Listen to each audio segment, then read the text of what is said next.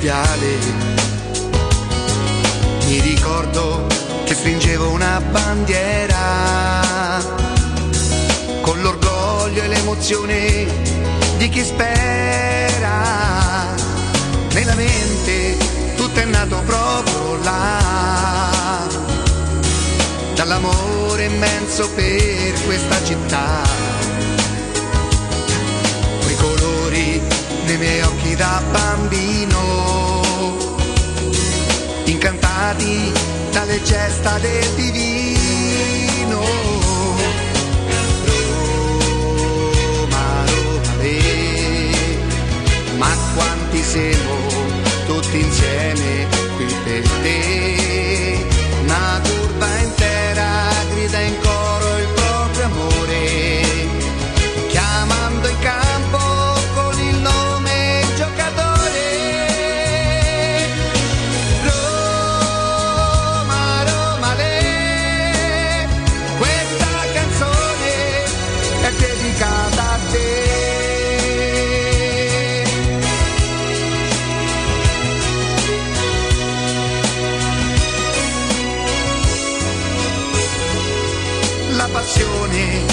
Assale si fa forte.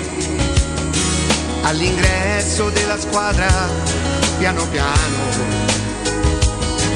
E ogni volta torna ad essere bambino. Nel ricordo di mio padre per la mano. Roma, Roma, le, ma quanti siamo tutti insieme qui per te. Una curva intera grida in coro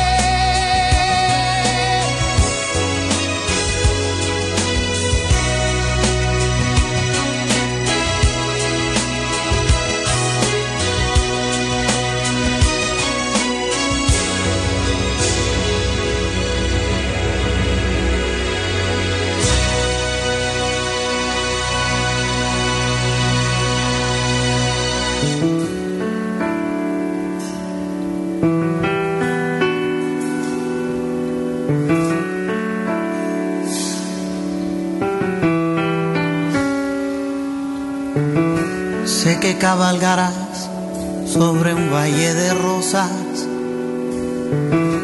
buscando el cielo en el que has creído, en el viento buscando la risa perdida, siguiendo la luz de las estrellas. Sé que de esta pena sin medida saldrás cantando no llorando, secando lágrimas de alegría, secando lágrimas de alegría. Con una explosión de amor Martedì eterno. 31 agosto 2021, buongiorno a tutti, benvenuti. Eh, sapete che è una giornata un po' particolare, avete appreso tutti, avrete appreso tutti la notizia di ieri sera, insomma è venuto a mancare un colosso, un colosso del giornalismo, Gianfranco Giubilo. Io personalmente non ho mai avuto, spero di poter dire l'onore, quantomeno il piacere di conoscerlo, ma questo non mi ha mai impedito di, di capirne e di percepirne lo spessore. Qualsiasi cosa io dicessi proprio in virtù del fatto che non l'ho mai conosciuto, stonerebbe se io mi mettessi qui a tesserne eh, le lodi, eh, credo sia lo faccia chi invece l'ha, l'ha, l'ha, l'ha, respirato, lo ha vissuto, magari non lo so, in qualche occasione qualcuno ci avrà anche lavorato. Noi molto spesso giochiamo sul fatto del giornalismo della Prima Repubblica, ma c'è pure una Prima Repubblica d'elite, eh? c'è pure una Prima Repubblica top e, e, proprio in quanto a questo io do il buongiorno a Mimo Ferretti. Mimo, buongiorno.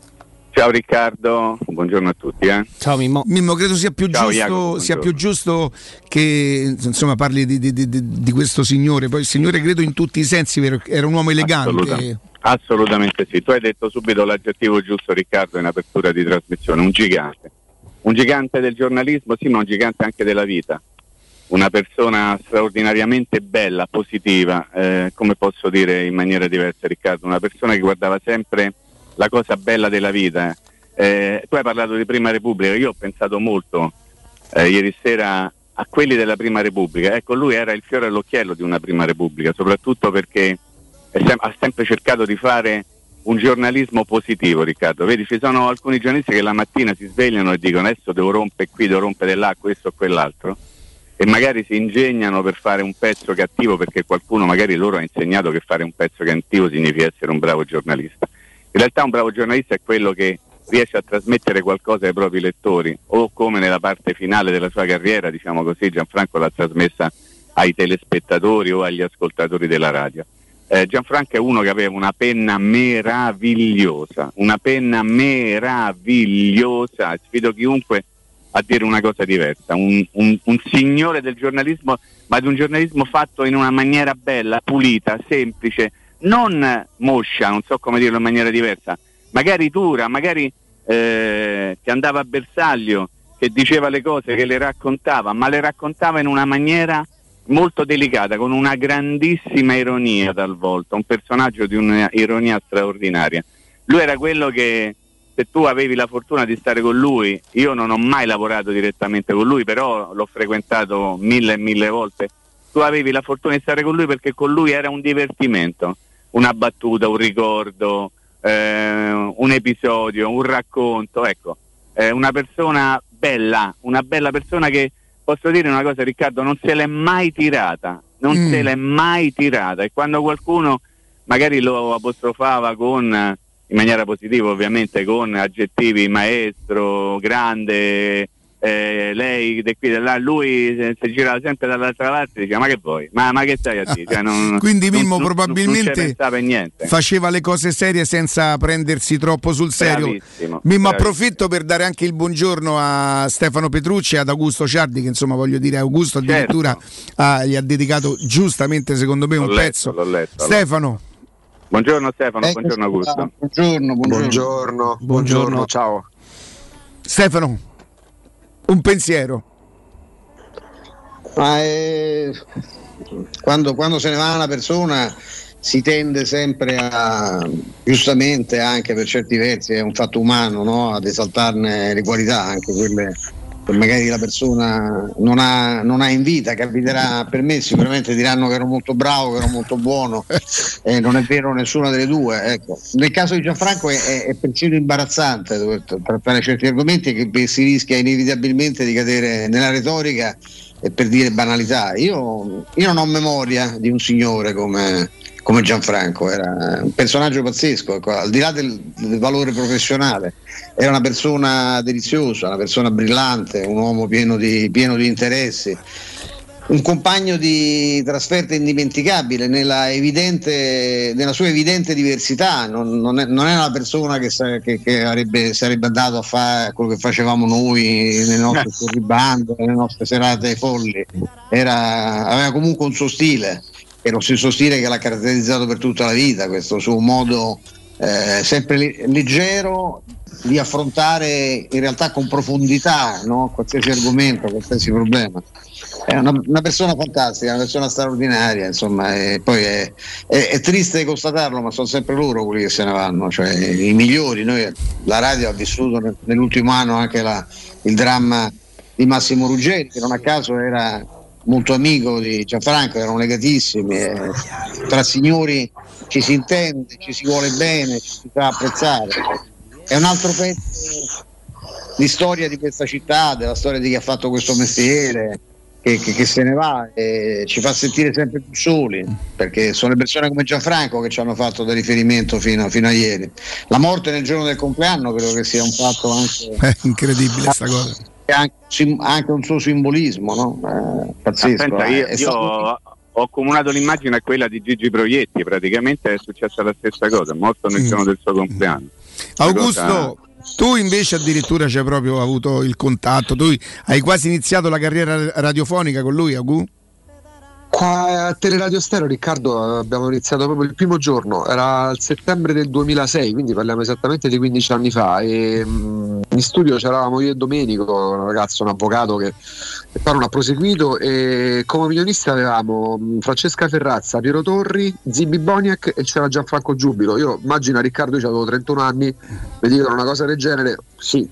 Parterra eh, importante, ma lavorerai con Gianfranco Giubilo. Per me era veramente la- la, il senso Superenalotto perché eh, Gianfranco è stato Gianfranco ha fatto la differenza. Eh, veramente poi si rischia di scadere nel, nel- nel- nel banale nel ricordare certe cose ma quando si dicono di Gianfranco sono vere. Eh, proprio per il modo, hai detto bene tu, con cui essere serio senza prendersi troppo sul serio.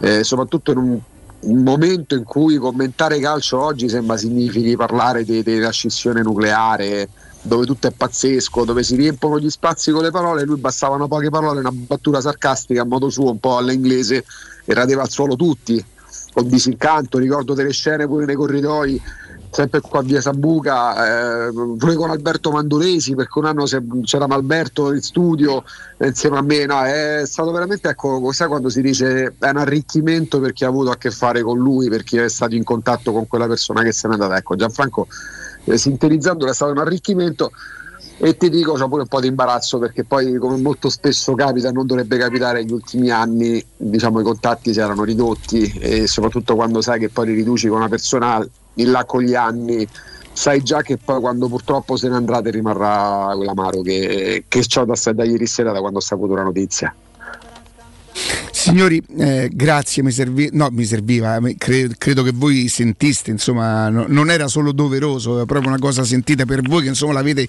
in qualche maniera eh, conosciuto, respirato, apprezzato, mi sembrava giusto un ricordo. Io Grazie. ti ringrazio Riccardo eh, per avermi fatto ricordare Gian. No, ci mancherebbe, Mimmo, ci mancherebbe. Stefano, grazie, Augusto, a domani. Grazie a te Riccardo davvero per la possibilità ciao Ciao ragazzi. Eh, Jacopo, tu mi hai detto che probabilmente hai avuto modo di, di- di- Sì. di conoscerlo? Sì, perché mi è capitato qualche anno fa quando, quando andavo eh, alla signora in giallo rosso ospite di Massimo Ruggeri. Abbraccio virtuale anche a lui. Mi è capitato più di una volta di essere parte di, quella, di quel pool di opinionisti. Apprendistato, esatto, però, no? io molto indebitamente, ma apprendevo appunto e imparavo dagli altri. E mi è capitato più di una volta di fare, di fare trasmissione insieme eh, come ospite insieme a, a Gianfranco Giubilo e non, non- non lo conoscevo, eh, però ecco, ancora prima da ascoltatore e da telespettatore, perché ricordo quando sul divano con papà guardavamo la signora Angelo Rosso e c'era, c'era Gianfranco in una forma straordinaria che è protagonista di siparietti storici insieme a Massimo Ruggeri. Ho avuto la, la fortuna di, di essere insieme a lui in studio e di apprezzarne la capacità, la signorilità e la professionalità dal vivo. Tutto qui. E nel percorso, insomma, un altro dei personaggi nostri amici eh, al quale vogliamo bene, insomma, che lo ha incrociato. Avvocato Mario Stagliano, buongiorno. Ciao Riccardo, ciao Jacopo, non so se ci sia anche Augusto che ancora non ho sentito. No, no, li abbiamo Buongiorno. salutati per poter fare in maniera che insomma più persone possibile de- possibili dedicassero un ricordo. Mario, mh, gli ultimi 15 mesi, brutta brutta storia, eh? È brutta, brutta, brutta. Eh, Massimo, Gabriele, Gianfranco, brutta, brutta, brutta. Eh, tre protagonisti quasi fissi de- de- degli ultimi anni eh, per quanto riguarda Gianfranco fin dall'inizio eh, della, della signora in giallo rosso. Devo dire è particolarmente difficile aggiungere qualcosa a quanto ho letto stamattina eh, scritto da Augusto e da Piero eh, nei loro pezzi in memoria eh, Certo. di Gianfranco. Io però a loro sono legato, a Gianfranco sono legato da due particolari, eh, forse unici. A differenza tua, che canti quella meravigliosa canzone eh, dedicata a tuo padre che ti accompagnava allo stadio, in casa eh, da me del calcio non interessava assolutamente eh, nulla a nessuno. Io sono stato introdotto al calcio da un cugino, tra l'altro grande tifoso del Napoli, eh, è diventato tifoso della Roma perché quando mi chiese eh, tu sei tifoso della Roma o di quell'altra squadra che io non nomino mai perché se no avrei dei rigurgiti, eh, non ebbi dubbio, dubbi e a tre anni e mezzo scelsi la Roma, fortunatamente. Però siccome nessuno mi informava su che cosa avvenisse e in casa mia diciamo che politicamente eh, la pensavano in maniera un po' diversa rispetto a come la penso io, entrava sempre e solo il tempo. E allora io mi sdraiavo sul corridoio e cercavo di leggere quantomeno il titolo per sapere che cosa avesse fatto la Roma e me lo facevo spiegare eh, da mio fratello, da mia sorella molto più grandi di me che passavano per capire che cosa avesse fatto la Roma. Io ho imparato a leggere eh, su quegli articoli, qualche volta mi era capitato che eh, o mio fratello o mia sorella mi leggessero anche chi fosse l'autore eh, di quegli articoli, che era il giovanissimo Gianfranco Giubilo, eh, appartenente a quella famiglia di enormi giornalisti, eh, tutti con una grandissima signorilità, eh, tutti con un, una plomba inglese, con una genialità, perché Gianfranco era un genio vero, Gianfranco aveva un'ironia sottilissima che era in grado di, di, fulminarti nel momento in cui ti dava una battuta. Mm, ho sentito citare da Jacopo eh, la, la, partecipazione alla signora in giallo rosso eh, ora Jacopo ricorderà perciò quello che accadeva fuori nel salottino dove si svolgeva tutta un'altra trasmissione che non potevamo mandare in onda perché c'erano delle prese in giro, specie tra Massimo, eh, Gianfranco e Piero, che se fossero andati in onda avrebbero trasformato la trasmissione in una gag, gag comica fatta da escludo Piero perché voglio escludere Piero eh, per l'amicizia che mi lega ancora a lui e lo voglio escludere da questo duetto ma fatta da due comici con una genialità assoluta. Io nella mia vita, e ho quasi 70 anni, difficilmente ho conosciuto delle persone intelligenti come Gianfranco e come Massimo. E l'ultimo ricordo che mi lega a Gianfranco, perché poi devo confessare che da Vigliaco quale sono e quale eh, purtroppo siamo molti, molti maschietti, eh, quando ho saputo che le sue condizioni peggioravano non l'ho più chiamato, me ne vergogno, eh, l'ho fatto anche in altre situazioni, eh, la mia vigliaccheria eh, mi accompagnerà fino, fino alla fine. Eh, Massimo mi chiamò il sabato precedente alla sua morte, la domenica sarebbe stato male e lunedì mattina poi sarebbe venuto meno, eh, perché voleva sapere delle mie condizioni di salute, eh, invitandomi, eh, eravamo appena entrati nel lockdown, invitandomi a non uscire, a stare molto attento, sapeva dei miei problemi cardiaci, eh, mi disse di aver sentito Gianfranco e di aver fatto eh, anche a lui le, le stesse raccomandazioni. Raccomandazioni, certo. Perché questa eh, era la famiglia che aveva creato Massimo in quella trasmissione e nella quale Gianfranco mh, mm, era, eh, era, quasi una sorta di controllore, era, era, eh, era l'intelligenza che entrava in quella persona. Uh, mi piace ancora in qualche modo ricordare entrambi uh, per come ci prendeva in giro spesso Massimo che diceva che i nostri avversari politici perché io e Gianfranco la pensavamo nella stessa maniera fin tanto che avrebbero avuto come avversari soggetti come me e come lui che inorridivano di fronte a persone che sbagliavano un congiuntivo, avrebbero avuto vita facile perché ha voglia a sostenere determinate idee, ma se poi eh, in fondo in fondo sei uno snob, perché Gianfranco era anche eh, uno snob, eh, questo va, va, detto assolutamente, eh, i tuoi avversari hanno vita facile. Io mh, quando lo chiamavamo maestro il, spesso il titolo maestro è abusato, d'altro canto non è che ci sia un solo maestro in qualsiasi tipo, tipo di professione, ma certo che una penna eh, così leggera, così chiara, eh, così, così, pungente, io mh, mm, non l'ho più letta, eh, forse, forse, perché, eh, come ho detto prima, è legato a lui questo ricordo della mia infanzia mm, certo negli ultimi anni è mancato tanto al giornalismo, eh, un torto ce l'ha, un torto ce l'ha e spero che in questo momento mi stia ascolta- ascoltando radiofonicamente. Tra i suoi allievi c'è stato anche Piero e questo, ahimè, non depone bene per, per Gianfranco. Eh, Gianfranco che la terra ti sia lieve, io non so dirti altro. Eh, credo, perché mi ha detto Alessandro eh, che, che tu sentirai a breve, eh, che mh, non ci saranno i funerali classici perché eh, Gianfranco non era credente, dunque spero che la famiglia rispetti eh, il suo modo di, di pensare, ma questo non conta. Eh, quello che conta è che boh, se esiste un al di là, io non ci credo, non ci credeva neanche lui, ma se esistesse eh, un al di là, mi piace pensare che abbia raggiunto sua moglie e che eh, abbia già cominciato a farsi degli scherzi micidiali con Massimo Ruggeri. Avvocato, buona Grazie giornata per davvero. quanto potrà essere una Grazie buona davvero. giornata oggi. Grazie, grazie, grazie, Vai, grazie. ciao. Grazie. E mh, ripeto, per quello che, che- che- che mi riguarda, magari è, è solamente doveroso perché non ho mai perso de- di vista cioè, non- lo spessore de- della persona. Non ho mai avuto il piacere di conoscerlo, quindi tutti i ricordi che insomma i nostri amici, Mimmo, Stefano, Augusto. L'avvocato stagliano con il quale insomma eh, si è incrociato non so quante volte, Eh, Jacopo stesso che l'ha incrociato eh, non so perché la- la- la- l'avvertivo forte il fatto di dovergli comunque un, un giusto ricordo. Ripeto, non lo conoscevo, quindi se mi mettessi qui a dire una brava persona, eh, mm, fingerei e, e- e la morte non prevede queste cose. La morte purtroppo essendo infame va trattata come, come- come tale, anche se non è stata forse ingiusta con il signor eh, Giubilo. L'età di 89 anni. 89 anni, sì. 89 anni. E ce l'abbiamo? Non ci riusciamo, vero? D'accordo, d'accordo. No, poi tanto ci sarà un altro ricordo sicuramente di Alessandro, che è un altro di quelli che, che ha incrociato. Quindi eh, ci perdoneranno gli ascoltatori, la nostra trasmissione va avanti più o meno impropriamente e con tutti i criteri che riguardano una trasmissione.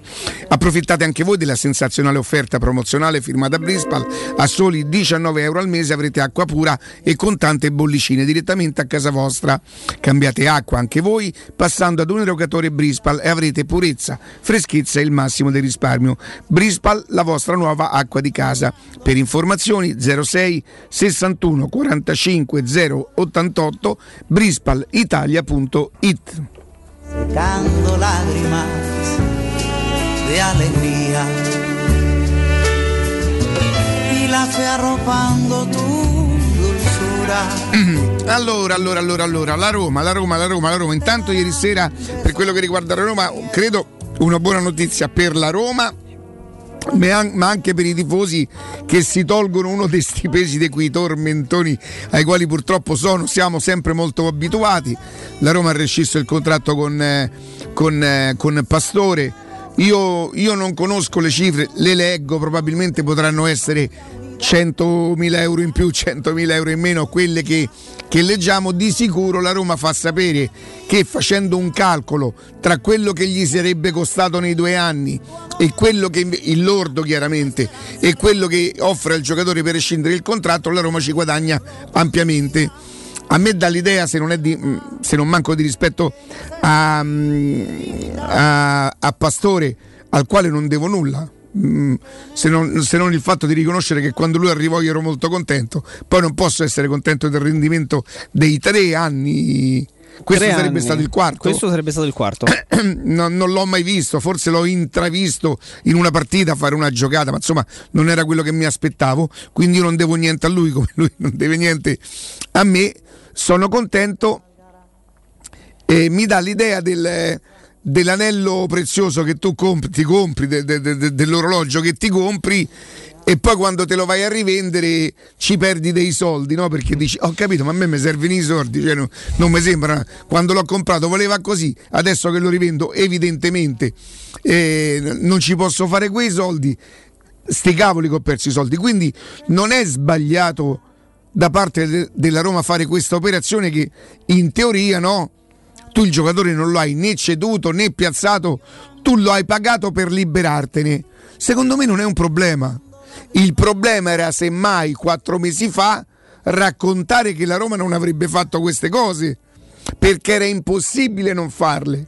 Ma io sono molto contento che ci sono delle persone nella Roma che si sono ravvedute dal loro modo presuntuoso di fare calcio eh, per la Roma. Lo hanno capito, hanno fatto anche in fretta a capirlo, si sono adeguate e sinceramente ha perso i soldi la Roma, ha perso i soldi, poi in teoria li guadagnerebbe. Ripeto, generalmente il calcio non dovrebbe prevedere queste cose, no?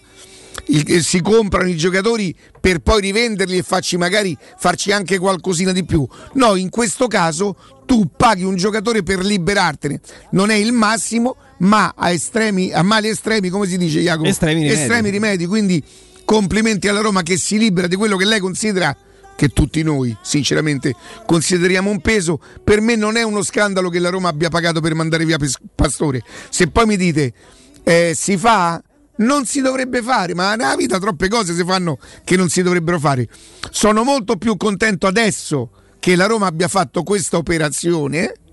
eh? Secondo me prima di dice perché allora non l'ha fatta a maggio? Ma perché avrà tentato con tutte le forze che il giocatore si ravvedesse, che trovasse lui una soluzione. Quando all'ultimo, un giorno dalla fine del mercato, capisce che non può più farlo, si mette là carta e penna e dice quanto mi costa per due anni Eh, 15 milioni lordi immagini adesso non lo so 14 13 quelli che saranno perché c'è l'ingaggio più il Circa doppio 3,5 lordi all'anno. quindi Lui ce n'aveva 7 ancora due. 7 14 Siamo là. mettiamo che abbiano dato io non lo so vi dico la verità qualsiasi cosa hanno dato sicuramente sicuramente hanno risparmiato non hanno guadagnato ma hanno risparmiato ripeto non mi scandalizza questo tipo di operazione era sbagliato a maggio raccontare che la Roma non avrebbe fatto queste operazioni, che non avrebbe pagato eh, una parte degli ingaggi perché in Portogallo nessuno faceva queste cose. E grazie, si sta col Benfica che già paghi il massimo dello stipendio al Benfica che sarà 2 milioni, non lo so. No, Immagino forse io. qualcosa di più adesso perché hanno preso al- dei giocatori mm, anche svincolati. Per sì, cui ecco, sono, cioè, sono molto contento insomma, che i, i dirigenti si, si siano ravveduti e abbiano capito che il calcio, che comunque questi club stanno sempre sotto schiaffo, sempre, sempre, se- Voi guardate la storia di Pastore. Oh, Pastore, io lo ripeto sempre, non ha puntato la pistola a nessuno, non ha ricattato nessuno, quindi ha fatto tutto quello che gli spetta di diritto. Sia chiaro questo qua. È chiaro che i tifosi non possono essere contenti no, del rendimento di Pastore nei tre anni.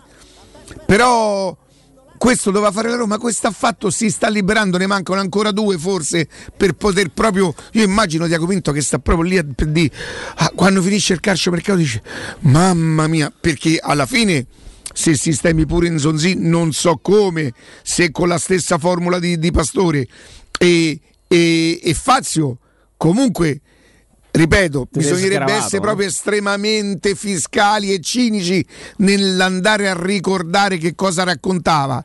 Alla fine avrà fatto il suo dovere, ha comunque rinforzato la squadra nei punti dove eh, ha sostituito dove serviva e si sarebbe liberata di quelli che tecnico, club, presidente, direttore ritenevano i famosi esuberi. Perciò eh, è un, è un buon lavoro, non sto qui a discutere, ah però una società, che si, una società che si rispetta si fa i conti e se gli conviene li fa. E a Roma ha fatto bene. Posso me. dire solo due parole su Pastore? Su, Sì. su Pastore stesso, eh? sul giocatore e, e sul personaggio. In un calcio in cui nessuno ti regala nulla, perché nessuno ti regala nulla, siamo qui a combattere dialetticamente da giorni su quello che, che avrebbe potuto fare e che potrebbe fare Fazio ma che non farà, su quello che avrebbe potuto fare eh, e che potrebbe fare eh, Steven Zonzi e chissà se accetterà di farlo. E in molti ci eravamo dimenticati di, di fa- di- di Pastore perché purtroppo eh, per noi e per lui tra i tre era quello meno calciatore alla fine Nzonzi le sue partite negli ultimi anni le ha fatte. Fazio, quando è stato chiamato, era presente. Tante volte è capitato che Pastore non fosse nemmeno presente. Però tra i tre, l'unico giocatore inteso come persona che ha deciso di rinunciare a qualcosa è stato lui. Poi si sono messi d'accordo, ma lui aveva due anni di contratto. Forse Che la facciamo passare come una scelta dignitosa? Dignitosa? Beh, sicuramente. Eh, Augusto, parliamo di ripicca di Fazio. Riccardo. Eh, eh, ti chiedo scusa, mm, Rick. Parliamo, abbiamo parlato di, di Fazio e della sua ripicca. Abbiamo Mi Metti parlato. una canzone di uno che sta per essere licenziato. per favore, Esatto, musica. esatto. Abbiamo parlato della ripicca di Fazio, abbiamo parlato di Nzonzi che rifiuta tutte le destinazioni e che vuole quello o quell'altro. In, in situazioni come quelle attuali, in cui è molto difficile trovarsi. A me proprio dignitosa non mi viene, cioè Beh, eh, dignitosa è Redondo che dice non ho mai giocato, me ne vado, Rick, la- è, è più- Tommasi. Questo è un giocatore che si fa due conti, probabilmente per aver accettato. Io non rimarrei sorpreso Certo. se tra oggi, domani, una settimana lo, lo vedremo giocare in un campionato, magari sicuramente. Però no- allora possiamo dire che è più dignitoso il suo modo di, di affrontare questo finale rispetto a quello di Nzonzi e di, di Fazio? Mm, se c'ha già la squadra. Eh, ma non hanno chiesto. Ma Nzonzi te sta chiedendo la stessa cosa. Pagami e me ne vado, eh. Sì, però Nzonzi c'ha un anno di contratto. Pastore ce ne ha due. Eh, Fazio c'ha un anno di contratto e le offerte le ha, ma non le è, accetta. non- non è così, secondo me, se- Boh. secondo il mio Ah. punto di vista, che se, se giudica la dignità, però per carità, eh, l'importante è che la Roma si sia liberata di quello che lei e anche molti, molti di noi tifosi. Oramai credo quasi tutti giustamente di fronte all'evidenza eh, giudicavamo, giudichiamo un, eh, una cosa in più, dai, Eh, se fossi il fratello, se fossi lo zio, se fossi il procuratore di, di Pastore gli augurerei a lui e alla famiglia a livello personale per carità che, che Dio li tenga proprio eh, eh, come giocatore dove va va non me ne fregherà niente. E purtroppo penserò a Pastore sempre come uno forse dei tanti rammarichi Rammarichi? Rammarichi. ram- rammarichi de- della Roma che troppi ce ne ha avuti e tra pochissimo Pubblicità. In zona Ponte di Nona, la società edilizia del Golfo dispone di diversi negozi di varie metrature posizionati su strade ad alta percorrenza che collegano la via Prenestina e la via Collatina con la rete autostradale. I negozi offrono la possibilità di installare canne fumarie e vi sono ampi parcheggi nei pressi. Per qualsiasi informazione rivolgetevi al 345 713 5407 e visitate il sito www.keicalt.com. Edilizia del Golfo SRL è una società del gruppo Edoardo Caltagirone. Le chiavi della tua nuova casa senza costi di intermediazione. Quando Roma brucia, Nerone placa le sue fiamme. Nerone, l'amaro di Roma. Un gran liquore che racchiude in sé millenni di storia, arte e civiltà. Asciutto al palato, dal gusto pieno, che regala intense sensazioni. A Roma nasce Nerone, un incendio di sapore. Con l'estate sono arrivate anche le zanzare? Difenditi dalle loro punture con Z-Screen, la zanzariera più acquistata a Roma dagli ascoltatori di Teleradio Stereo. Approfitta subito dell'offerta Zanzariere Perfette, valida fino al 31 agosto. Non solo, per te anche un buono di 50 euro per le tue Z-Screen, con la garanzia soddisfatto o rimborsato. Chiama subito l'800 19 68 66 o visita il sito zanzaroma.it con tutte le testimonianze video degli ascoltatori. Z-Screen, la super zanzariera con un super servizio e una super garanzia. È la mia nuova acqua di casa. Approfitta anche tu della sensazionale offerta promozionale firmata Brispal. A soli 19 euro al mese avrai acqua pura e con tante bollicine direttamente a casa tua. Hai capito bene? A soli 19 euro al mese, incluso manutenzione e cambio filtri. Cambia acqua anche tu e passa ad un erogatore Brispal e avrai purezza, freschezza e il massimo del risparmio. Brispal, la tua nuova acqua di casa. Informazioni allo 06 61 45 088 o brispalitalia.it. Seat a Roma è AutoEquip. Vieni a scoprire la nuovissima Seat Ibiza equipaggiata con tecnologie all'avanguardia per una mobilità sicura, semplice e divertente. Tu ha da 119 euro al mese, benzina o metano. E da AutoEquip trovi anche la nuovissima Seat Arona a metano. Il SUV per fare 100 km con meno di 5 euro, da 139 euro al mese con 4 anni di garanzia. Oggi anche con i nuovi incentivi statali. AutoEquip, concessionaria Seat, circonvallazione orientale 4725, uscita Ciampino Gra gruppoequip.it Ehi, hey, dove corri? Sto andando nei negozi Arte e Arredamenti. Rinnovano l'esposizione, fanno una grande svendita con sconti fino al 70% su tutta la merce. Vengo anch'io! Non mi voglio perdere l'occasione di acquistare cucine, divani, armadi, tavoli, sedie e tanto altro scontato fino al 70%. Allora andiamo insieme da Arte e Arredamenti, faremo grandi affari. Arte a Roma lo trovi in Viale dei Colli Portuensi 500, Via di Torrevecchia 1035 e in Via Quirino Maiorana 150. 94 www.arte.it Arte con l'H davanti. Teleradio Stereo. Teleradio Stereo. 92.7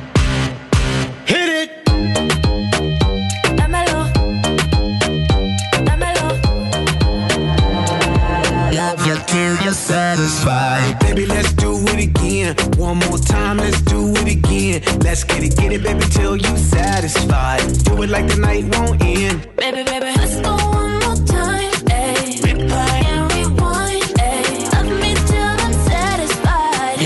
Till you're satisfied.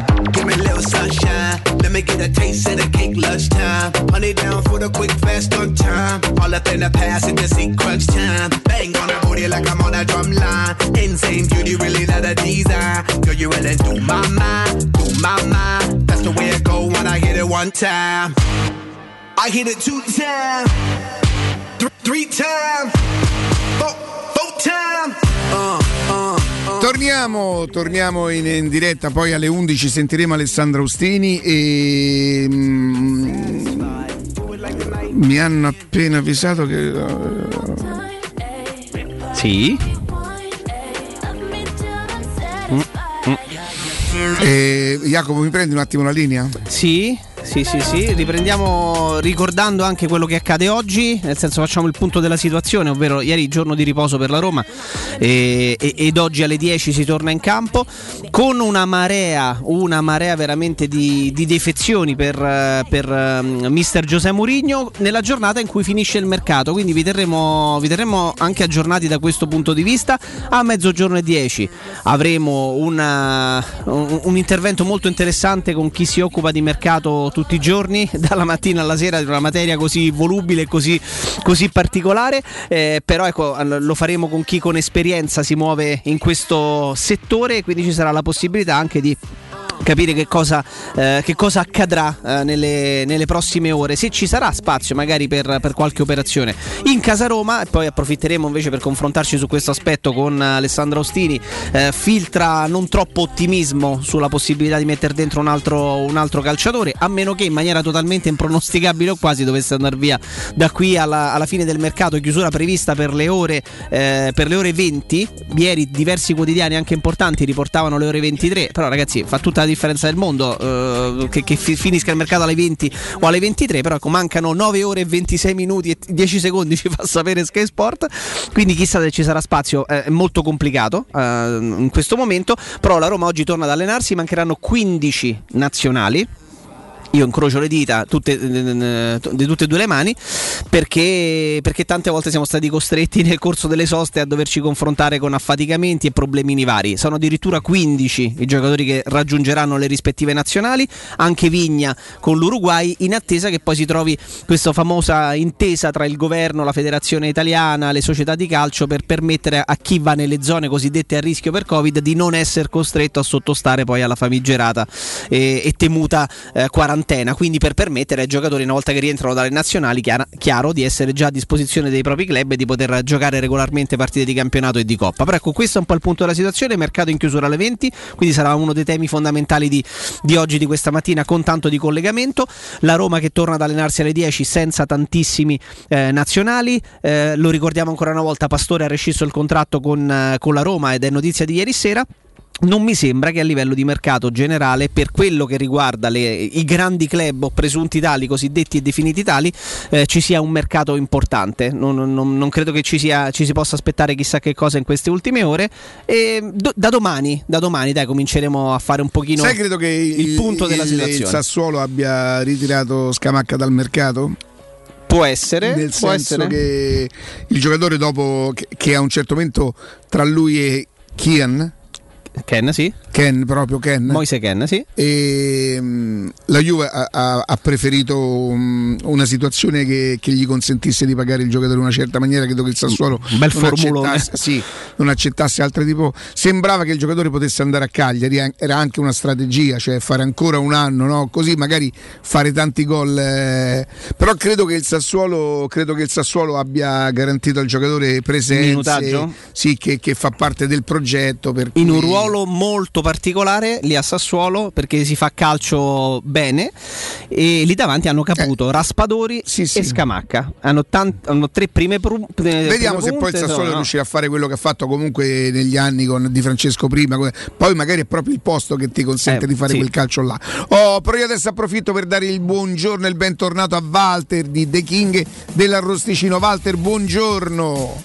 Buongiorno Riccardo, buongiorno a tutti. Walter, io immagino che abbiamo ripreso alla grande, insomma, giustamente dopo il sano e giusto periodo di ferie si ricomincia, insomma, si ricomincia con tutte quelle che sono le vostre novità, tutto il vostro modo di cucinare con la gastronomia abruzzese, tutti i tipi di arrosticini, insomma, dici un po', siamo diventati operativi di nuovo, Walter?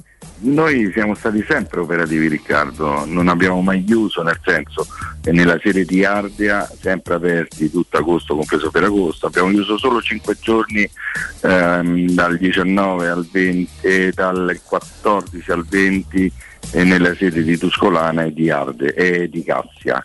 Perciò siamo stati sempre operativi, siamo Appena appena il tempo ti dà una sistemata, ecco. sì, sì, per ehm, sistemare insomma poi di nuovo operativi, tanta gente viene anche in questo periodo, ad agosto c'è stata tanta affluenza, e anche grazie a voi perché vi ascoltano in tanti, vengono in tanti a nome della radio, ringrazio tutti. Eh, sì, da noi il cavallo di battaglia sono gli arrosticini, però facciamo ristorazione a partire dalle bruschette tradizionali alle creme abruzzesi, taglieri di salumi e formaggi, i fritti fatti da noi in casa, dal cacio fritto, suppli semplici e farciti, eh, la carne, la carne sempre proveniente dai pascoli dell'Abruzzo, dalle bistecche, degli hamburger, e la pizzeria, c'è tanto da mangiare da noi. Walter, non te l'ho mai chiesto, ma ti dico che però mi incuriosisce e probabilmente incuriosisce anche i nostri ascoltatori. La scelta della cucina abruzze- abruzzese, che comunque è una scelta felice perché tutti sappiamo come si mangia in Abruzzo, è una scelta che viene solamente da una, da una strategia perché dici quella è una cucina buona o perché abbiamo i nostri trascorsi, veniamo magari nonno, nonna. Come, come viene? Sì, da origine abruzzesi, mamma è di là, io da piccolo andavo spesso in Abruzzo e uso un termine, vabbè, tossico da rosticini, io ero malato di arrosticini, ero malato di arrosticini e partivo da Roma ad andare proprio lì in Abruzzo a mangiarli in continuazione e poi ho pensato, stando nella ristorazione, ho detto perché qui a Roma e non fare la Non valorizziamo quella cucina che è fantastica. sì. Eh, sì, ha preso piede bene, il format risponde bene, la gente ci fa tanti complimenti e sono contento perché il, tanto lavoro c'è dietro Riccardo No, io, io credo di poterlo immaginare. Poi, se è già diciamo così, qualcosa, tu. esatto, se è impegnativo averne uno, immagino averne tre, dove si deve formare il personale, dove giustamente non si può fare che a Via Cassa si mangia una maniera, a Ardea se ne mangia un'altra e a Tuscolano un'altra, quindi ci deve essere proprio un filo conduttore. Immagino quanto vi impegni questa cosa. Sì, no, tutte e tre le sedi sono gli stessi prodotti, stessi prezzi, stesso servizio, tutto identico, cambia solo la location per chi è comodo va a Cassia in via Cassia 1569 oppure in via Tuscolana 1373 a Roma Sud oppure addirittura Ardea eh, vicino alla Laurenti e la Pontina proprio a 3 km uscita a Strampelli vicinissima anche da Roma perché vengono anche tanti da Roma anche che è Ardea perché è vicinissimo con la Pontina si raggiunge facilmente. Poi, eh, Walter, tu dici una cosa secondo me sacrosanta: dice l'arrosticino è il nostro probabilmente biglietto da visita, ma noi facciamo ristorazione, insomma, poi voi fate i primi, eh, ci avete una cura particolare, insomma, la, la- la matrice viene dall'Abruzzo, ma poi tutto il resto è la vostra competenza e, e- e la vostra bravura, no, Walter? Allora, il 90% è tutto dall'Abruzzo, a parte che siamo qui a Roma, l'aria è un po' diversa dall'Abruzzo, quella non riusciamo a portarla. Però ci state lavorando. Senti Walter, Comunque. ricordiamo allora i punti vendita, ricordiamo che è sempre giusto fare magari un colpo di telefono prima per avere, per avere un tavolo, specialmente fino a quando poi non potremo, speriamo presto, ritornare tutti alla normalità, quindi ancora tra il fuori e il dentro, vediamo un po' dove, dove dobbiamo venire per venirvi a trovare. Allora, in tutte e tre le location ehm, ci sono degli spazi all'esterno, ampi spazi all'esterno, perciò si mangia bene all'esterno, abbiamo fatto una bella stagione e tuttora oggi si mangia all'esterno, la gente vuole stare all'aperto, però consiglio sempre la prenotazione. Nelle tre sedi, ripeto, nella sede storica Roma Sud in via Tuscolana 1373, che siamo aperti tutte le sere, 7 su 7, e il numero di telefono è 06 72 63 1964 poi c'è la sede di Roma Nord in via Calzia 1569 sempre aperti tutte le sere 7 su 7 il numero è 06 30 89 6460 oppure c'è la sede di Ardea in via Laurentina Angolo via Strampelli aperti 7 su 7 sempre la sera il numero è 06 52 72 5160 Ricordiamo che tutti i numeri si possono trovare su arrosticinoroma.it, perciò per qualsiasi cosa voglio dire questo è, è il, il sito di riferimento. Walter, grazie, buon lavoro, a presto. Grazie a te Riccardo, saluto a tutti, vi aspetto. Ciao. Teleradio Stereo 927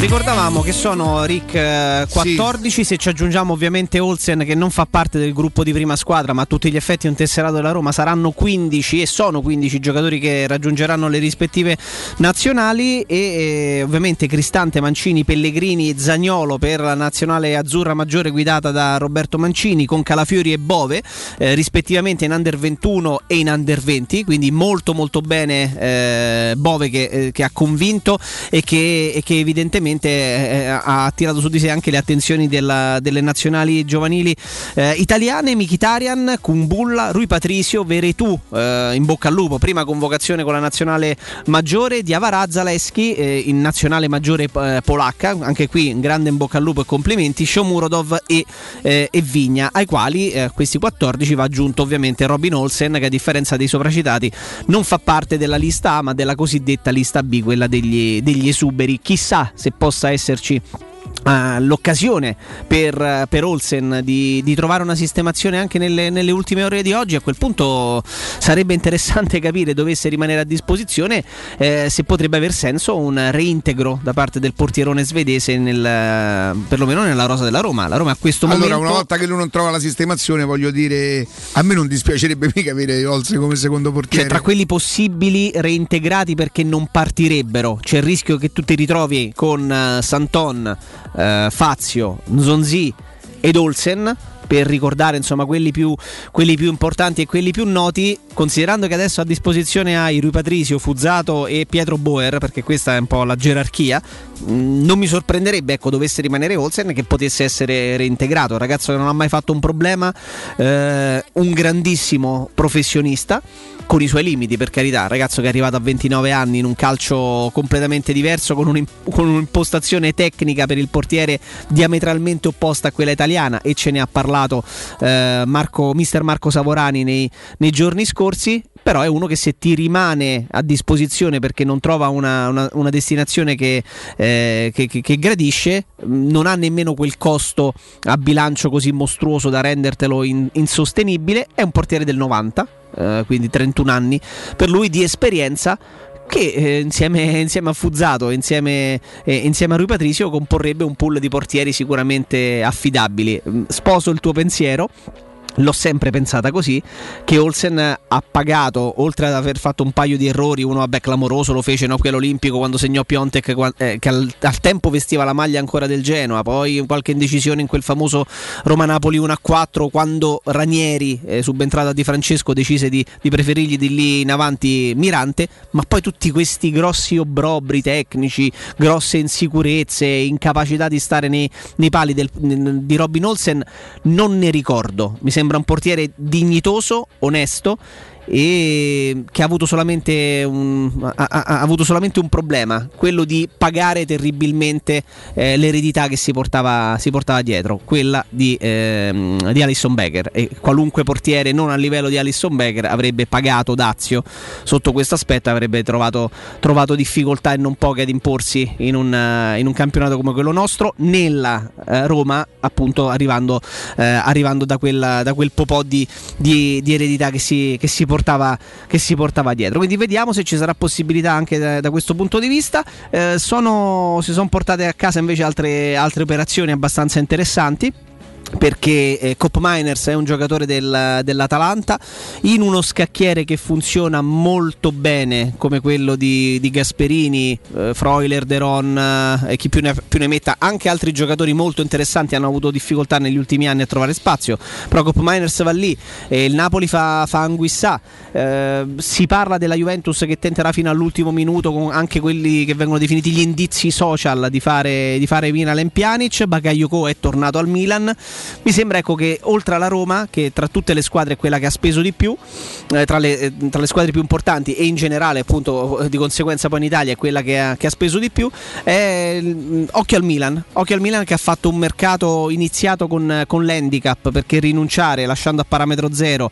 Cialanoglu ma soprattutto Donnarumma non ti fa certo iniziare con il piede giusto eh, tecnicamente parlando, eh, da un punto squisitamente di campo e, e- e tecnico, però poi hanno messo dentro delle operazioni che sono veramente molto molto molto molto interessanti, dal riscatto di Tomori all'acquisto di Megnan, alla nuova, eh, nuova formula per Brahim Diaz, hanno preso Giroud, hanno preso Bakayoko, eh, Ballo Touré, insomma è una squadra che, che si è costruita eh, in maniera, in maniera davvero interessante, Florenzi eh, che, che ovviamente si giocherà il posto con, con Calabria, Eh, non mi aspetto grossi movimenti da parte delle altre squadre, di, di- di quelle più importanti, di quelle un pochino più blasonate con un mercato che sta andando appunto al scemando e si sta per chiudere con, con Milan e Roma probabilmente sugli, sugli scudi per operazioni fatte, eh, per spese sul mercato, perché entrambe hanno, hanno speso tanti e si sono impegnate per tanti soldi, ma anche per le idee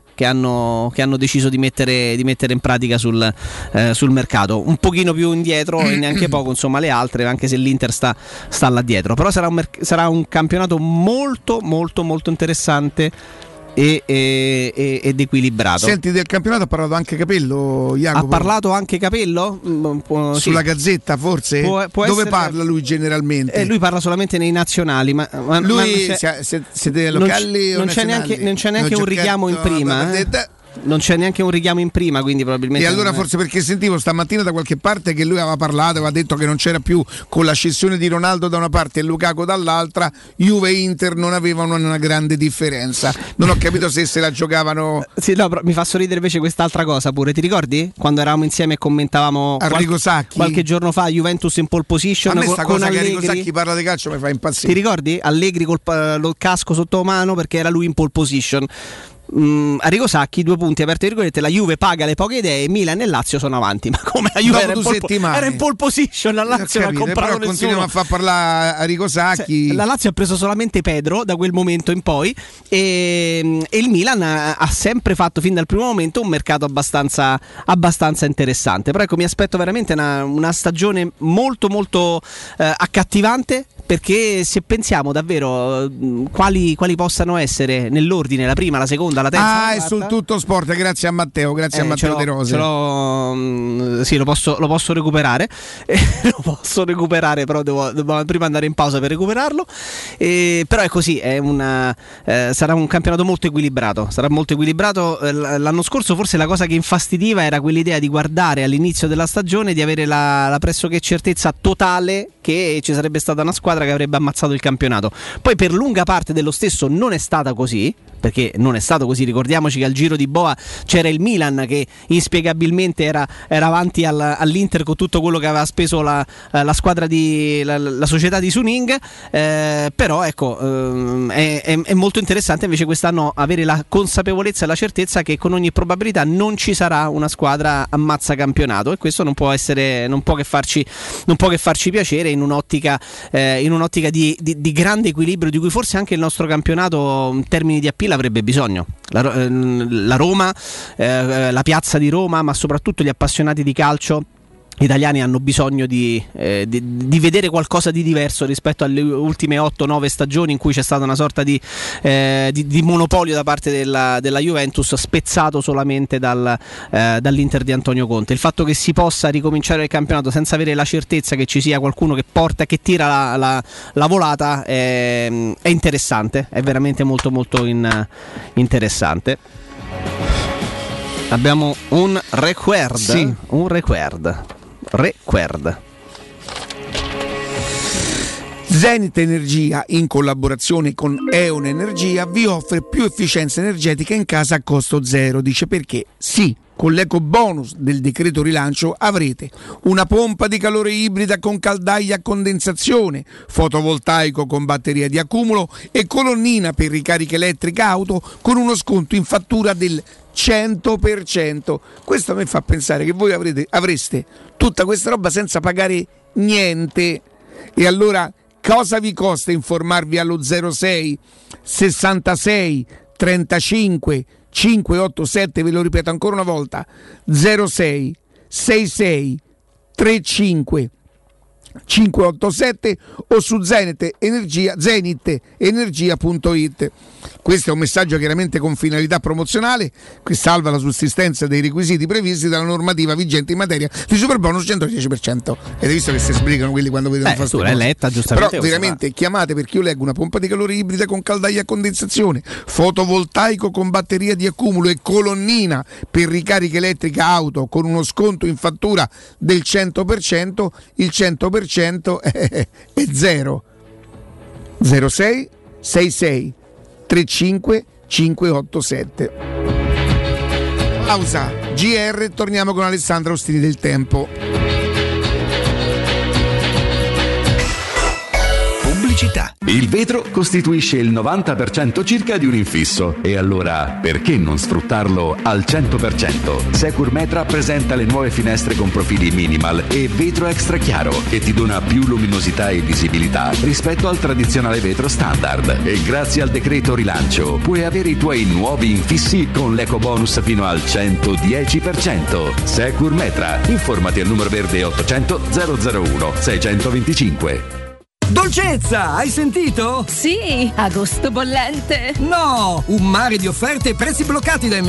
Allora si parte! Dai, prendi la Magnificard, andiamo da M e approfittiamo delle offerte. Per tutto il mese di agosto, prosciutto cotto Riva Biancospino, 79 centesimi letto. Pasta riscossa 500 grammi, 49 centesimi. Tonno porticello 3 per 80 grammi, olio di girasole, 1,99 euro. Prendi la Magnificard, ti aspettiamo! In agosto, prezzi bloccati e super sconti in tutti i supermercati di Roma, Lazio e Abruzzo.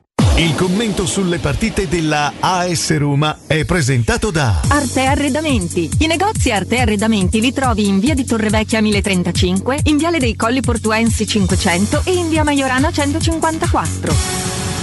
Sogni di giocare contro il capitano? Nella capitale nasce la prima Academy della Roma Calcio a 8 per uomini e donne dai 18 ai 45 anni. Iscriviti anche tu.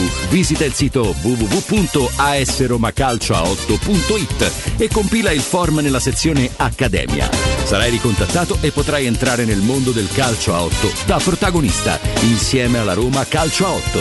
Seguici anche sui social.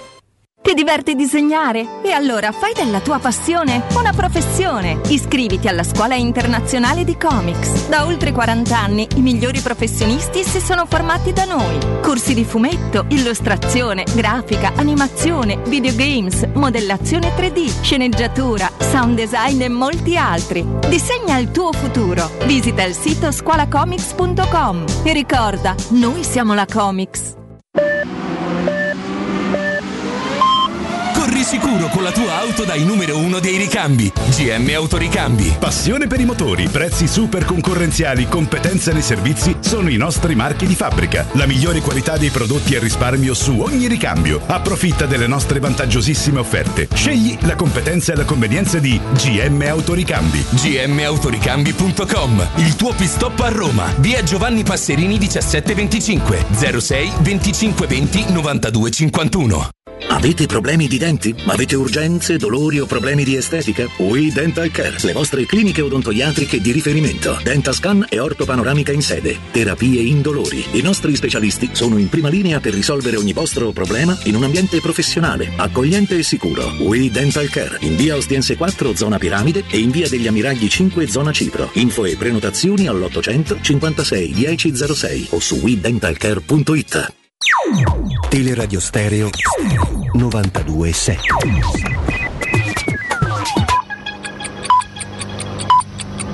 Sono le 10 e 56 minuti. Teleradio Stereo 92.7, il giornale radio, l'informazione. Buongiorno, da domani la certificazione verde sarà richiesta nelle scuole nelle università sui treni ad alta velocità. Nei treni ad alta velocità, non in quelli regionali. I Novax hanno annunciato manifestazioni di protesta per bloccare i treni. Intanto il governo valuta di estendere l'obbligo di vaccinazione anti-Covid ai dipendenti della pubblica amministrazione. La proposta del ministro Speranza ha già l'appoggio di Forza Italia, Italia Viva e PD.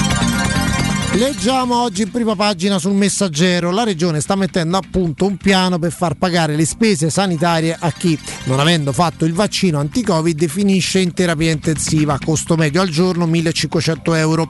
Un malato Covid rimane in media in terapia intensiva 17 giorni. La posizione della regione Lazio fa molto discutere e divide, se ne dibatte già sui social. Il Lazio è la regione in Italia che ha vaccinato la percentuale più alta di cittadini residenti. Dice l'assessore D'Amato, l'aspetto più difficile da accettare è che queste persone che non si vaccinano nel momento esatto in cui finiscono in ospedale si rendono conto del dramma e del pericolo che stanno vivendo. Ribadiamo ancora una volta che il vaccino rende improbabile la forma grave della malattia e dunque riduce il rischio di finire in ospedale e in terapia intensiva. La posizione espressa nel nostro GR è abbastanza nota e chiara. Siete liberi di non vaccinarvi a vostro rischio e pericolo. Una delle regioni che ha gestito al meglio la pandemia è stata il Veneto. Sentite il governatore della Lega, Zaia. Zaia è della Lega. Ascoltate che cosa ha dichiarato. Lo sappiamo com'è col vaccino. La paura è un sentimento umano e va rispettata. Io sono convinto che ci siano tante persone che non si vaccinano perché hanno paura. Noi dobbiamo dare informazioni e se continuano ad aver paura è giusto che decidano di fare quello che è meglio per loro, ma non si può trasformare la paura in un'architettura di alibi per, fa- per far quasi, per quasi dire che quelli che sono vaccinati sono quattro idioti. La paura è giusto che sia rispettata, ma uno non può arrivare a giustificare la sua paura pensando che eh, ci siano tutte le giustificazioni del mondo per non farsi il vaccino. Oggi se siamo aperti e se oggi abbiamo questa condizione sanitaria gestibile, lo dobbiamo a quel quasi 78-79% dei veneti che si è vaccinato. Io non ce l'ho con chi non si è vaccinato, ho il massimo rispetto, però non posso condividere i toni che spesso vedo nei confronti di chi si è vaccinato. A me spiace che questa tragedia sia passata dai terrazzini con andrà tutto bene al fatto che adesso sta diventando una, una specie di, di, fra virgolette, confronto civile, volevo dire guerra civile, insomma, eh, una guerra tra poveri, tra vaccinati e non vaccinati. Guardate che in 20 mesi siamo riusciti a passare dal terrazzino in un momento nel quale tutti avevano paura di morire, per questo erano pieni di terrazzini. eh. Adesso ai premi Nobel della, della salute, della sanità, chissà tutto. Lo ribadisco, abbiamo, vi, vi ho fatto sentire il governatore della Lega del Veneto Zaia, Luca Zaia, che è considerato, a detta di tutti, uno dei migliori governatori del nostro paese, probabilmente quello che ha gestito al meglio la pandemia. Avete sentito che cosa ha dichiarato? Se oggi il Veneto è aperto, il merito è delle persone che si sono vaccinate. Cioè non lo dice un Provax militante, lo dice un governatore di una regione importante, un esponente di spicco della Lega, Luca Zaia. Per il momento è tutto, buon ascolto. Il giornale radio è a cura della redazione di Teleradio Stereo. Direttore responsabile Marco Fabriani. Teleradio Stereo 927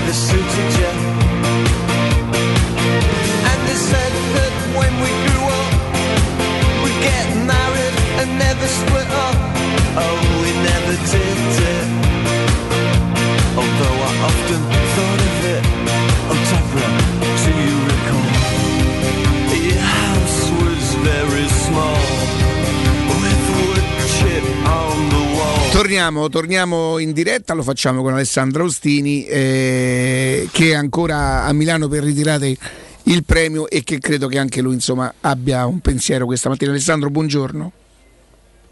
Sì, buongiorno Riccardo, buongiorno ovviamente. Ciao, Ale. par- Ciao Jacopo, buongiorno. Ovviamente sì, non posso che partire da, da un pensiero per Gianfranco, insomma, in tanti, praticamente tutti quelli che, che lo conoscevano l'hanno, l'hanno definito maestro, perché Gianfranco è veramente un maestro mh, per questo mestiere, una persona straordinaria, eh, ancora prima che, che un grande giornalista, è uno che mi ha insegnato tante piccole cose e una enorme. E questo mestiere si può fare anche seguendo certi valori e essendo onesti. Eh, lui partiva sempre, sempre da quello.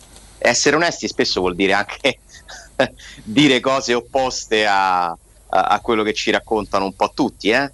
E Gianfranco su questo non si faceva il minimo problema. Eh, veramente per me un, un immenso onore aver, aver lavorato con lui quando sono arrivato al tempo. E, e poi ovviamente c'è l'amarezza di, di sapere che persone come lui e giornalisti come lui sono una rarità ormai, ormai assoluta.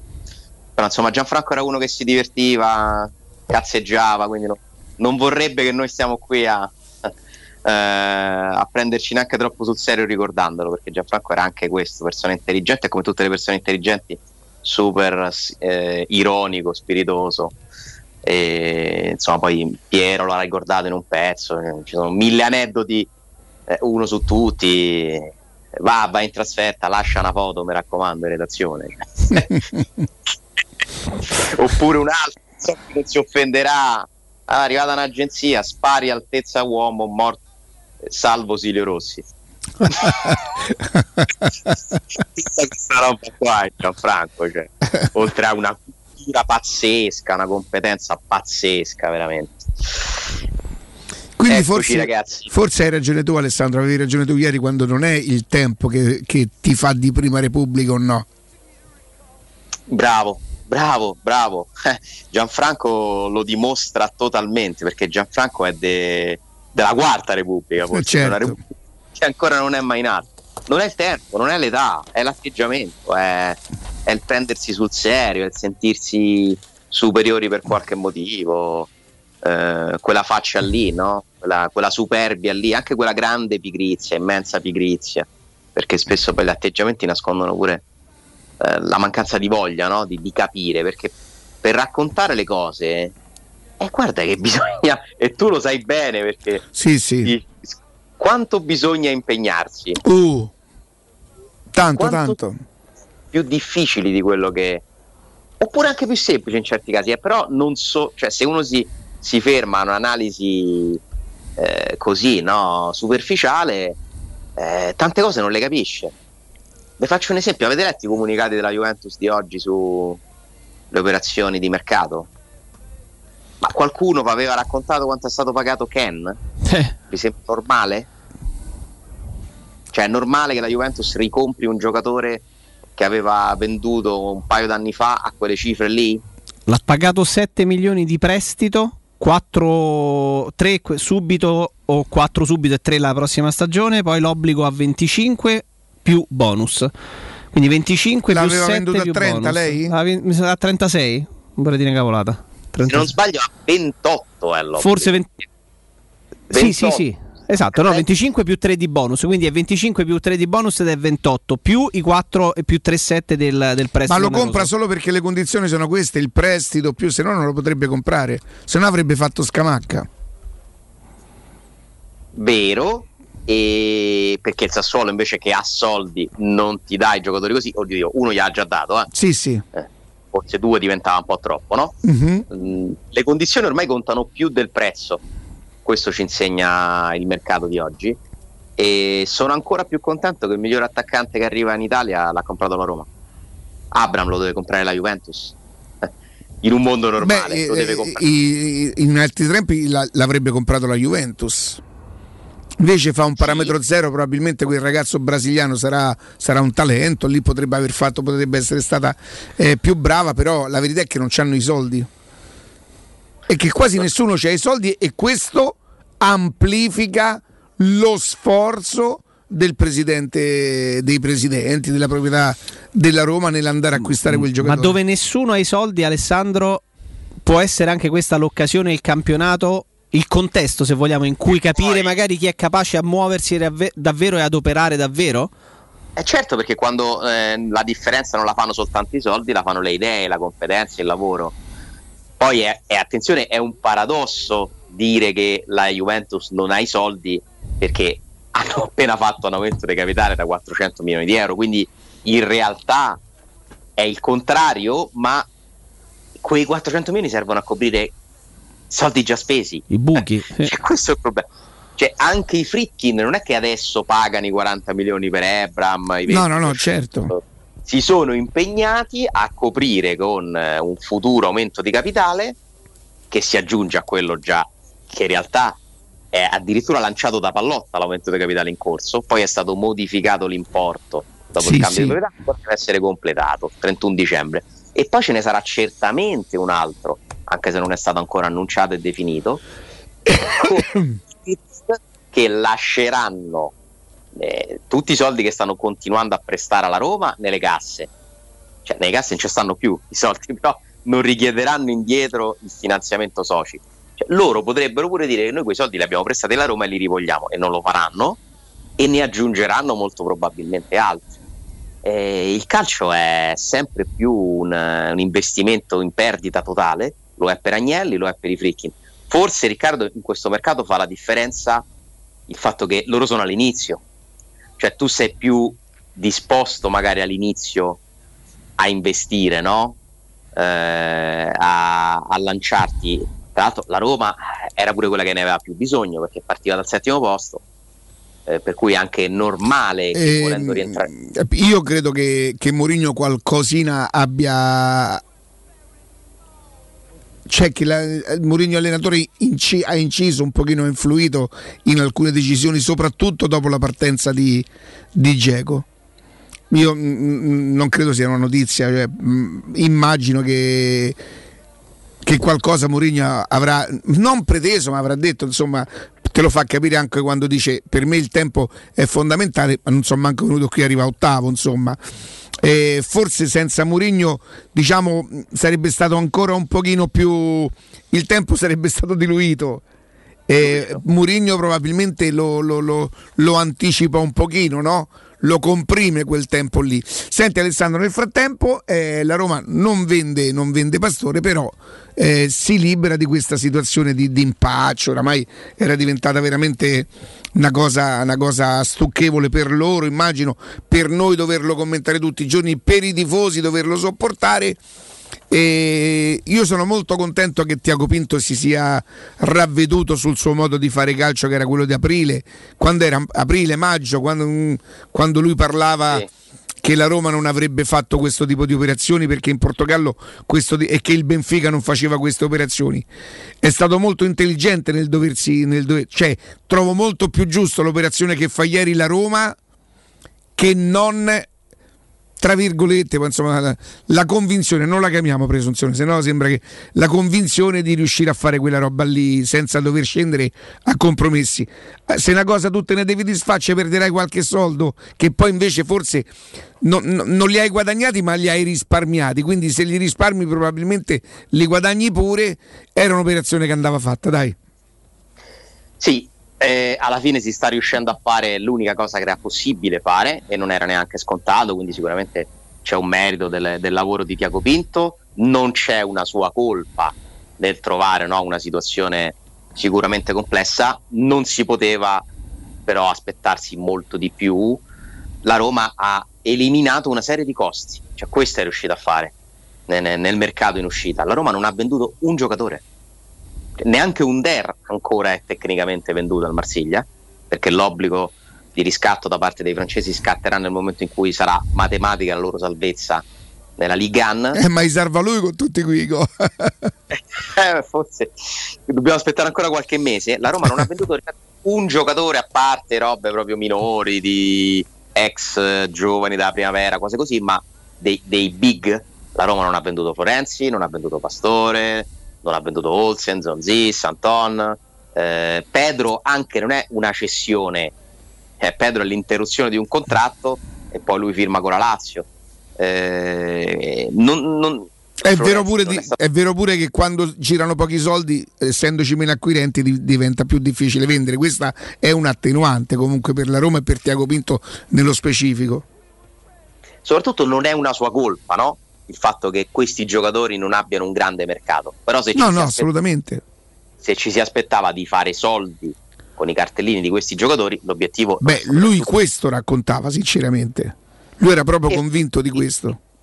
francamente a me sembrava una missione impossibile e tale si è rivelata, ma non perché noi siamo più bravi di Diego Pinto e ci mancherebbe il suo Ma mestiere. figurati. è tra l'altro una persona molto in gamba, molto eh, per bene, preparato, con le idee chiare. Insomma, è uno positivo che ha, rifa- che ha rimesso su un'area sportiva che era stata rasa Guarda, suolo. il perché- suo lavoro non potevi vederlo questo, cioè no- non il suo lavoro, i frutti del suo lavoro non li potevi vedere subito quest'anno e comunque, ripeto, Abram, lui è molto bravo a stare lì tre giorni, ci ha messo del suo, però secondo me il presidente, quando dai 40 milioni a un direttore pannappi a un giocatore, che deve succedere perché non te lo porti? Poi lui invece è stato anche bravo, diciamo così, a limare le perplessità di questo ragazzo che secondo me sono super fugate. Adesso non gli sembrerà vero di stare qui a Roma con questo entusiasmo, con questa città, con questi compagni, con una buona squadra anche. Buona. Non ci allarghiamo. Sapete la cosa migliore che fa Tiago Pinto in questo mercato, se- dal mio punto di vista? Eh. Dire a Geco o me lascio lo stipendio di lui o io l'Inte ci mando. Ah, beh, sì, sì, sì. Sì, sì, sì. Cioè lì ci vedo L'attaccamento, certo. perché è anche fare queste cose, lanciare questi messaggi, imporre certe dinamiche all'interno di una società che fa parte del suo mestiere, perché sono delle piccole cose magari, no? Se- se- con tutto che insomma un mese di stipendio di Geco vale Io dico, io dico che se Pastore trovava l'equivalente dell'Inter non avrebbe chiesto i soldi per andarsene. O se Fazio trovasse. Eh, Giacomo è stato anche, in virtù della sua carriera, ci mancherebbe, tra virgolette, fortunato eh, a trovare la squadra che, che gli garantiva gli stessi soldi per un anno in più e soprattutto la Champions. Cioè, se Pastore avesse trovato una situazione così, probabilmente non avresti dovuto pagarlo. Per, per- Però io ti dico, a me non, non non mi scandalizza neanche un po' sta cosa. Non mi sconvolge. Anzi, ti dico che ha fatto bene. magari hanno fatto bene anche a non farla a giugno perché dice hai visto mai che riusciamo perché gli dobbiamo da subito ma l'ultimo giorno di mercato se davvero ho deciso che tu non fai più parte di questo progetto te pago per andare via non è il massimo, non, non si dovrebbe fare, ma il calcio ci insegna che si fa pure questo. Mi libero da un problema, pago per liberarmi per- di quello che io ritengo sia un problema e in più eh, economizzo dei soldi, quindi niente da dire sull'operazione, anzi. Ma sì, poi serviva del tempo anche per far metabolizzare certe cose, secondo me, la nuova proprietà che veniva da, da una realtà diversa, che inizialmente no, prova ad applicare dei principi normali, ma il calcio non è un mondo normale. Ma tu pensi che in giornata potrebbe fare anche le altre due operazioni? Mm, a ieri sera io so che non c'era grande ottimismo. No, no, no, nel senso decidere se gli dai i soldi a tutte e due se ne vanno tutte e due, penso, eh. Magari riesce a fare Olsen, visto che ieri il CT della nazionale svedese diceva è inspiegabile come questo, il ragazzo sia senza squadra, ma sono fiduciosissimo del fatto che nelle ultime ore troverà una destinazione. Io vi dico, a ieri sera tardi mm, non c'era una, una grande possibilità che si sistemassero né Olsen né Zonzi. Mancano ormai nove ore. No, no, no, ma per sistemare io dico, dico la stessa cosa di... Sì, eh, Zonzi vuole quanto? Un milione e mezzo? Sì, per andare poi a giocare un'altra squadra, sì. Uno e mezzo dei tre rotti che guadagna, giusto? Che non ha senso non dargli, cioè se un Zonzi con un milione e mezzo accetta di andare via e l'alternativa è tenertelo, non ha senso non darglieli. Perché gliene devo dare 4, 3 e mezzo? Oppure, oppure se, se non lo mandi via, a quel punto davvero prova a reintegrarlo. Sì, e questo discorso io te lo faccio soprattutto su Olsen. Non lo so, io con tutto- tutta la speranza che possa avere nelle qualità, perché è una speranza quella nelle qualità di Fusato e Boer, ragazzi, se c'è sta Olsen io sto un po' più tranquillo, eh? Nella rosa della Roma. Ti posso dire una cosa che può sembrare straziante, Ale? È che se non si muove nulla di questi esuberi, io reintegro in prima squadra Santon. Ma certo. Eh, ragazzi, c'è Reynolds, eh, Santon in prima squadra lo reintegro. Allora, vi dovete spiegare che senso ha pagare questi giocatori e non utilizzarli. Tra l'altro la Roma ha proprio tre posti liberi nella, Sì, nella sì. rosa dei Però se a 25. centrocampo tu puoi fare un discorso di No, sono talmente coperto che cioè sulla destra ragazzi c'è un perché- buco perché se, di- anche perché Karsdorp- forse non la qualità, la qualità sicuramente no, ma l'esperienza però a cui faceva riferimento eh, poi Santon è uno che cioè, ha lanciato Murigno, eh, è stato lanciato da Murigno. la, la mia paura è che Santonio non è, credo che sia un ragazzo che non fa problemi, credo che sia un bravo ragazzo e tutto quanto. Suoi problemi credo fisici, che proprio. fisicamente mm, Però se tu ce l'hai sia andato pure lui verso il percorso Però se del- tu ce l'hai e non va via e dietro Karsdorp non è come a centrocampo che hai otto centrocampisti e ti manca quello con la qualità diversa e con l'esperienza diversa. Se dietro Karsdorp c'è l'Acerbo Reynolds e Santon non parte, eh, boh, io in prima squadra me lo terrei, poi magari giocherà 8 spezzoni di partite, 0 o ne giocherà 15. Eh, però qualco- qualche garanzia di più di esperienza, di abitudine a giocare certe partite me la dà, me la trasmette. Bisogna capire se sono ragazzi che possono in qualche modo inquinare, tra virgolette, no, l'atmosfera nello spogliatoio. Eh, Dio Santon mi sa di no. Olsen mi sembra un ragazzo molto taciturno. Sì, grande ne professionista. Sono le tre personalmente. Cioè, non credo che Olsen sia un problema negli allenamenti, eh, che possa creare problemi a Rui Patricio. Non credo che Santon, anzi, Santon è super inserito nello spogliatoio. Già Zozzi è un giocatore insomma, che sta molto per conto suo, carattere particolare, non lo so. Credo che tra reinserirlo pagandolo e dandogli un milione e mezzo e salutarlo, molto meglio la seconda opzione. Vediamo, vediamo quello che succederà. Sai, non, non hai, non neanche bisogno di farlo oggi, eh. Cioè, nel momento in cui. Ah, se gli svincoli e non li, non li cedi formalmente, puoi farlo quando vuoi. se, se loro decidono che tanto ormai quest'anno non giocano, almeno fino a gennaio, eh, lo puoi fare quando ti pare. eh. Lo puoi fare quando ti Sì, pare. sì. Eh, poi alcuni mercati chiudono dopo, quindi ci sono pure delle squadre che potrebbero tesserarli in seguito, prima di gennaio comunque. E tutto questo ha impedito alla Roma di, di fare un'operazione in entrata, che insomma ancora a- fino a stamattina non è prevista, perché neanche la situazione di Villar, per esempio, poi ha preso una, una piega. Piar dovrebbe restare, ieri sera era un dovrebbe restare. Eh, è chiaro che hanno fatto delle considerazioni, anche ragazzo col procuratore. eh, la Roma un altro giocatore adesso dentro non lo vuole mettere, non lo può mettere. Eh, secondo me dobbiamo aspettare la sessione di gennaio come già completamento, cioè si spalma in due sessioni questo primo mercato della Roma di Mourinho. Io sono convinto che a gennaio la Roma farà diverse cose. Eh, magari farà un paio di uscite e, e metterà dentro uno o due giocatori.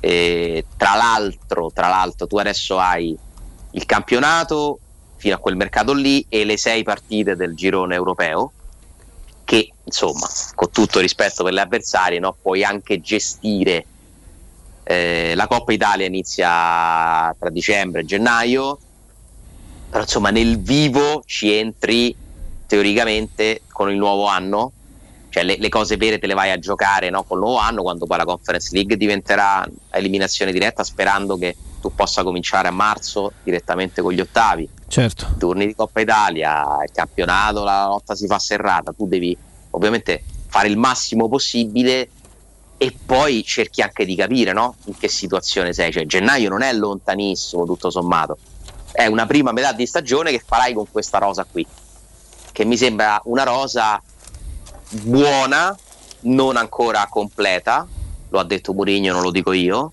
dove manca qualcosa, certamente, quindi il voto al mercato non può essere una piena promozione, eh, è un mercato che è cambiato in corso d'opera, io penso che insomma Riccardo si possa ricostruire senza troppi dubbi quello che è successo, no? cioè le cose sono emerse, cioè si può dire che quando Mourinho si è messo seduto con Tiago Pinto, Fritkin, ci fosse una certa idea di acquisti e poi le cose sono cambiate?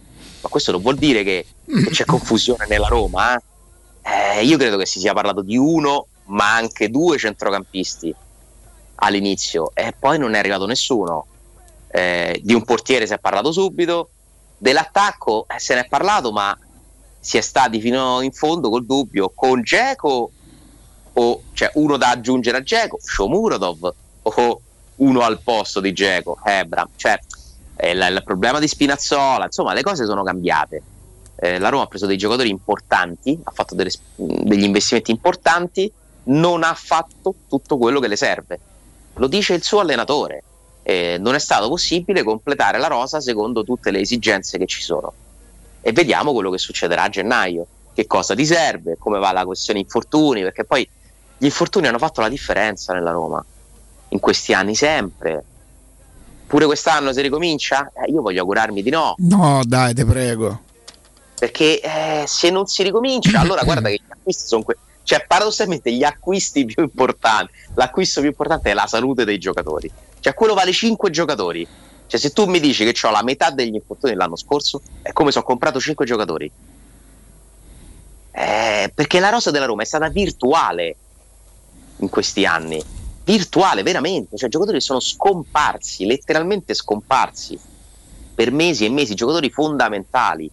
Quindi questo sarà, però siccome non è una variabile che tu puoi controllare, puoi provare a cambiare delle cose, a gestire, insomma, lo staff di Mourinho ci si è messo eh, a fare un programma specifico per alcuni giocatori. Veretù non gli hanno fatto fare la preparazione a Veretù, proprio per- perché si è ripresentato con problemino, per evitare che ci potesse, che potesse rientrare in quel tunnel lì, per ora insomma le cose sono andate bene.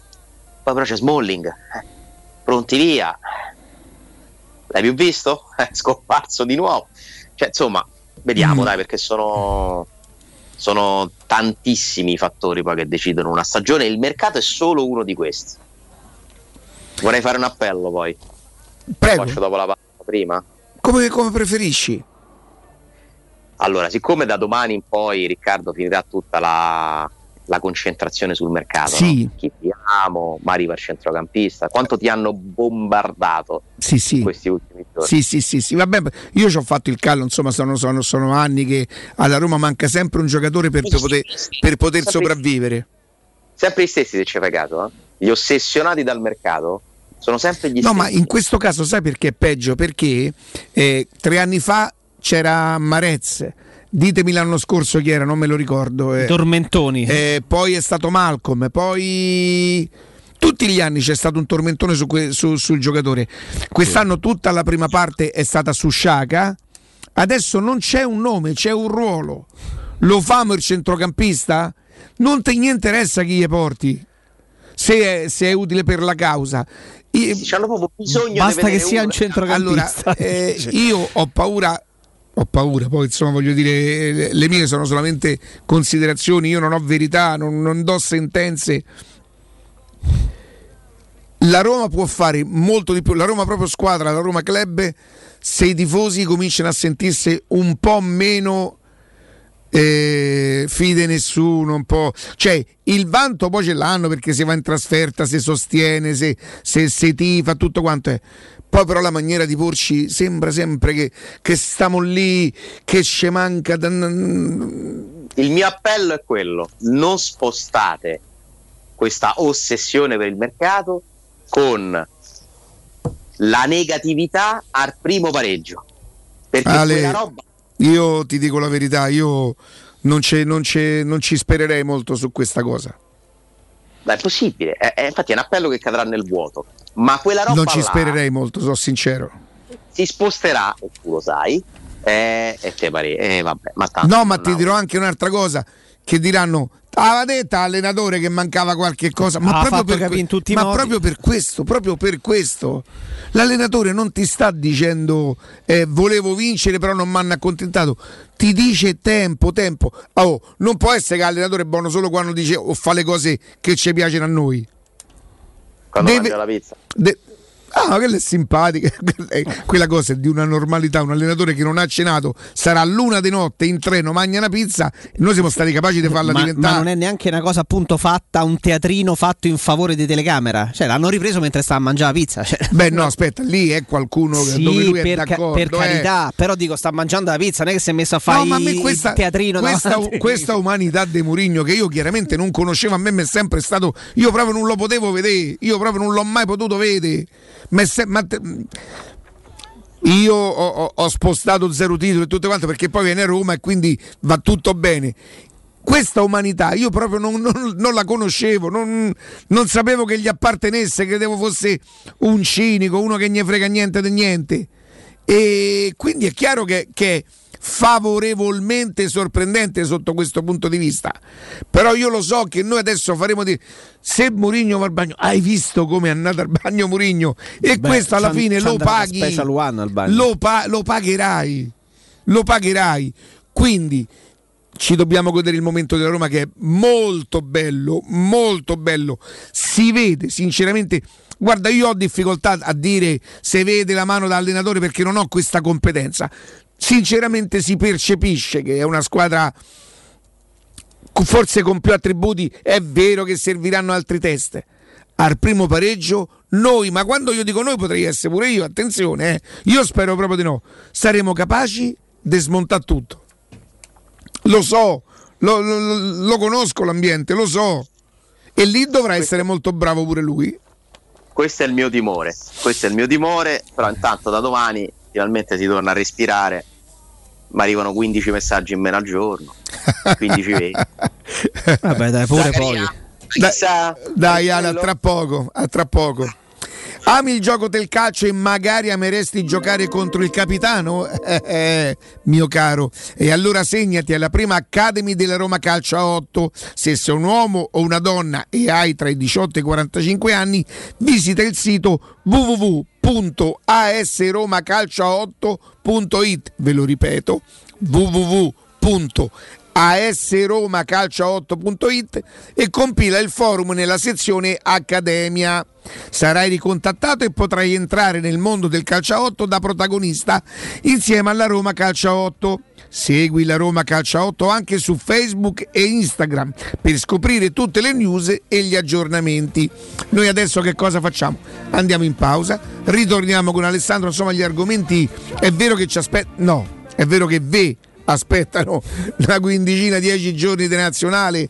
Beato Perché chi ci, as- perché ci aspettano? Eh, A te beh, no? Beh, eh, dopo che ti sei fatto Firenze, Gozo, Venezia, eh, eh, guarda se te va di lavorare una quindicina Va bene, giorni. va bene, dai. Quell'altro oggi in, do sta- in dove sta quell'altro? Fatte conto. Ecco qua, non è che dentro a sta casa posso fare tutto io, eh.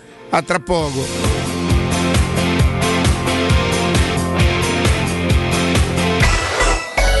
Pubblicità. Per la tua casa o per il tuo ambiente di lavoro, la Global Service Ambiente è la tua certezza. Global Service Ambiente progetta insieme a te, realizza e mantiene il tuo spazio verde, cura il tuo trasloco, effettua il servizio di pulizia. Global Service Ambiente gestisce i tuoi rifiuti liberandoti da tutte le pratiche burocratiche. Si occupa del tuo impianto fognario. Chiama il numero verde 800 998 784 gsambiente.it. Global Service Ambiente lavora per te per rendere il tuo ambiente migliore. Voyer ciuscio? Voyer biberò? Te porto da King da Rosticino?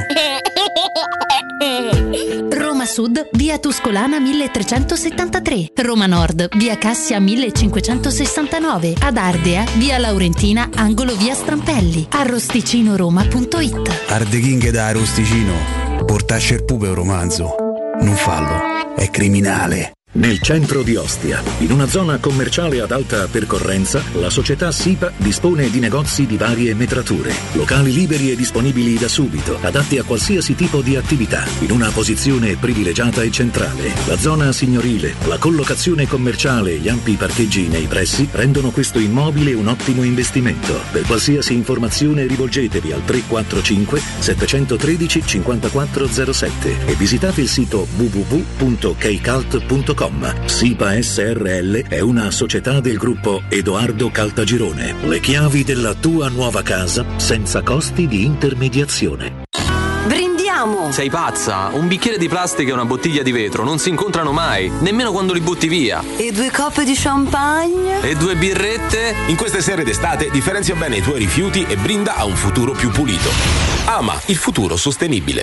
amaroma.it La Paoletti Industria Mobili festeggia il traguardo dei 75 anni di attività, anni di cambiamenti, di impegno costante e di migliaia di famiglie soddisfatte. Un ringraziamento speciale è per i nostri clienti, per coloro che hanno creduto in noi e che da anni ci danno fiducia, a tutte quelle persone che hanno contribuito al nostro sviluppo, affidandoci i loro progetti e i loro sogni. Un grazie di cuore da tutto lo staff della Paoletti Industria Mobili.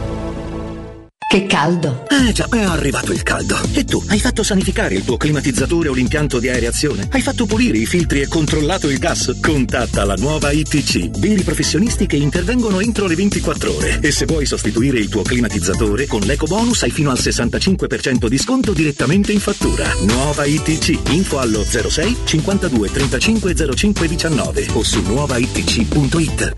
Teleradio Stereo 927 Oh,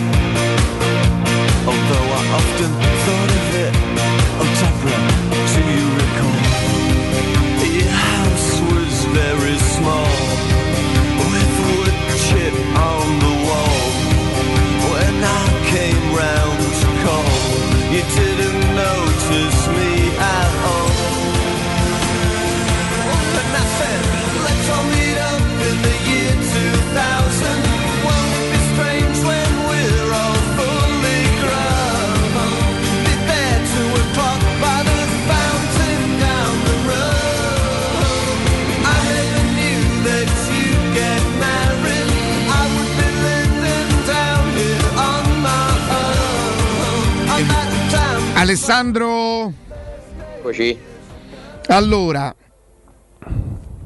Le- siamo sempre a un classicone nell'ultimo giorno di mercato.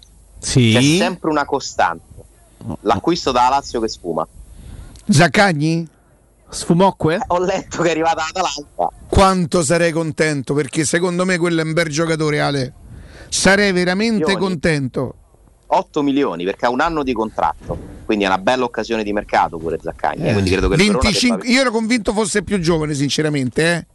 Eh, a Riccardo è, bastata, è bastato un tempo per No, ma che già dall'anno scorso, oh, ma già dall'anno scorso, non adesso. Sbagliata, avete letto? La mail sbagliata a cui avevano mandato l'offerta? Allora io ve lo dico.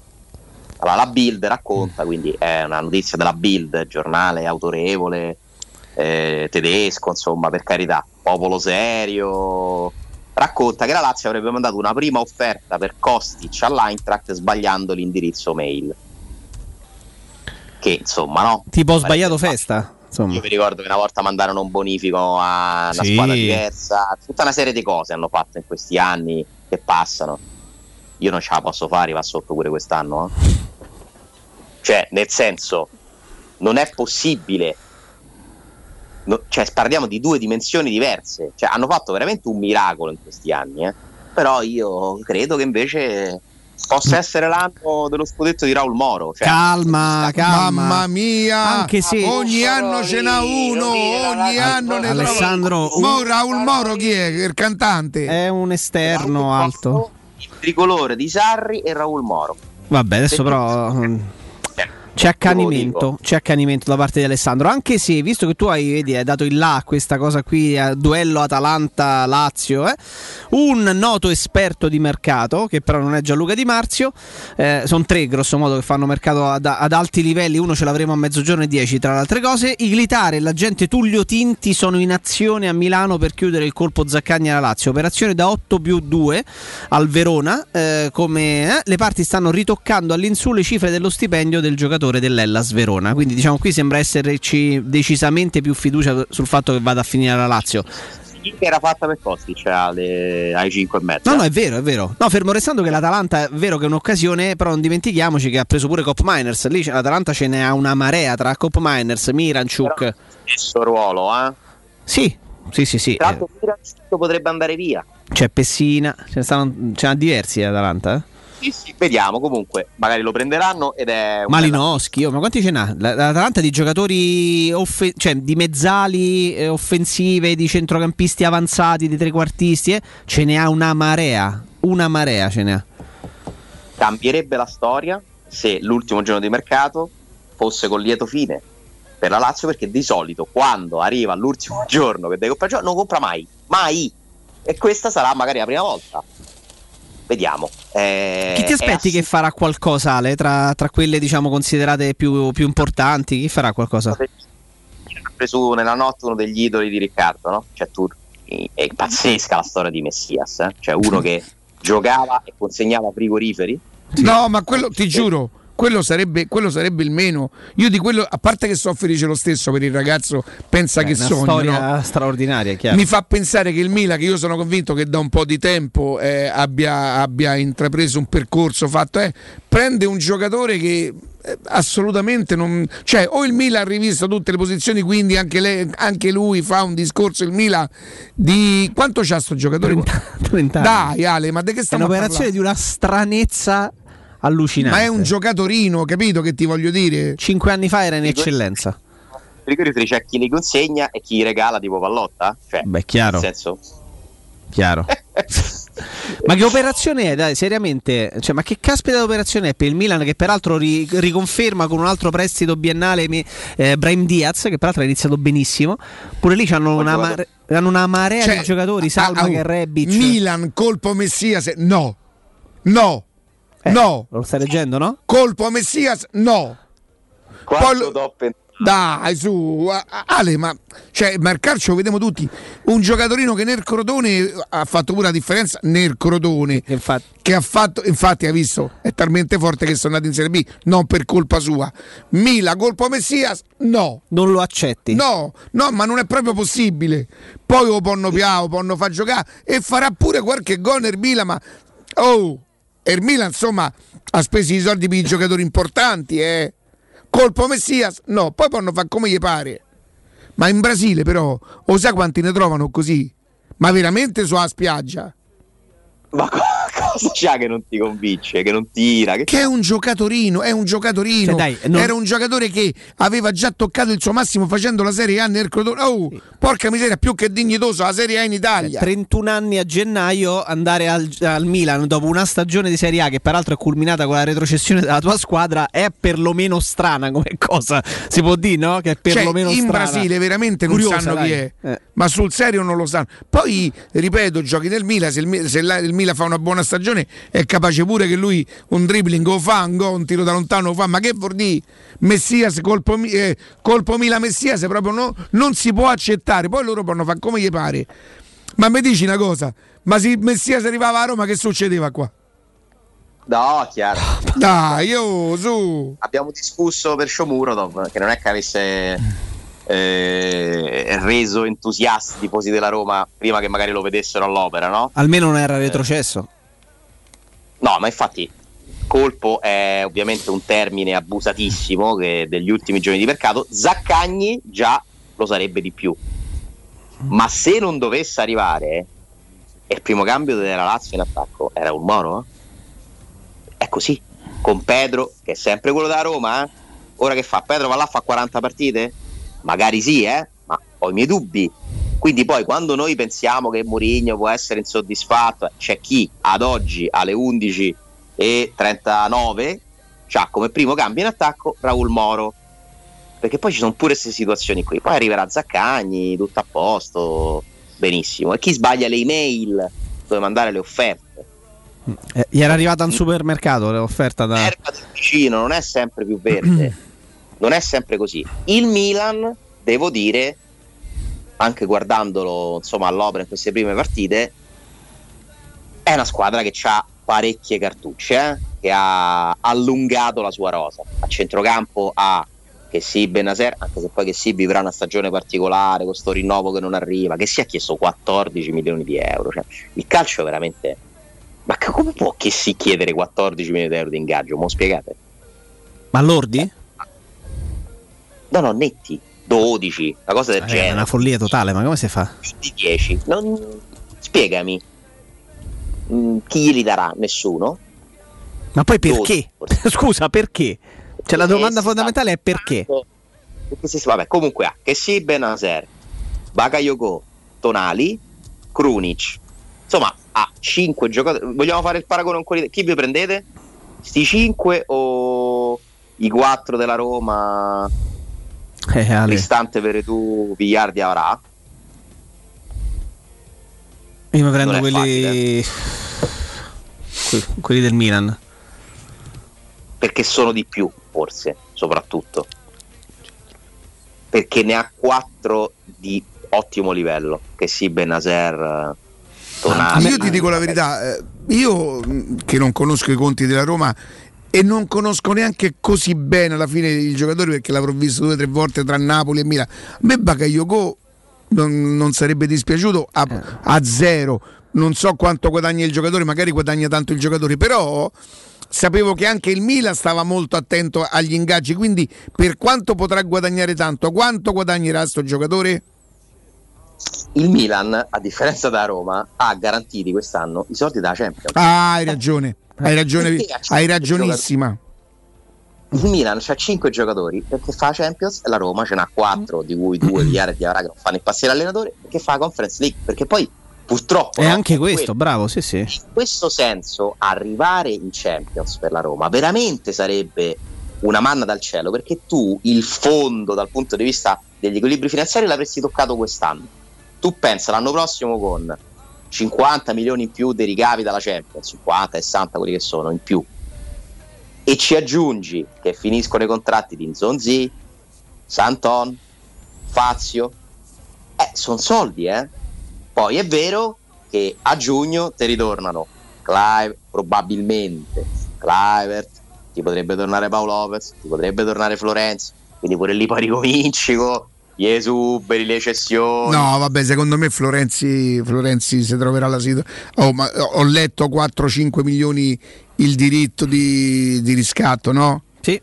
Boh, Ma tu Milan, perché eh, dovresti dare 4-5 milioni a Roma? Che ha messo fuori rosa e non lo vuole. No, te ne do uno. c'ha un anno di contratto, che fa a Roma? Cioè tu devi metterti dall'altra parte. Ah, certo. E anche lì fai il discorso piuttosto che pagare l'ingaggio a un calciatore che per me non è più. eh. di riscatto. Diritto di riscatto è un numero virtuale che non ha alcun valore perché è un diritto. Non Il diritto, sì, fare- certo. Che il diritto tu puoi mettere la cifra che ti pare, tanto scade l'opzione perché il diritto di riscatto tra l'altro ha una data entro la quale va esercitato quel diritto e se tu non intendi farlo, quel numero è virtuale. Eh, quindi purtroppo quei 4-5 milioni a Roma deve sperare di incassarli, eh.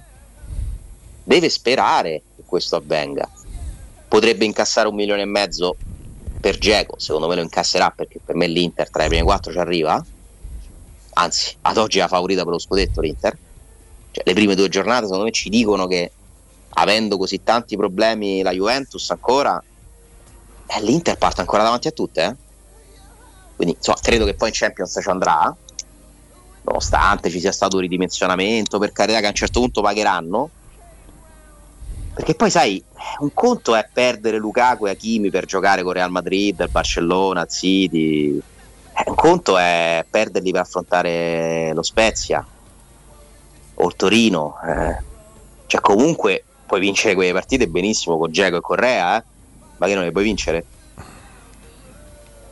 Per cui, insomma, mh, la Roma è in un momento in cui ancora non può fare tutto quello che vorrebbe. Andare in Champions sarebbe una grande svolta, perché non avresti più neanche quei costi lì, tra l'altro, perché di sicuro non ci avrai lo stipendio di Enzonzi, questo è sicuro, non ci avrai lo stipendio di Fazio, di Santon, sono tutti numeri che recuperi, soldi che recuperi. E allora lì sì che potrai avere pure tu 4-5 centrocampisti dello stesso livello, un altro terzino, magari vai a cambiare il centrale difensivo, uno lo provi a migliorare. Mi sembra che si sia fatta una base su cui si può ripartire, ma serve, come dice Murigno, tempo. Lui è pronto a accettarlo? Sì e no. Nel senso, Mourinho mi pare che il discorso che fa è io il tempo ok l'accetto, mi può stare bene un anno lottare per la Champions, ma l'anno prossimo vorrei lottare per vincere. E la piazza? Che faremo al primo pareggio? Eh. Che diremo? C'è la depressione? Cioè se cominci a stare 5, 6, 10 punti dalla prima, se cominci a capire che sei quarto, quinto, che devi stare lì a lottare fino a... Cioè siamo pronti? Io sono pronto, perché quello deve fare la Roma. Sono prontissimo. Se la Roma compete fino all'ultimo per la Champions, ha fatto, ha raggiunto il suo obiettivo. Eh, però io non lo so. Eh, è talmente bella la Roma delle prime giornate che, che ci ha fatto sperare, sognare anche in qualcosa in più, dobbiamo dirlo, no? Perché sta squadra ha, ha dei valori, ha delle qualità. Poi però è ancora calcio d'agosto, hai giocato comunque... Beh, Fiorentina secondo me è una- un'avversaria difficile per tutti, però hai giocato comunque un tempo intero alla fine in superiorità numerica. Eh, Salernitana, pure lì poi, vediamo come va a finire. Eh. Mm. Ve potre- ve potrei fare una previsione. lì, Eh ma- dai, eh, boh, stiamo all'angolo della zizzania, il tempo Dimmi un po'. No, vi faccio, vi faccio una domanda. Vi Ok, faccio una domanda. dai. Secondo voi, l'attuale proprietario della Salernitana, in quale serie spera che giochi l'anno prossimo la Salernitana? In B. Dici? Sì. Questo è il pensiero del trust, eh? È una mia domanda. Io ho fatto una domanda. eh. Eh? Ho fatto una domanda, eh? Sì. Hai detto tu, eh? Eh, tu hai fatto una domanda e Se Riccardo ha sta in B risposto. sta la può tenere, no? Allora, teoricamente lui la deve vendere entro dicembre. Ah, perché sta in A. E poi non so come funzionerà. eh. Mm. Io ti dico che questa Salernitana senza un gio- la Salernitana non ha un giocatore da Serie A, si può dire che non ce n'ha manco uno? Boh, possibile? Che vi devo dire? Vediamo. Quindi, insomma, la vittoria con la Salernitana ci deve far piacere per come è arrivata, per la convinzione che ci ha messo la Roma, la forza, la bravura, la qualità. Però troppe ne devi superare di prove. No, ma infatti, infatti. Can- Roma-Sassuolo è un altro mondo, eh. A proposito, Roma-Sassuolo non si sa ancora l'orario, però mh, mi risulta che la Lega ci sta lavorando perché con tre competizioni europee è un pochino più complicato. Mm, Può essere domenica alle 15 un'opzione? Eh, il giovedì avrà giocato la Roma in casa? No, è prima della è prima, la prima è partita. eh? prima. La Roma, gioche- la- la, la Roma e giocherà allora prima magari, in e allora magari c'è, anche se sono poche ore, si ha giocato il giovedì, no? No, giochi. No, no, la Roma giocherà la prima di campionato dopo la sosta, prima di fare la partita di conference. Quindi giocano Roma-Sassuolo e poi Roma-CSK Ah, Sofia. ok. Ok. Allora io vi, Allora, vi sì. che si giocherà di sabato perché di sabato dovranno giocare. Tu, basta che vai a vedere Quelle che giocheranno il martedì. Esatto, quelle che giocheranno il martedì, siccome ci sono due big match, Milan, Lazio e Juventus e Napoli Juventus, chi delle due gioca in Champions il martedì, sicuramente quella partita la mettono il sabato. Esatto, gioca il sabato, certo. Se tu riesci a trovare il calendario con le partite del primo turno di Champions League, già possiamo dire secondo me qual è quella di sabato. La Roma andrà domenica. Il dubbio è ai 3, ai 6, 20 e 45. Perché sai, parte la prelazione dei biglietti. Quindi ci sono molti tifosi che stanno cercando di capire quando è la partita, perché che faccio? E alle 3 ci posso portare i miei figli, eh, posso venire Questo da è fuori. O è Reynolds? Eh, Diavara era in campo. In credo. quel momento.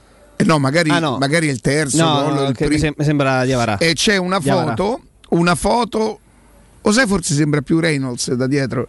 C'è una foto di Eh, Mourinho Bassino. che lo abbraccia, sai quando abbracciando il giocatore, però gli, gli- cioè, gli monti proprio sopra, lo- gli fai un salto addosso. Siccome il giocatore è di spalle e, mm, e è di colore, Però è no- bassino Eric, Reynolds è 1,90. Quindi dall'altezza mi sembra più eh, Diavara. qui come la, la, la giudichi l'altezza, lui Da sta- quanto, da quanto sta con le braccia alte Murigno per ma abbracciarlo? gli staccava Cecio, gli sta addosso, lo tiene in braccio praticamente. Mm. Vabbè, dai, facciamo il quiz. Dai. Se, la gamba, se la gamba è Dove la chi- mando? Sul note? Forse la gamba è più chiara, quindi potrebbe essere Reynolds per quello. Non avevo, non- non avevo visto. Forse la non gamba avevo- è più chiara, Oh, è bruttissimo. Ma è così, è così. Sei un pazzo! Ah, scusa, eh, Diavara è più, è più scuro di Carnagione rispetto a Reynolds o no? Sì. eh, Ren- No, vabbè. Reynolds è più chiaro di, di, di, di Malizia Diavara. edizione 2021 Riccardo non più. È eh. stato Venezia, Venezia è stata che l'ha, Non si- un po' non si controlla disorientato. Sì, Controlla sì. più. Senti Ale, intanto ti ho trovato, ti ho trovato la, la giornata. Se, se ti interessa, oppure non ti interessa più dopo la cosa che ho detto, No, mi interessa come. dopo la gravità della cosa che ho detto. Ma Eh, tu sei un pazzo scatenato, vai. Vabbè, però è così. Allora, Liverpool-Milan si Liverpool-Milan si gioca di mercoledì, così come di mercoledì si gioca Inter-Real Madrid. Quindi Malmo-Juventus si gioca di martedì, così come Villarreal-Atalanta si gioca di martedì. Quindi le partite Martedì. Sì. Quindi Napoli-Juve sabato. Esatto, quindi le partite della Juventus e la partita del, eh, dell'Atalanta che saranno impegnate in Champions il martedì giocheranno mh, in automatico il sabato. Ok, e a questo punto Milan-Lazio potrebbe giocarsi di domenica, così come Roma-Sassuolo. Sì. Mm, Quindi Napoli-Juve e Atalanta-Fiorentina si giocheranno sicuramente di sabato. Oh, eh, Ale, tu non, puoi, tu non puoi vedere la foto. Aspetta, te la mando che così capisci. Eh, Eh, forse è Reynolds. È Reynolds. È Reynolds, Però sto dai. scherzando, però, ragazzi, da- dal colore della pelle. Ma ancora? Diavara è, è molto più scuro di, di Reynolds. Eh, questo è Reynolds. Ma non può essere Non avevo- questo il parametro per cui si capisce. Non, oh, non avevo visto dalla La foto. oh, capigliatura. non avevo visto dalla, dalla foto di Riccardo che fosse in braccio. Uno si potrebbe domandare. Vabbè, No. ma eh, oh, Diavarà per quanto sarà più basso di Reynolds è sempre più alto del mister. Credo il mister non è uno stangone, eh. Che Se potrà dire che non è alto eh, Murigno o me più insulti. No, oggi non c'è Augusto, quindi puoi dirlo. Oh, speriamo che non lo dice nessuno, Augusto. Se no chieda la diretta, eh. E chi lo sente? E chi lo sente? Comunque mi sembra Reynolds a Sì, vederlo così. sì. eh. Eh, sì. Che cos'è che te lo fa pensare, ehm, Ale? Quadricipite. Ah, Ma quello sarà, quello sarà il coso. Aspetta, come si chiamano quelli dietro? I- È un flessore. Eh, quello è un flessore. Bicipite femorale. Esatto. La posizione del mister è terribile, possiamo dirla sta cosa Ale? Non male anche la scarpa di Mourinho. Sì, eh? anche se la posizione del mister è No, terribile. io, so- io si sono, presta sono- a, de- a dei sono fotomontaggi. impazzito per la maglietta perché ve lo giuro, io non sto scherzando. Mio padre aveva una maglietta così, quel colore là con quella sorta, come si chiama? Quel cotone tipo maglina, come si Sì. chiama? Quelle che non sono un po', un po' leggere. si può dire che- Non credo fosse della Roma, vero Ale? No, e pensa un tifoso mi ha scritto: Io sarò matto, ma per me non è caso che si è messo una maglietta simile a quella della Salernitana. Te lo giuro, l'ho pensato anch'io, l'ho pensato anch'io. Però se fosse questo, allora la domenica prima avrebbe dovuto indossare la maglietta viola, Poi no? perché? No, no, Così, senza logica. Ah, Ma adesso ho capito perché hanno preso Man- Messias. che è successo? Ah, non sapevo una cosa. Attenzione. Eh vabbè, dicela. È una strategia per pianare altro giocatore? No, perché sapete che a volte conta pure, no? La gente. Il procuratore, cioè mi hai fatto Ah, fare devono questa arrivare a un operazione? altro giocatore? No, No, è già ma è una arrivato. questione di rapporti, di cose. Beh, ragazzi, ragazzi, Junior, Eh, io, io voglio sapere quanto guadagna Junior, Me- Messias. Junior Messias al Milan è un'operazione che tu dici, ragazzi, vabbè. Un cioè- milione e mezzo di guadagna il giocatore, Ale? Un Ma milione di pure commissione? Ma forse pure meno. Dai, Commissione pure Ale, dai, colpo Messias. Io al fantacalcio me lo prendo. Va- piede pure Zampagna là, come si chiama? Petagna, Petagna. Petagna ha deciso. Oh, ma tu ti rendi conto Petagna ha fatto in tempo a far vincere il Napoli e poi dove è andato? No, ancora de- eh, pare che abbia deciso Di restare. Di restare, sì. Pare. Dovrebbe andare alla Samp. Dovrebbe, però scrivono che avrebbe sciolto i dubbi e è stato convinto di restare a Napoli. Il Genova è più forte. il gioco stupido, eh? Premessa, il gioco stupido. Il Genova è più forte della Salernitana, Ale? Beh, sì, sì, sì, sì, sì, sì. sì. Ah, ok. Anche se ne ha cambiati talmente tanti quest'anno di giocatori che sono curioso di capire se insieme fanno. La Salernitana è a livello troppo scarso, ma pure il Venezia. eh. Mamma mia, raga, il Venezia. Io male, non avevo male, capito male. che la signora, la signora, mm, la, la- la moglie del mister stesse allo stadio. Perché era stato detto nel post partita che non era un malore del mister, ma la moglie che era caduta in casa, avevano detto. No, no, no. invece, era- invece sappiamo, no, Rick, che era allo stadio e che ha avuto un- il problema che abbiamo raccontato ieri, era con- così come c'era arrivato, ma che non era accaduto in casa, bensì proprio in tribuna allo stadio Arechi, in occasione della, della partita de- de- de- dell'altro giorno. Sì, comunque il Genoa... ri- Murigno, l'ho letto, insomma, che Murigno ha telefonato a Castori per fare gli auguri alla moglie. Molto bello anche questo, no? Sì. Questo gesto. E sì, insomma, infatti io mi chiedevo perché non avesse fatto l'intervista, poi insomma abbiamo scoperto subito dopo. E... Dai, mi- unisco ovviamente all'inbocca al lupo per la signora, che era allo stadio quindi, eh? Sì, così ci hanno riportato poco prima della trasmissione, sì. Ok. Mm. ok.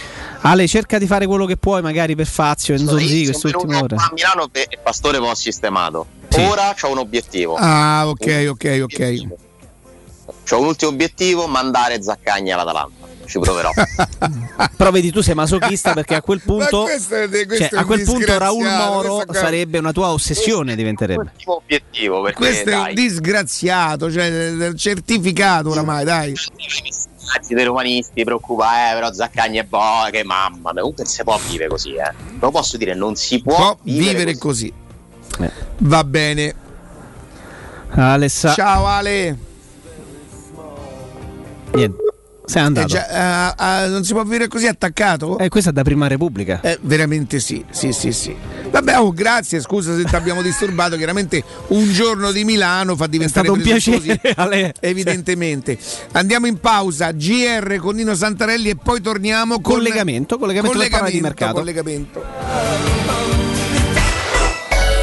Pubblicità. In zona Ponte di Nona, la società edilizia del Golfo dispone di diversi negozi di varie metrature posizionati su strade ad alta percorrenza che collegano la via Prenestina e la via Collatina con la rete autostradale. I negozi offrono la possibilità di installare canne fumarie e vi sono ampi parcheggi nei pressi. Per qualsiasi informazione rivolgetevi al 345 713 5407 e visitate il sito www.kcalt.com. Edilizia del Golfo SRL è una società del gruppo Edoardo Caltagirone. Le chiavi della tua nuova casa senza costi di intermediazione. Se ami la carne quanto noi, adorerai Arabracis. Steakhouse e American Barbecue. Golosi hamburger di scottuna o Black Angus. Barbecue con New York pastrami, ribs e altre specialità con cottura low and slow. Un'accuratissima selezione di carni di altissima qualità da tutto il mondo e primi romani fatti in casa. Arabracis. In via Cassia 1837. Info allo 06 80 07 1142. Arabracis. Il tempio della carne a Roma. Quando Roma brucia, Nerone placa le sue fiamme. Nerone, l'amaro di Roma. Un gran liquore che racchiude in sé millenni di storia, arte e civiltà. Asciutto al palato, dal gusto pieno, che regala intense sensazioni. A Roma nasce Nerone, un incendio di sapore. Brindiamo! Sei pazza? Un bicchiere di plastica e una bottiglia di vetro non si incontrano mai, nemmeno quando li butti via. E due coppe di champagne? E due birrette? In queste sere d'estate differenzia bene i tuoi rifiuti e brinda a un futuro più pulito. Ama il futuro sostenibile.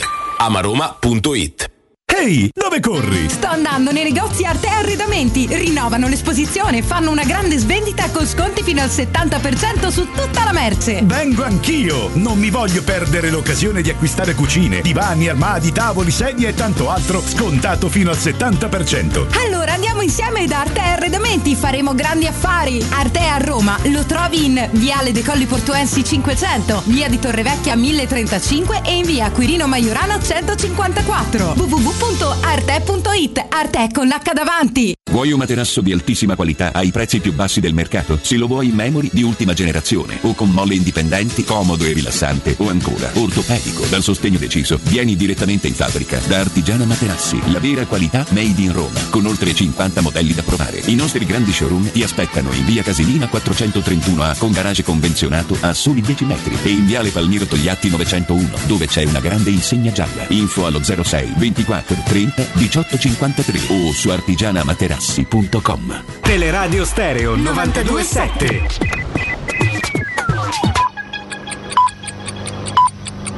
Sono le 12 in punto. Teleradio Stereo 927, il giornale radio, l'informazione. Buongiorno, ieri è terminata con un giorno d'anticipo l'evacuazione dei soldati americani dall'Afghanistan. In Italia, come sappiamo, sono arrivati 5.000 afghani, purtroppo al momento nulla da fare per i 180 studenti afghani iscritti alla Sapienza. Il Viminale sta mettendo a punto un sistema che coinvolga i comuni per accogliere chi è già arrivato dall'Afghanistan e chi arriverà nei prossimi mesi attraverso la rotta balcanica. In questo GR ascoltiamo il collega Valerio Nicolosi impegnato eh, a fare un reportage proprio sulla rotta balcanica. Lo ascoltiamo proprio dalla rotta balcanica. Sentite cosa ci ha detto poco fa.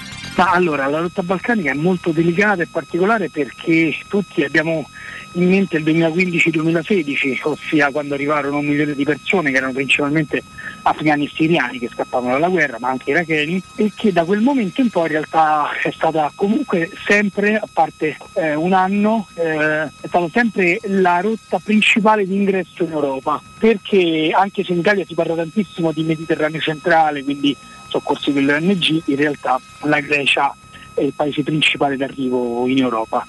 Questo, in questo momento qua eh, diciamo che la situazione è drammaticamente stabile, come la definisco io, nel senso che eh, ci sono eh, migliaia di persone, in realtà non tantissime, in Bosnia per esempio 4.000, circa la metà in Serbia, che eh, sistematicamente provano ad entrare in Europa tramite la Croazia per poi passare Slovenia, arrivare a Trieste e da Trieste Ventimiglia e andare in Francia, quindi l'Italia è un paese di transito come, come gli altri, eh, solo che vengono respinti sistematicamente dalla polizia croata che usa anche violenza.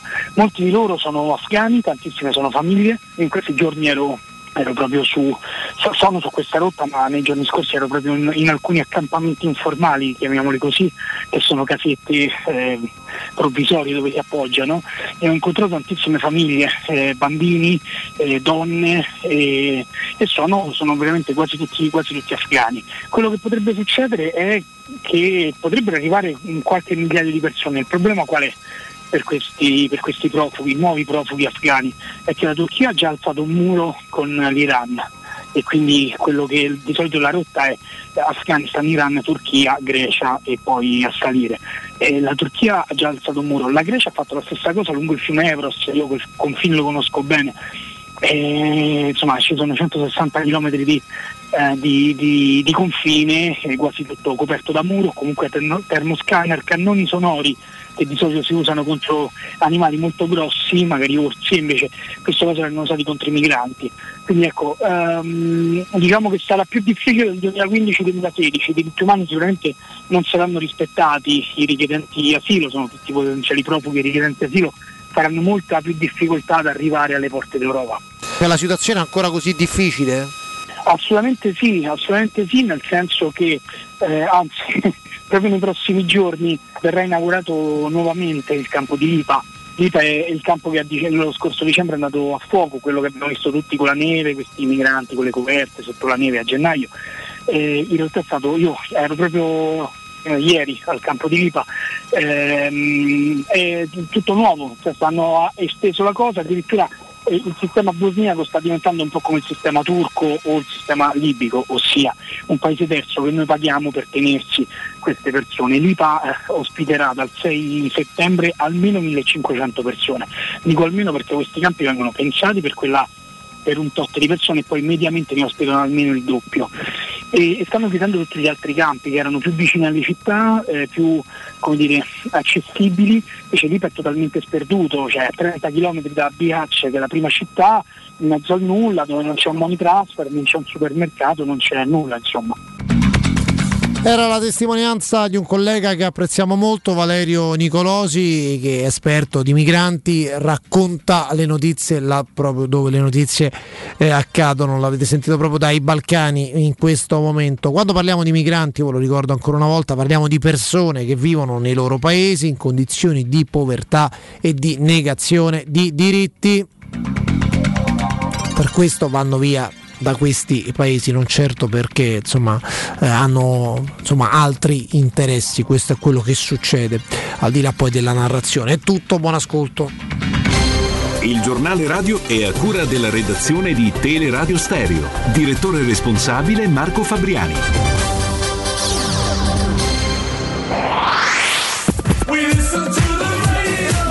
92.7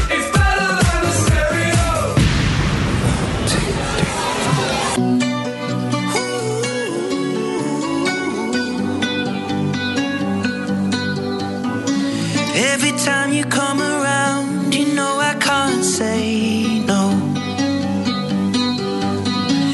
Every time the sun goes down, I let you take control.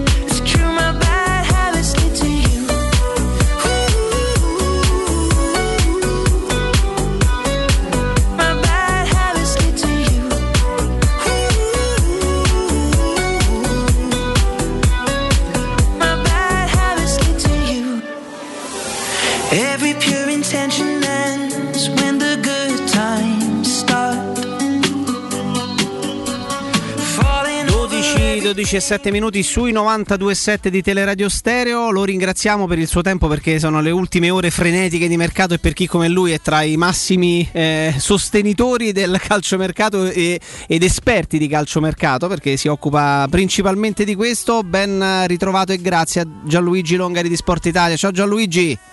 Ciao, ciao ragazzi, grazie a voi. Grazie Buongiorno a e bentornato, buongiorno. Eccoci qua Gianluigi, eh, ore frenetiche di mercato perché anche nelle sessioni e nelle finestre, quelle che sembrano un po' più spente, eh, più blande come operazioni, però poi succede sempre che ci si infiamma negli ultimi, nelle ultime ore, talvolta negli ultimi minuti e fa sempre sorridere anche il fatto che ci si rammarichi che alla fine, ah, visto, se fosse durato 10 minuti di più sarebbero riusciti a depositare quel contratto. Quella, la, la strana storia delle finestre di mercato con un- due mesi a disposizione e poi ci si riduce negli ultimi minuti. Quali sono in questa fase, a 8 ore circa dalla chiusura del mercato, 7 ore e 50 o giù di lì, le operazioni più calde che sono, sono in corso e che possono essere completate a stretto giro di posta?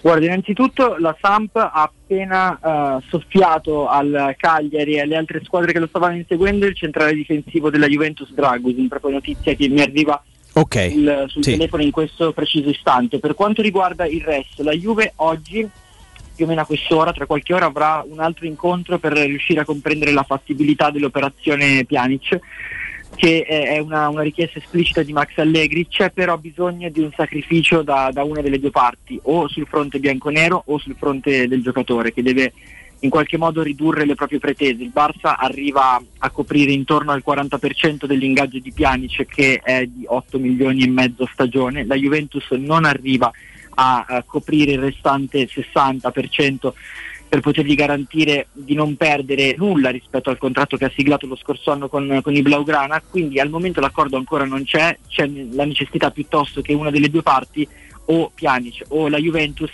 si venga incontro, faccia un passo deciso per cercare di arrivare alla conclusione, altrimenti attenzione perché il Siviglia è sullo sfondo, Pjanic è praticamente fuori dagli schemi e dalle scelte di Kuman e quindi eh, si consiglia insomma, da- dal suo entourage di, di trovare, di trovare una sistemazione alternativa che gli consenta di non perdere una stagione o comunque di non perdere, insomma lo vorremmo perdere noi 8 milioni e mezzo a Barcellona sulle Ramblas immagino, però è un giocatore che può ancora dare tantissimo evidentemente al, al calcio che conta, la Juve vorrebbe dargli questo tipo di opportunità. Certo. Il Milan dovrebbe avere chiuso così, la Lazio invece sta lavorando per, per il discorso legato al, non possiamo definirlo esterno perché esterno non lo è, eh, Zaccagni, però è un, un giocatore offensivo che, che Sarri ha richiesto dopo che è sfumata eh, la pista Kostic e quindi si sta lavorando, si sta lavorando su questo. Peraltro ci sono la Milan chiuso con, con l'arrivo di Messias Junior. eh, il Napoli di, di fatto no, è stato protagonista di un mercato a meno di colpi di scena in cui non ha messo dentro un'operazione Gianluigi. Sì, ha in realtà ha messo, messo Anghissà, no? ha preso Anghissà. Sì, cioè, perdono, in attesa della comunicaz- del comunicato ufficiale, però Sì, ecco, esatto, manca- eh. comunque è l'unica cosa di, di rilievo, di rilievo che, ha fatto, che ha fatto il Napoli fondamentalmente. Eh, ci si aspettava che potesse fare qualcosa in più sulla corsia di sinistra, però alla fine non è, non è accaduto eh, perché il, il vero grande obiettivo che, che aveva il Napoli era quello legato a Emerson Palmieri che alla fine è stato, è stato preso dalla, dall'Olympique Lyonnais con una mossa intelligente, un'operazione anche dal punto di vista economico sostenibile che anche il Napoli si sarebbe potuto permettere e quindi non è andata come, come il Napoli avrebbe sperato, però c'è da dire una cosa e voi lo conoscete molto bene, eh, l'abito sembra, l'abito tattico del Napoli sembra cucito su misura per le caratteristiche del suo allenatore. Ha i giocatori perfetti, gli interpreti perfetti per, per utilizzare il 4-2-3-1 nel migliore dei modi possibili, per cui non aveva veramente tantissimo da, da cambiare il Napoli per rafforzare la squadra, doveva cercare di valorizzare gli interpreti di cui dispone, magari eh, dovrebbe cercare di trovare un accordo con, con Insigne per il suo rinnovo, anche se le parti mi risulta che siano sostanzialmente ancora piuttosto lontane. Mm, mm, Un mercato invece molto, molto diverso, poi eh, sarà magari curioso e lo faremo più avanti un, un consuntivo finale, ma a poche ore dalla fine tu ti aspetti che possa esserci eh, per chi non ha ancora magari battuto forte, forte un colpo eh, o lo ha fatto ecco, hai parlato dell'ipotesi della Juventus che faccia Pjanic, eh, il Napoli sì con l'ufficialità scusa, di, di Anguissà forse si fermerà lì, ecco ti aspetti altri movimenti oltre a quelli a cui facevi riferimento all'inizio del collegamento oppure le famose sette sorelle, per quelle che sono le tue informazioni, si fermano qui e si lascerà spazio come spesso accade negli ultimissimi minuti, salvo rare eccezioni, ai colpi quelli delle cosiddette medio-piccole?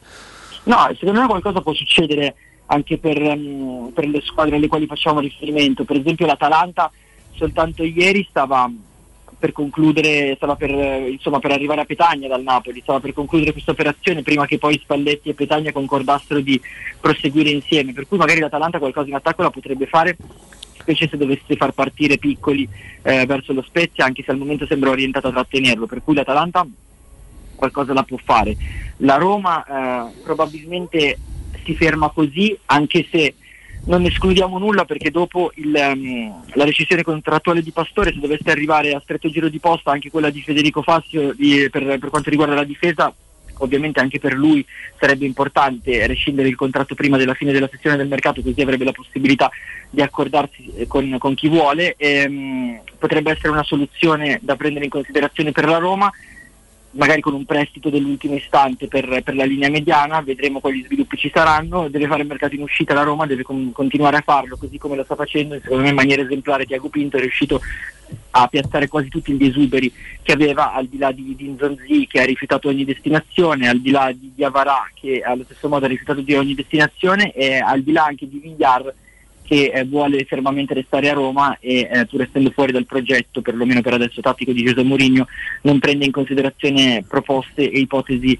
alternative. Per cui teniamo un occhio attento sulla Roma, anche se al momento è ferma in assenza di cessioni, l'Inter ha finito il mercato in entrata, può fare ancora qualcosa in uscita, ultimando per esempio l'operazione Lazzaro col Benfica dopo che il giocatore ieri ha sostenuto le visite mediche. Per quanto riguarda la Juventus abbiamo detto di Dragusin che è un'operazione in uscita, potrebbe muovere qualcosa soltanto per il centrocampo e sarebbe qualcosa di importante in relazione a Miralem Pjanic ovviamente sarebbe un colpo comunque di grande rilievo potrebbe fare qualcosa la Fiorentina invece questo sì che è alla ricerca di un esterno e secondo me proverà ad affondare un altro colpo in direzione Sassuolo per Berardi mm, questo mm. potrebbe essere un, un bel affare dell'ultimo giorno perché Berardi è un giocatore che vuole fortemente il trasferimento dal Sassuolo, che il Sassuolo per la prima volta ha aperto a trattare e, e quindi la Fiorentina potrebbe provarci sul serio. Gianluigi è per questo che avrebbe tolto Scamacca dal mercato? No, non è per questo, perché ehm, Scamacca è eh, un giocatore che da quanto ho capito ha bisogno di giocare, pensava che al Sassuolo non avrebbe avuto l'opportunità di farlo e per questo motivo aveva concluso la sua trattativa con un trasferimento al Cagliari. Tuttavia, dopo l'ultima gara in cui il Sassuolo, pur giocando bene, molto bene, non è riuscito a vincere, non è riuscito a sbloccare il risultato proprio perché mancavano delle caratteristiche. Gli altri attaccanti che ha il Sassuolo, Caputo e Raspadori, sono molto diverse sì. da quelle di Scamacca, no? sono giocatori tecnici e veloci avendo capito anche Dionisi di avere la necessità di uh, una punta di peso che, che, possa spaccare le difese in partite in cui non riesce a farlo attraverso il gioco, ha garantito a Scamacca nell'ultimo colloquio che hanno avuto post quella partita un minutaggio sufficiente per, per rassicurare le, le, sue velleità di, di, esplosione nel corso di questa stagione. Non è legato a Berardi perché evidentemente Berardi nel 4-3-3 ricoprirebbe un ruolo diverso da Scamacca, qualora dovesse vendere Berardi chiaramente il Sassuolo andrebbe su uh, un, um, un, giocatore con caratteristiche differenti, un esterno che possa fare anche il trequartista. Certo, una ricostruzione che peraltro eh, ripercorre molto quello che, quello che eravamo riusciti a raccogliere anche noi. Ti chiedo tra le squadre più importanti, anche se ancora non è chiuso il mercato, addirittura abbiamo il countdown davanti, 7 ore e 43 minuti adesso. Eh, tra quelle più importanti, a tuo avviso, eh, chi si è, si è, mosso meglio e anche tra quelle che vengono meno pubblicizzate? Vedo come sempre in ogni finestra di mercato un Genoa scatenato che cambia spesso e volentieri 7, 8, 9 undicesimi della squadra e poi magari è anche più complicato farla diventare tale, cioè squadra assemblando. Eh, eh, esatto, e poi gennaio è capace che li venda. Però ecco ti chiedo chi si è mosso meglio dal tuo punto di vista tra le big e chi ti stuzzica di più per le operazioni di mercato fatte tra le medio-piccole? Secondo me si è mossa molto bene l'Inter eh, in condizioni di oggettiva difficoltà, perché riuscire a ottemperare una sessione di mercato di questo livello con necessità economiche che recitavano bisogna fare più 80 eh, di plusvalenza, fai molto di più e punti a rinnovare i contratti in scadenza, per esempio quello di Lautaro Martinez l'hai fatto senza avere, chiaramente ti sei indebolito, però senza averlo fatto in maniera eh, che tale da, da aver smantellato rispetto allo scorso anno, eh, è stata una, secondo me una sessione di mercato gestita molto bene da Marotta Ausilio e secondo me la Roma ha fatto un gran mercato, ha investito parecchio, la squadra che ha investito di più ed è quella che dal punto di vista tattico ha, ha le scommesse che a mio parere sono, sono più intriganti per quanto riguarda il calciomercato. Mi piace molto come si è mossa la Fiorentina, perché secondo me la Fiorentina, per rispondere all'altra tua domanda, la Fiorentina ha uh, per, per, caratteristiche dei, dei, giocatori di cui dispone le qualità giuste per esaltare le, le, caratteristiche tattiche del suo allenatore che secondo me è tra i più bravi che ci siano. Mm, peraltro la Fiorentina eh, è una di quelle squadre, no, Gianluigi, che negli ultimi anni ha sempre avuto tanti giocatori interessanti, talentuosi che magari molti tifosi avrebbero voluto nelle proprie squadre, ma insieme non hanno mai fatto una squadra, forse perché il manico non era, non era adatto a quella tipologia di, di, rosa. Adesso, come hai detto correttamente, hanno fatto e stanno facendo un mercato importante perché comunque arriva Odriozola Guardiola eh, che ha giocato pure nel, nel, nel, nel, Real Madrid, prendono Nastasic, c'è Gonzales che sta facendo molto, molto bene. Fan, hanno fatto un mercato intelligente sicuramente e messo nelle mani di un allenatore che, che, sicuramente no, della nuova guardia è, quello, è, è, tra i più interessanti. Quindi occhio davvero alla Fiorentina, è una, chiamata, è una chiamata che condivido moltissimo. Mi stuzzica molto e mi incuriosisce tanto capire cosa farà questa Fiorentina. Eh, Gianluigi, noi ti, ti, lasciamo al tuo lavoro. Sappiamo che sì, ritmi serratissimi immaginiamo. A, a, poche ore dalla chiusura ah, del mercato. Oggi sì, oggi sì, oggi. Oh, eh, e poi ci divertiamo. Eh, mi immagino, mi immagino. Noi continuiamo a seguirti come sempre e, e poi Grazie, ragazzi, ci riaggiorniamo. Buon lavoro, grazie. Volentieri, volentieri. Un abbraccio a voi, buon lavoro. Grazie, grazie a Gianluigi Longari di Sport Italia. Quale altro ascoltatore di Teleradio Stereo vuole approfittare dell'offerta esclusiva per le zanzariere Z-Screen? Approfittate subito della grande promozione Z-Screen che è valida però fino al 30 agosto, perché oltre all'offerta per gli ascoltatori zanzariere perfette un ribasso di 50 euro dal prezzo delle vostre Z-Screen. Tutto questo con la garanzia soddisfatti o rimborsati. Ricevende, ricevete l'offerta e il buono chiamando subito l'800 196 866 o visitate il sito zanzaroma.it. Z-Screen, la super zanzariera con un super servizio e una super garanzia.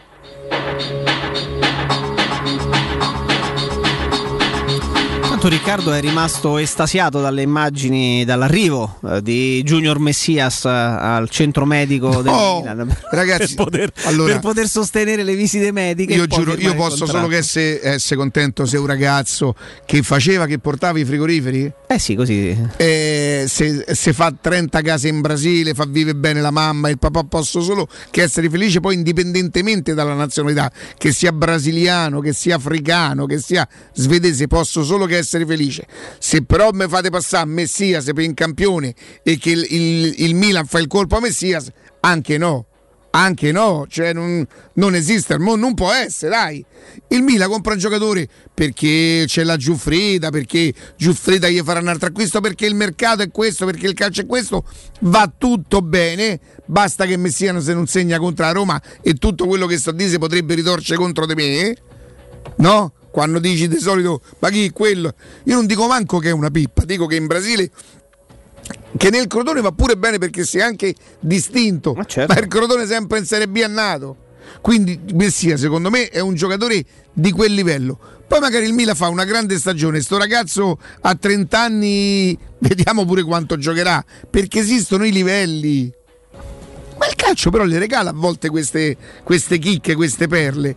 Certo, non gli posso augurare a Messia se ti fa un gran campionato perché deve incontrare Roma, non glielo posso augurare manco un po'. Beh, il Milan di storie strane, particolari, curiose ne ha, ne ha avute negli ultimi anni. Forse qualcuno che ci ascolta si ricorderà quando tante stagioni fa, un, eh, su suggerimento di uno che aveva un peso importante nel Milan e nello spogliatoio, un giocatore straordinario, Clarence Sedorf, fu preso Esaias, giocatore, giocatore olandese con cui, con cui aveva giocato proprio agli albori della sua carriera, lo stesso Clarence Sedorf, che eh, aveva smesso di fare il calciatore, faceva il lavapiatti e pesava più di, 100, più di 120 kg e il Milan lo mise sotto contratto, ovviamente facendogli un contratto mh, davvero con una sorta di pro forma, ma lo, lo tesserò.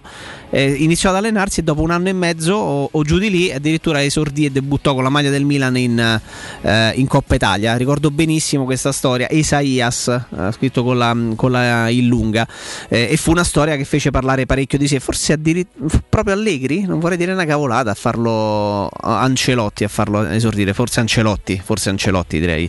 Direi decisamente Ancelotti. E, quindi eh, questo è il punto sul mercato. Eh, ci si aspetta forse, forse, qualcosina, ce lo diceva anche Gianluigi Longari di, di, di, Sport Italia, qualcosina da parte della Juventus se si riuscisse a trovare una, una soluzione per Pjanic che è una esplicita richiesta di, di mister Allegri e poi la Roma chissà ma insomma molto più per il no piuttosto che per il sì. Il Milan eh, è, è, fermo in questo modo e il Napoli in attesa dell'ufficialità di Anguissa ha, ha fatto tutto. Quindi ci si aspettano quelle che vengono definite le operazioni minori in un mercato che poi tutto sommato con pochi soldi a disposizione, con tanta fantasia e tanta non immaginazione ma tante idee, alla fine verrà portato a casa e sarà portato a casa con comunque tanti movimenti. Si è vissuta un- una lunga fase durante la quale non si era mosso quasi nulla, soprattutto per le grandi squadre, una lunga fase in cui a parte la rinuncia del Milan a Donnarumma e Cialanoglu e la Roma che doveva fare mercato si era, si era mosso poco tra le bighe del campionato e invece poi pian piano qualcosina è, è cominciato a succedere, ad accadere anche proprio tra le medio-piccole con tanti tanti trasferimenti e tanti movimenti, tanti allenatori nuovi, li abbiamo cominciati a vedere anche nella nostra, nella nostra Serie A e aspettiamo, aspettiamo. Eh, e ricordo ancora una volta Rick che sono 15 sì. i giocatori della Roma che se ne vanno in nazionale, non voglio, oh, non voglio essere ragazzi, stucchevole con questa dire. cosa, sono tanti, quindi vuol dire che la Roma ha a disposizione una rosa di un certo livello, eh, completa no sicuramente non completa, sicuramente si, si, si, potrebbe fare di più e si sarebbe forse potuto fare qualcosa di più con un altro esterno destro, magari polivalente, ed un altro giocatore in mediana con caratteristiche diverse, ma mi sembra essere un mercato che con tutte le difficoltà del, del caso, il contesto all'interno del quale ci, ci si è mossi e si, e si, sta operando, la mancanza quindi di, di liquidità per la stragrande maggioranza dei, dei club e, e poi quello che è successo nello specifico perché poi eh, la Roma ha dovuto fare i conti anche con, con Spinazzola e con Geco tutto sommato mi sembra che la Roma abbia fatto un, un, buonissimo, eh, un buonissimo, mercato soprattutto se contestualizzato nella difficoltà generale che, che, abbiamo, che, abbiamo, intorno. Sarà poi il campionato a dirci, a dirci e la stagione a dirci quello che sarà. Eh, 15 giocatori in nazionale mi danno la sensazione e l'impressione che comunque una Roma Mm, che torna anche ad avere una, una, spendibilità internazionale con giocatori che, eh, che evidentemente sono, sono, importanti per le rispettive nazionali e questa non è da poco perché sono tanti 15 eh? Considerando anche Calafiori e Bove, per carità, che stanno in under 21 e in se under no sarebbero 20. 13? Se no sarebbero 13, considerando Olsen. Allora, togliamo Olsen, Calafiori e Bove perché sono eh, 12. Sono tanti, sono comunque tanti. La Roma è una buona squadra la Roma è una buona squadra, non è ancora una grande squadra, non è ancora, magari lo diventa nel corso del campionato, eh, una squadra fortissima, sta, sta, lavorando per diventare una squadra forte. E, e, e visto mh, i presupposti ci stanno, è una buona squadra, non completissima che sta lavorando per diventare una squadra forte e io spero proprio che nel corso del campionato riesca a dimostrarlo. Noi andiamo in pausa e torniamo tra poco pubblicità. Spazio o strazio? Basta angustiarti in ambienti angusti. Da oggi ti aspetta Residenze Colle degli Abeti. A Roma Est l'unica iniziativa immobiliare in pronta consegna in classe A con appartamenti finalmente comodi e spaziosi. Mono, bilo e trilocali con posto auto. Possibilità arredo completo e mutuo anche con agevolazioni statali. Residenze Colle degli Abeti e in via Piero Corti 13. Gruppo Edoardo Caltagirone ha costruito. Residenze vende. Info residenze.com C'è un solo posto in Italia dove puoi salire a bordo di un cinema volante, sfidare la furia dei dinosauri, diventare il protagonista di Assassin's Creed, giocare sulla neve tutto l'anno e rilassarti nella cinepiscina. È Cinecittà World, il parco divertimenti del cinema e della TV. Scopri tutte le novità su cinecittàworld.it. 3P Ceramiche ha tutto quello che hai sempre desiderato per valorizzare la tua casa. Pavimenti, rivestimenti, parquet, cucine e arredo 3, scavolini. Ernesto Meda, arredo per zona giorno, notte, giardino e pergotelle. E puoi avere lo sconto in fattura del 50% o il bonus mobili. 3P Ceramiche, in via della Maglianella 131 e in via Appia Nuova 1240B. Info su 3pceramiche.it. È la mia nuova acqua di casa. Approfitta anche tu della sensazionale offerta promozionale firmata Brispal. A soli 19 euro al mese avrai acqua pura e con tante bollicine direttamente a casa tua. Hai capito bene? A soli 19 euro al mese, incluso manutenzione e cambio filtri. Cambia acqua anche tu e passa ad un erogatore Brispal e avrai purezza, freschezza e il massimo del risparmio. Brispal, la tua nuova acqua di casa. Informazioni allo 06 61 45 088 o brispalitalia.it. Seat a Roma è AutoEquip. Vieni a scoprire la nuovissima Seat Ibiza equipaggiata con tecnologie all'avanguardia per una mobilità sicura, semplice e divertente. Tu ha da 119 euro al mese, benzina o metano. E da AutoEquip trovi anche la nuovissima Seat Arona a metano. Il SUV per fare 100 km con meno di 5 euro, da 139 euro al mese con 4 anni di garanzia. Oggi anche con i nuovi incentivi statali. AutoEquip concessionaria Seat, circonvallazione orientale 4725, uscita Ciampino Gra. Seat.gruppoautoequip.it Amore, stasera ho voglia di pesce. Prepara le reti, fissa la randa, fissa i mulinelli, arma la fiocina. Ma tesoro, tutta questa fatica. Al pesce ci pensa Eurosurgelati Italia. Eurosurgelati Italia. Qualità, freschezza e convenienza. Le prelibatezze del mare lavorate e surgelate direttamente sui pescherecci. Piatti e sughi pronti, pizze e fritti, contorni, gelati e dolci. Eurosurgelati Italia. 100 punti vendita in tutto il Lazio. Cerca il negozio più vicino a te su eurosurgelati.it. Teleradio Stereo 92.7 Teleradio Stereo 92.7 You make me dance, yeah you do.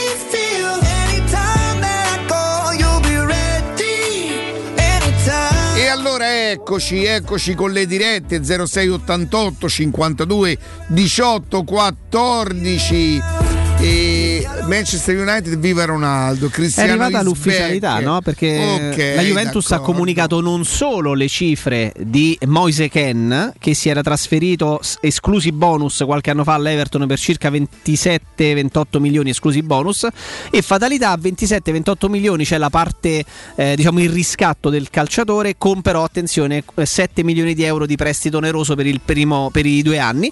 Ed è uscito questa mattina anche il comunicato ufficiale di Cristiano Ronaldo che la Juventus ha ceduto per 15 milioni di euro 15 milioni di euro più 8 di bonus e comunica la Juventus nel, nel testo uscito sul, sul sito ufficiale che eh, qua- questa operazione avrà un impatto negativo, negativo sul bilancio della Juventus per 14 milioni di euro ovviamente con l'ammortamento che eh, il costo del cartellino e tutto però insomma la Juve risparmia poi 31 milioni netti quindi circa 60 lordi di stipendio pronto? Pronto ragazzi, ciao, buongiorno Daniele. Daniele, buongiorno. Daniele. Ciao, mi scuso con Jacopo che ogni tanto lo- in privato lo, lo tedio con, con i miei messaggi. No, eh, volevo sapere anche il parere di, di- di Riccardo. Allora, per quanto riguarda il lavoro di Diaco Pinto, come ha detto prima Austini, però incassi zero, quindi mi viene da pensare che era molto difficile piazzare i giocatori, ma se li piazzi incassando zero forse eh, sì, hai fatto il tuo lavoro, ma mm, non so se mi spiego, leggermente- in maniera leggermente più facile. Perché tanto i soldi per quelli non te li dà nessuno eh Daniele Allora, se si dovesse, eh, se si potesse eh, dividere il mercato tra entrata e uscita, c'è stato un mercato in entrata buono, fatto di buone intuizioni, c'è stato un mercato in uscita, però a me non, io non, non me la sento di fare sta cosa. La Roma si è lib- non ha piazzato i giocatori, si è liberata di alcuni giocatori che liberata. erano diventati un problema. Non ha guadagnato, come- ma è vero che risparmierà nel corso degli anni. Quindi a mali estremi, E- estremi rimedi. E io chiudo dicendo di- mentalmente o, o ditevela, ah, se rimanesse così, se restasse così, a tutti i titolari fatevi proprio la Roma B, ma con 11 titolari, cioè confusate in porta, Reynolds a destra, Vigna a sinistra, premettendo Spinazza, e vedete che secondo me non viene una squadra di riserve eccelsa, cioè con Diavara Biar a centrocampo, cioè, mm, eh, già Cristante titolare storco la bocca perché accanto a Veretù volevo un altro, però se vi fate la Roma B, io le squadre le vedo così, nei 22. Io per esempio sarei insoddisfatto anche fossi del Real Madrid, eh? Perché io Lucas Vasquez terzino destro al posto di Dani Carvajal per una squadra miliardaria che non compra un terzino, de- io andrei lì gli prenderei la testa e dico Eh, ma "Per questo no, se- calmati Daniele, calmati Daniele, che grazie. dovrebbe far capire qualche cosa però questo qua. Se addirittura il Barcellona concede i cartellini e grazie ai propri giocatori. Se il Real Madrid mette Luca Vasquez a terzino eh, te dovrebbe far capire. Anzi questo sinceramente enfatizza il mercato della Roma che nonostante tutti questi problemi questi disagi ha comunque fatto degli investimenti non è riuscita a vendere i giocatori come lei per prima avrebbe voluto. Ah, oh, io ripeto, a Mali, Armonte vonno loro. E si è disfatta di alcuni giocatori eh, pagando una parte pur di liberarsene. Ah, oh, eh, recupererà, questo andava fatto. Quindi, ripeto, eh, sono molto d'accordo su quello che ha fatto la Roma, Tiago Pinto nello specifico. Non ero d'accordo a maggio e mi permisi pure di dirlo quando ostentava una sicurezza che non poteva avere mai nella vita. A settembre ne riparleremo quasi con aria di sfida se non sarò riuscito a fare questo. Capace che lui ti dice, visto che ci sono riuscito, per carità, così forse non era difficilissimo, è vero. Però la Roma si è liberata di, di- di giocatori che non le servono, dai. Quindi per me ha fatto bene. No, ha fatto bene e, e non era semplice nemmeno questo, perché se consideriamo che hai degli esuberi in là con gli anni che guadagnano tanti soldi e che non giocano a calcio a livelli importanti o purtroppo non giocano per niente da tempo, cioè che cosa aspe- ci aspettavamo? Che si facesse il miracolo e si trovasse qualcuno che ti pagava per il cartellino del giocatore, se lo acquistava e che quindi ti toglieva l'ingaggio. Cioè, ma in quale mondo, ragazzi? Nel mondo dei sogni, perché chi è che ti dà i soldi per il cartellino di Nzonzi, di Pastore o di Fazio? Eh, dice è più semplice se gli regali il cartellino. Grazie, ma in qualche modo te ne devi liberare, eh, ragazzi. Non puoi sperare che arrivi qualcuno e ti dia soldi per acquistare Nzonzi, Pastore e Fazio o Santon. È quasi utopia. Forse Santon potrebbe, potrebbe per liberarlo un anno prima. Non so, un indennizzo da parte di una squadra turca, ma chi li paga i cartellini di questi giocatori in un mercato in cui si lasciano andare a parametri zero una marea di calciatori e in un mercato in cui anche le big d'Europa, salvo qualche rara eccezione, si inventano i mostri per far mercato? Pronto?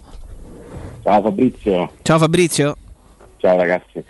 E una curiosità, ma a questo punto, a poche ore dalla fine, nemmeno un Nandes del Cagliari, che sentivo anche forse in prestito gratuito, visto insomma lì come stanno messi. mm, Beh, io non so che, che- che- come, come poi, diciamo così, che evoluzione ha avuto quella, quella che sembrava essere quel giorno una trattativa, ma sai, il mercato è così, due, due, mm, procuratori si parlano, provano a metterla su. Poi magari non va, magari il Cagliari vuole l'obbligo e la Roma magari è decisa a offrire solo il diritto. E...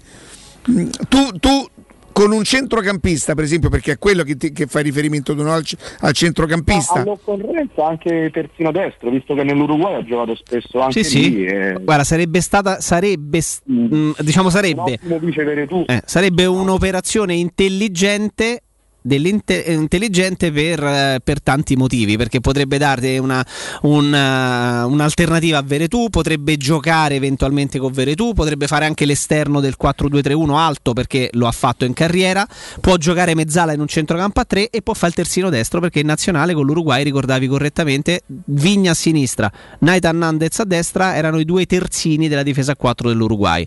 Però boh, chissà che, che che resti a Cagliari Mm, a me sembra strano, nel senso che la rottura ci raccontavano da più parti fosse quasi insanabile, quindi vediamo, mancano 7 ore e 20, magari andrà da qualche altra parte. Comunque grazie. Va bene. Grazie Fabrizio. No, è morto pure Morini. Eh, guarda, l'avevo, l'avevo messa mentre stava parlando l'ascoltatore. Lutto in casa Juventus, addio a Francesco Lui era, Morini. era famoso per gli autogol, poverino. Francesco Morini, 77 anni. Credo ne fece uno pure contro la Roma in un eh, Roma Juventus sotto la Nord, è possibile? Me lo cerchi poi se però ti dovrei dire l'anno. Vabbè, vedrai che adesso qualche storico ci scriverà. Se, eh, se non sbaglio era fece un autogol contro la Roma o contro la Lazio. Boh, non me lo ricordo, non me lo ricordo. Pronto? Pronto, sono Matteo. Matteo, Ciao. buongiorno. Buongiorno, io vi ringrazio tanto per eh, la compagnia che mi fate. Passo molto tempo in macchina e vi ascolto. Fai il rappresentante, Matteo? No, no, no, no, giro per cantieri, in giro per il Lazio, sulla Salaria. Sei un ingegnere. No, no, no, Se giri sulla salaria mi sa che fai un lavoro boh, da- a parte alta volevo specificare verso la matrice. Infatti volevo specificare appunto questo qua e niente io non sono uno dei mille allenatori che giudicano la Roma io mi limito a guardare sono contento di queste scelte che stanno facendo. L'unico un po' dispiacere spero che Villar resta perché è un giocatore per me talentuoso che per me cioè, vale la pena tenere. Ero spaventato da eventuali scambi non so se sono veritieri magari mi rispondete in diretta E io- grazie, grazie. Io su VR la penso come te, io credo che sia un buonissimo giocatore di calcio. E non so se, se ha pagato un momento di... di, di, di- oh, era diventato un giocatore fondamentale per la Roma dell'anno scorso. Questo non so se ha deposto a suo favore o meno. E a me sembra talentuoso, come dici te. Nella- ne- ne- nell'ipotesi minore poi peraltro perché a me sembra molto di più però noi dobbiamo fidarci di Murigno se Mourinho pensa che non va bene è impossibile. Soprattutto in questo momento non fidarsi di Mourinho sarebbe veramente eh, blasfemo. E, oltre che, che pagherebbe poco come, come- come scelta concettuale. E, gli scambi non lo so. Eh, credo che il Sassuolo stesse su, su, mm, su VR e che il giocatore però se tu glielo domandassi anche questo so di poterlo dire non perché parlo direttamente con VR ma insomma perché sono a conoscenza di cose lui ti dice che lui è da Barcellona non da Sassuolo per, per farti capire la, la- la- però, la consapevolezza del ragazzo sì sì potrebbe pure viaggiare Comunque è uno che comincia a, veleggiare nell'Under 21, Sì, no? sì, per carità. Eh, se stai nell'Under 21 spagnola, ci può pure pensare che sei da Barcellona, soprattutto il Barcellona che non è più di tutta quella Basta roba. che poi però tu non rischi di. Ti, Ah, ti posso, certo. ti posso fare un altro nome che non, Essere che non sia non blasfemo? sbagliato. no, no, per carità, un nome eh, che non sia blasfemo. Eh, ti ricordi quello che fece Tin Jedvaj? Sì. Talento cristallino. Gioca in nazionale croata, quindi parliamo di un giocatore forte. E gioca da, da sette anni in, in Germania. Però, però s- si diceva che qui a Roma pag- avesse pagato il fatto che. Di essere preso un po' sa- ambizioso. sa- sentiva un po', un po' troppo, no? Ma è una carriera più che dignitosa. Sì. Gioca ne- nel Leverkusen ancora? Eh, no, ha fatto qualche altro giro. Che, però dico, è, è un discorso nel senso che magari ecco, eh, può pagare sì alla lunga, chissà. eh, spero che per Villar non sia, non sia così, perché poi è un giocatore che quando, quando la Roma esempio- girava funzionava esempio, parecchio. Lui, Iedevai però eh. non ha, non ha dimostrato tutto quello che ha dimostrato tutto. Quello è forse un po' troppo. Quello che ha dimostrato eh, VR le capacità. No, Però, no, alla Roma zero proprio. però anzi. gioca nella nazionale croata, quindi la nazionale croata che. Adesso è in Russia, gioca nel Lokomotiv Mosca. Ah, però, ok. però ha giocato tanto. però è un'altra squadra che gioca in Europa. Ha giocato tanto. Oh, un attimo solo, Jacopo, che io do il buongiorno e il bentornato a Francesco di Sipa IC. Francesco, buongiorno. Buongiorno, buongiorno a te Riccardo e a tutti i radioascoltatori di Teleradio Stereo. Allora, noi dobbiamo ricordare una cosa, Francesco, che tutte le società di cui parliamo, che sono tante, perché insomma i posti dove voi costruite sono davvero tanto, fanno comunque tutte capo al, ehm, a- al gruppo Edoardo Caltagirone, perciò un giorno sarà Sipa, un giorno sarà un altro, un altro nome, ma l'importante è che è una delle società del gruppo Edoardo Caltagirone.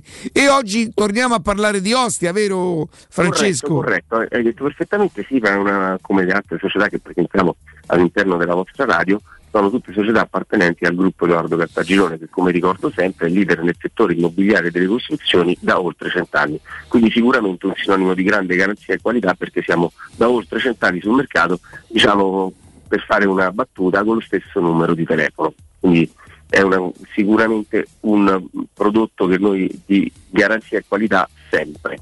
Quindi oggi ci spostiamo a Ostia, che come raccontiamo sempre con Riccardo è la nostra città di riferimento del mare. Ovviamente Ostia commercialmente già posizionata tra i primissimi posti in Italia proprio a livello di eh, crescita esponenziale che ha avuto in questi ultimi anni e stiamo uscendo ora dalla pandemia e quindi il gruppo Edoardo Cartagirone nel, eh, in questa iniziativa chiamata proprio Rilancio Italia ha eh, diciamo, messo a punto delle offerte straordinarie per i nostri radioascoltatori. Ovviamente parliamo di il centro di Ostia, di commerciale e quindi di negozi. Intanto do subito la geolocalizzazione per dare un'idea precisa di dove si trovano i nostri punti vendita che sono proprio a 150 metri dal mare e a 100 metri dal corso principale. Quindi c'è un'alta viabilità sia a livello pedonale sia a livello di autovettura. Ricordo che tutti i nostri negozi hanno la possibilità di avere eh, diciamo, la scelta del, eh, del, taglio quasi su misura, quindi vuol dire che se un'attività ha bisogno di 50 metri quadrati, noi siamo in grado di fornire 50 metri quadrati, 100 metri quadrati, fino a un taglio anche grande di 400-500 metri quadrati. Ovviamente sono tutti ventilati, ho un occhio particolare che noi facciamo sempre molta attenzione al parcheggio, quindi per chi va al lavoro, in questo caso un dipendente, parcheggia comodamente davanti all'attività di lavoro, ma soprattutto per i clienti che possono tranquillamente parcheggiare e andare a visitare l'attività che i nostri amici clienti hanno deciso di aprire proprio a Ostia. Quindi, ripeto, per tutti i locali sono attualmente liberi e hanno la possibilità di mettere la canna fumaria, che è un'altra cosa molto molto importante. Sottolineo eh, quattro passaggi fondamentali del, dell'iniziativa di Lancio Italia che sono innanzitutto noi essendo costruttori diretti non ci sono costi di intermediazione e questo è il primo punto. Secondo punto abbiamo portato il costo al metro quadrato vicino al costo di costruzione. Cosa vuol dire? Vuol dire che possiamo fare due, eh, due metodologie di affari, come abbiamo sempre detto noi, che si prefigura all'affare immobiliare perché si può acquistare l'immobile e magari metterlo a reddito e affittarlo, oppure mi rivolgo a tutti coloro che magari hanno un'attività ostia, sono in affitto o coloro che da Roma vogliono aprire un'attività commerciale magari ad Ostia, che comunque ha eh, un mercato molto importante è proprio quello di mh, eh, trasformare il, il, canone in mutuo, leasing e finanziamento e acquistare così il proprio immobile, anche perché in questo momento i tassi di interesse sono veramente molto bassi, quindi trasformare il canone di affitto in un canone di mutuo, leasing e finanziamento è, abbast- è molto conveniente. Ovviamente noi vi accompagniamo per tutto l'iter burocratico, quindi vi accompagniamo nei nostri istituti di credito e vi facciamo attivare quello che può essere il leasing e finanziamento mutuo. Detto questo, dico sempre due cose importanti, di andare a visitare il nostro sito www.kcalt.com lo ripeto, kcalt.com, scritto k e yorkcalt.com dove trovate le oltre mille offerte del gruppo Edoardo Cartaginone sia di trattamenti sia ovviamente commerciale e in questo caso cliccare su Ostia per andare a vedere già come sono i negozi. Altra cosa importante, lascio il numero di telefono, sì. ci potete contattare e, e, prendere un appuntamento con uno dei nostri ovviamente incaricati, in maniera che senza alcun impegno potete andare a vedere quello che noi vi stiamo raccontando, che è il 345 7135 407. Lo ripeto, 345 71 35 407. Ricordo che SIPA SRL è una società del gruppo Edoardo Cartagirone, la tua casa senza costi di intermediazione. Francesco, grazie, buon lavoro, a presto. Buon lavoro a te Riccardo. Teleradio Stereo. Teleradio Stereo. 927.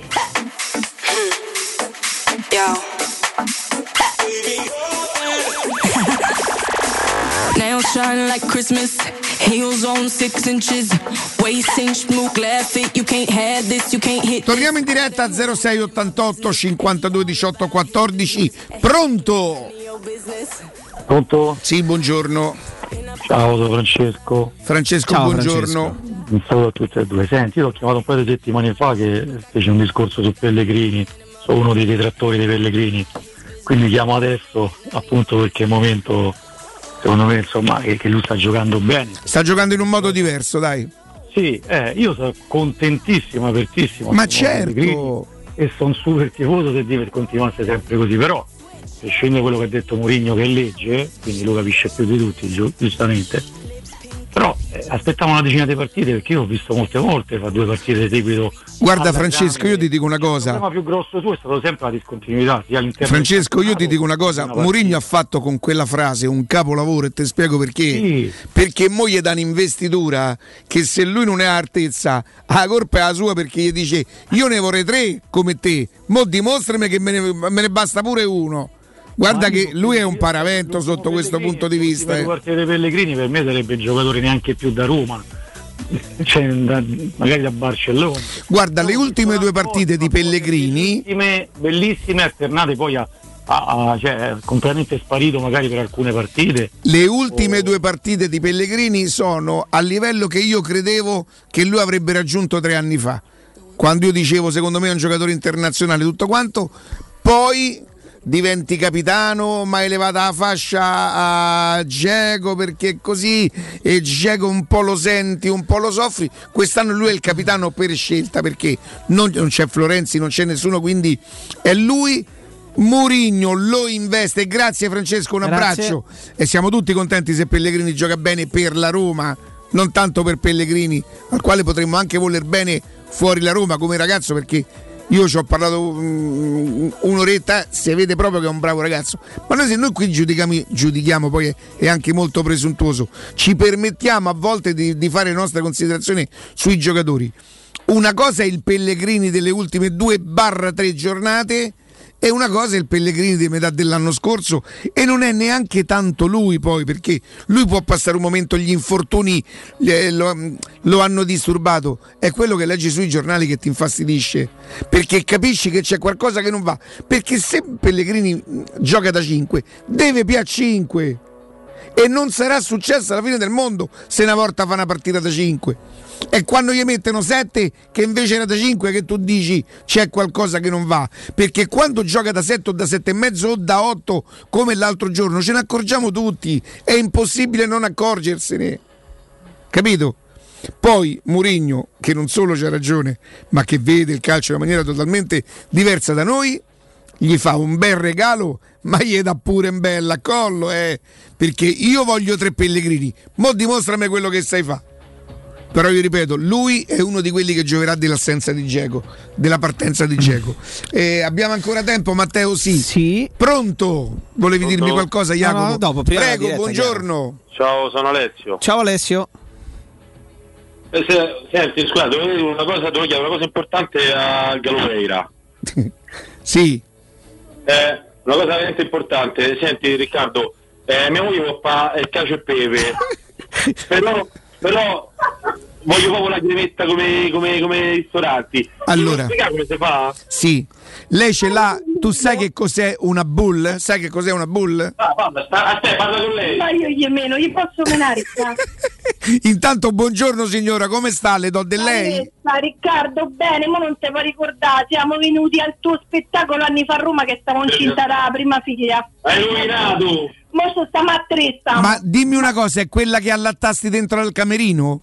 No, no, ci siamo, facevamo pure, ci siamo presentati, no, io non so tipo che No, perché una volta mi capitò che una mamma doveva allattare e io gli ho prestato il camerino e stavamo a capannelle. Va bene, comunque Vanessa, ascolta, tu prendi una bull, tu mi direi che è a bull, a vecchia insalatiera. Ecco. Se ce l'hai di vetro è meglio. Senti bene, grattugi il pecorino, se ce l'hai già grattugiato? Sì, sì, sì, sì, l'ho grattugiato e me lo congelo. Oh, eh, eh. No, Senti, no, ogni tanto, quando, no, quando va bene, ascolta, se ci riesci, setaccialo, passalo, perché deve essere fino, fino, fino, fino, fino. Ci metti il pepe, me segui? Sì. Poi prendi l'acqua, l'acqua deve essere rigorosamente fredda però, non prendere l'acqua del bollitore, quella semmai dopo, ok? E mi fai una bella cremetta tipo una pappetta. Ce l'hai presente quelli che, quelli che i pittori, quelli che restano nelle case quando, quando fanno la carce? Ecco, deve diventare una cosa tipo così. Sul eh, bianca de pecorino, un po' di nero de pepe, un po' d'acqua e fai sta bella pappetta. Va bene, ricepito. attenzione, miscoli la pasta, che ci metti pasta corta o pasta lunga? Lunga. Meglio ancora, non la scolare proprio tantissimissimo secca perché sennò poi ti viene secca. Nel frattempo, mentre la pasta cuoce, piede un bricchetto d'acqua dalla pasta e la fai freddare lì vicino. Ok. Quando scoli la pasta, metti dentro e cominci a girare veloce, veloce, veloce. Se vedi che ti sta a venire un po' secca, prendi l'acqua del, gri- del bricchetto della pasta, allunghi un pochino e continui a girare. Lì ti deve venire per forza la cremetta. Non c'è errore. Se tipo, ma in due otto etti bastano? Ma Eh, si sta da dieta, sì. Ciao! Ciao Vanessa, mi raccomando, fatemi sapere, eh. Questo lavoro qui, Jacopo, i ristoranti non lo possono fare perché è troppo lavoro. Troppo lunga È troppo lunga preparazione. e quindi usano i stratagemmi, goccetto d'olio. mm, La panna. un'idea de- No, la panna è troppo. Panna, Eh, oh, la panna è qualcuno- troppo. qualcuno lo fa, Eh, però. No, la panna, qualcuno ci mette il burro. Sì, A me pensa che è lo dico. capitato di mangiare una cacio e pepe straziante. Sì. Fatta con. Quella di quelle che ti dispiace quando è finita? No, no, no, terribile. L'altra sera Nel con senso- bruscolino 4 etti 80 in 2 dei tonnarelli, Vabbè, quelli però, di pica. Onesti. Onesti. Onesti. Da lavoratore. Ho mangiato una cacio e pepe fatta con la ricotta salata, pensate. Eh no, eh, venduta come cacio e aspetta, pepe fatta con la ricotta salata. Ti dico una cosa. Sì. A Peschici esiste il cacio, cacio ricotta Sì. che si fa indurire, si fa stagionare e all'occorrenza diventa quasi pecorino se ci pensi bene. Ma non so se, se è ricotta salata. Ci ho provato a farla per vedere, volevo fare una cosa e non è la stessa cosa. Non è la stessa cosa. Io ho trovato un pecorino vi giuro su Dio ci parlo. La sera ci parlo, si metteva Prima a tavola. a dormire. No, no, lo, Ah, no. lo metto a tavola con noi, buonasera, che prendi, che mangi. C'è una cosa meravigliosa. E l'altra sera era molto buona, era molto molto buona. Noi andiamo in pausa, ma... O forse no, uno. ah, uno. ce l'abbiamo. Eh, Pronto? Arica, Ciao! Ciao, sono Lupo, ti ricordi Ah, ah, bello lupo, ma io poi, due giorni dopo... Ho sentito, hai sentito Francesco Stefano, mi Eh, cognavo. però a me mi è sembrato che lui te- voleva un po' svicolare, capito? No, sai perché? Perché è Lupo di Centocelle, infatti poi io ho detto perché vi stavo a sentire, ho detto "Oh, Perché lui non no, sa che sei lupo? se eri te oppure se era perché c'è un amico suo che gioca a pallone che appunto è lui, pure lui Lupo di Centocelle, infatti ho detto no, no, allora Ammazza, quanto- quanti lupi Vincenzo. siete? Siamo qua a Centocelle, siamo tutti lupacchiotti. Senti capito? Lupo, però te devo dire una cosa, no? Dimmi tutto. Quel giorno dove noi ci siamo incontrati, non diremo dove per fare. No, per, no, per non fare. No, ma per fare pubblicità così gratuita. O siamo credevo meglio. Ma guarda, la stessa cosa ha detto la compagna mia. ma non è tenuto benissimo, però, eh. Sì, è vero. Io ne ho vero, sempre. Noi siamo andati perché quello era un regalo di nozze. E siamo andati mo- con molta curiosità perché tutti ne parlano di quel posto. O il, il fatto del Covid, dove loro sono stati chiusi. Che te posso dire? Ma Mm, non. posso dire che ci sono andato 5 anni fa e era la stessa identica cosa, l'unica cosa ecco era aperto qualcosina in più, giusto du- quelle due cose che erano rimaste chiuse Mm. proprio per via del Covid. Parliamo da Roma, Lupo, ti piace? Ma, eh, sì, mi piace, io andrei un attimo con i piedi per terra come ha chiamato l'ascoltatore Sì. due telefonate fa, proprio per, eh, per Lorenzo, che per carità io gli auguro il meglio per lui perché eh, a pelle sembra una brava persona. Sicuramente lo è. per la Roma. E però per quanto riguarda ecco, tutta sta, sta cosa, mi dispiace soprattutto che adesso è arrivata la sosta delle nazionali perché quando c'è da cavalca all'onda era, era il momento giusto. Sono- speriamo che alla ripresa insomma eh, riprendiamo come abbiamo lasciato. Questo è l'augurio. Guarda, il Sassuolo, il Sassuolo mi dicono che gioca ancora bene. Non so se è forte. Il Sassuolo a noi a Roma ci ha sempre creato problemi. Sempre dato fastidio. E io credo che per quanto rispetteremo questa partita ci mancherebbe per quanto loro possano giocare bene insomma con, eh, con De Zerbi erano un'altra squadra con Locatelli insomma vediamo un po' certo fa tre, tre partite nove punti non sarebbe male eh. Eh sì, è vero. Certo, se arrivassimo al derby a punteggio pieno. lo vedi però come sei Lupo lo vedi come Ricca, l'ultima cosa e poi lascio spazio agli altri e vi saluto. A onor di cronaca, io che ho avuto modo, piacere, poi penso che l'hai visto quando ti ho visto, per me è come aver ma, visto ma te, ma te è prego stato veramente un piacere, sei una persona squisita, potersi parlare non per radio, ma eh, conoscendoti e guardandoti soprattutto negli occhi per onor di cronaca, devo dirti che sei una ma persona perché che pensavi che me la tiravo No, assolutamente. Però complimenti, hai una Grazie, grazie, una grazie. persona speciale, complimenti. Un abbraccio, grazie, grazie, grazie, troppo buono, troppo buono. Andiamo in pausa. GR con Nino Santarelli, poi proviamo a vedere se c'è una- la possibilità di, di parlare con qualcuno che insomma di sport se ne intende. A tra poco.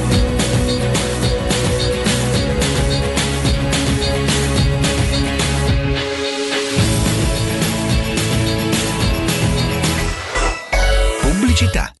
Il 75 anniversario. Paoletti Industria Mobili ti copre di regali. Acquista uno degli armadi con vano TV e hai in regalo addirittura un letto contenitore matrimoniale. Se acquisti invece una cameretta della nuova collezione primavera, hai lo sconto del 30% e un regalo del valore di oltre 300 euro. E su tutto un finanziamento per l'intero importo e a interessi zero. Paoletti Industria Mobili è in via Piave Torina 80, zona industriale Tiburtina, uscita 13 del Gra. E in via Tiburtina 606. paolettimobili.it Brindiamo! Sei pazza? Un bicchiere di plastica e una bottiglia di vetro non si incontrano mai, nemmeno quando li butti via. E due coppe di champagne? E due birrette? In queste sere d'estate differenzia bene i tuoi rifiuti e brinda a un futuro più pulito. Ama il futuro sostenibile. amaroma.it Sogni di giocare contro il capitano? Nella capitale nasce la prima Academy della Roma Calcio a 8 per uomini e donne dai 18 ai 45 anni. Iscriviti anche tu. Visita il sito www.asromacalcioa8.it e compila il form nella sezione Accademia. Sarai ricontattato e potrai entrare nel mondo del calcio a 8 da protagonista insieme alla Roma Calcio a 8. Seguici anche sui social. Wow, ti sei fatto l'auto nuova? No, ho rimesso a nuovo l'auto con la carrozzeria De Bonis. Riparazioni anche con ritiro e consegna del veicolo a domicilio. Verniciature, ricariche aria condizionata, meccanica, noleggio autovetture, elettrauto, pneumatici, soccorso stradale, vettura di cortesia e convenzioni con le maggiori compagnie assicurative. Carrozzeria De Bonis SRL. In via Zoe Fontana 212, uscita 13 Tiburtina del Raccordo.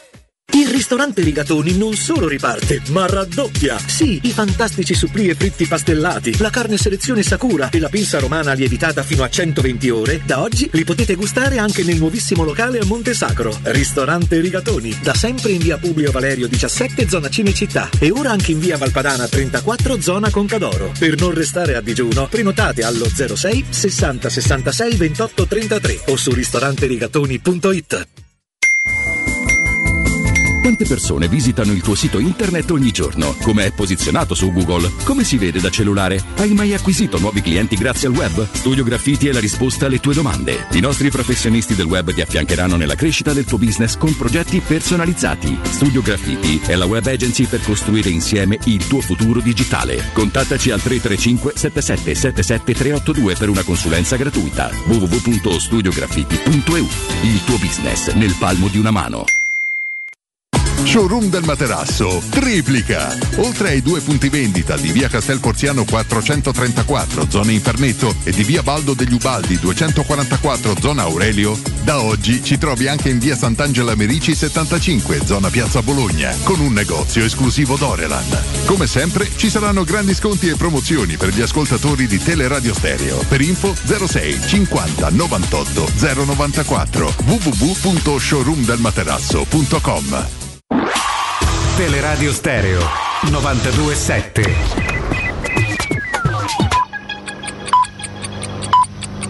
Sono le 12 e 59 minuti.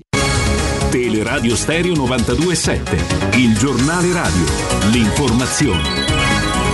Buongiorno, in apertura facciamo il punto sul coronavirus. Oggi lo sentiamo alle 13 con il dottor Giampiero Pirro.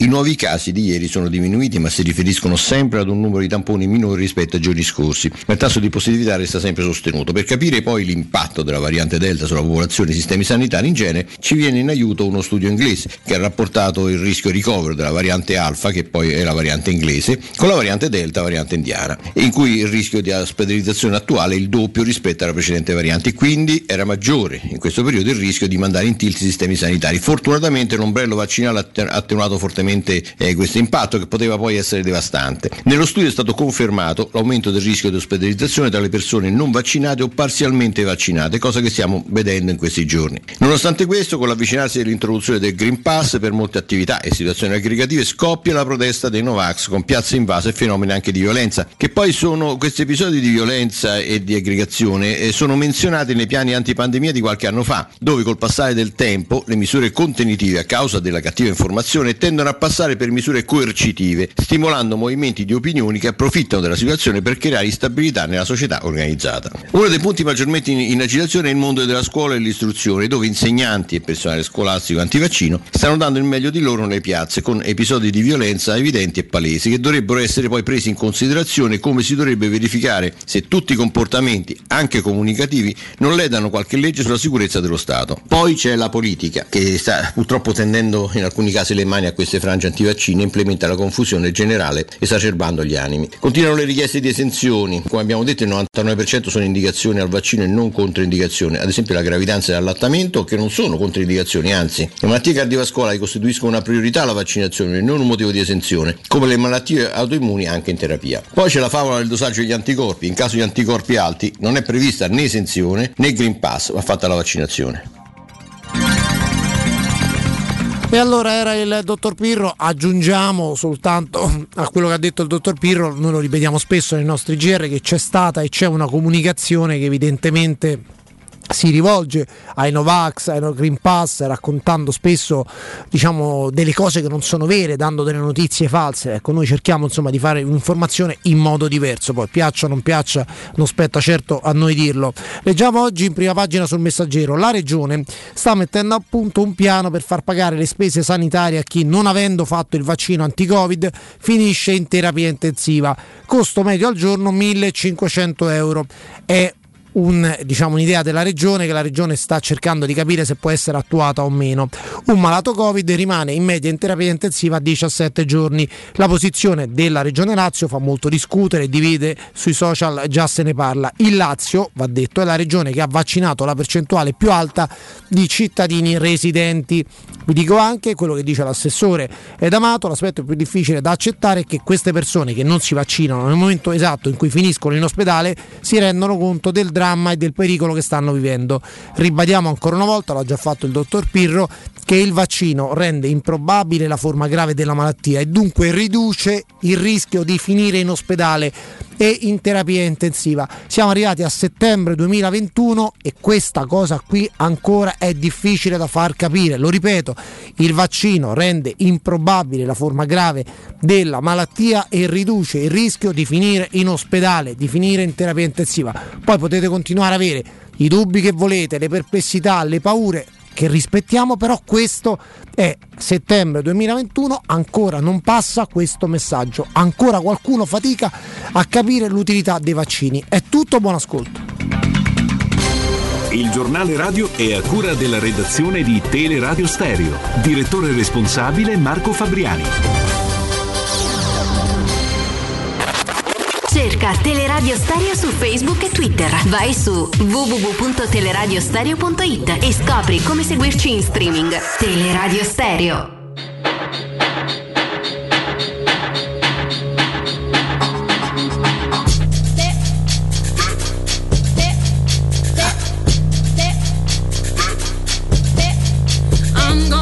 To the south. I'm going back, back, back, back. Where my roots ain't watered down. Growing, growing like a baobab tree of life on fertile ground. My ancestor put me on game.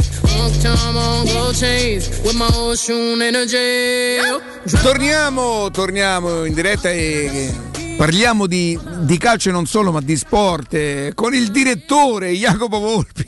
Direttore, buongiorno. Ciao, ciao a tutti, buongiorno. Buongiorno, Sai, buongiorno. Intanto quanto ci hai messo a riprenderti dal fuso, la stanchezza del lavoro, la soddisfazione, le emozioni?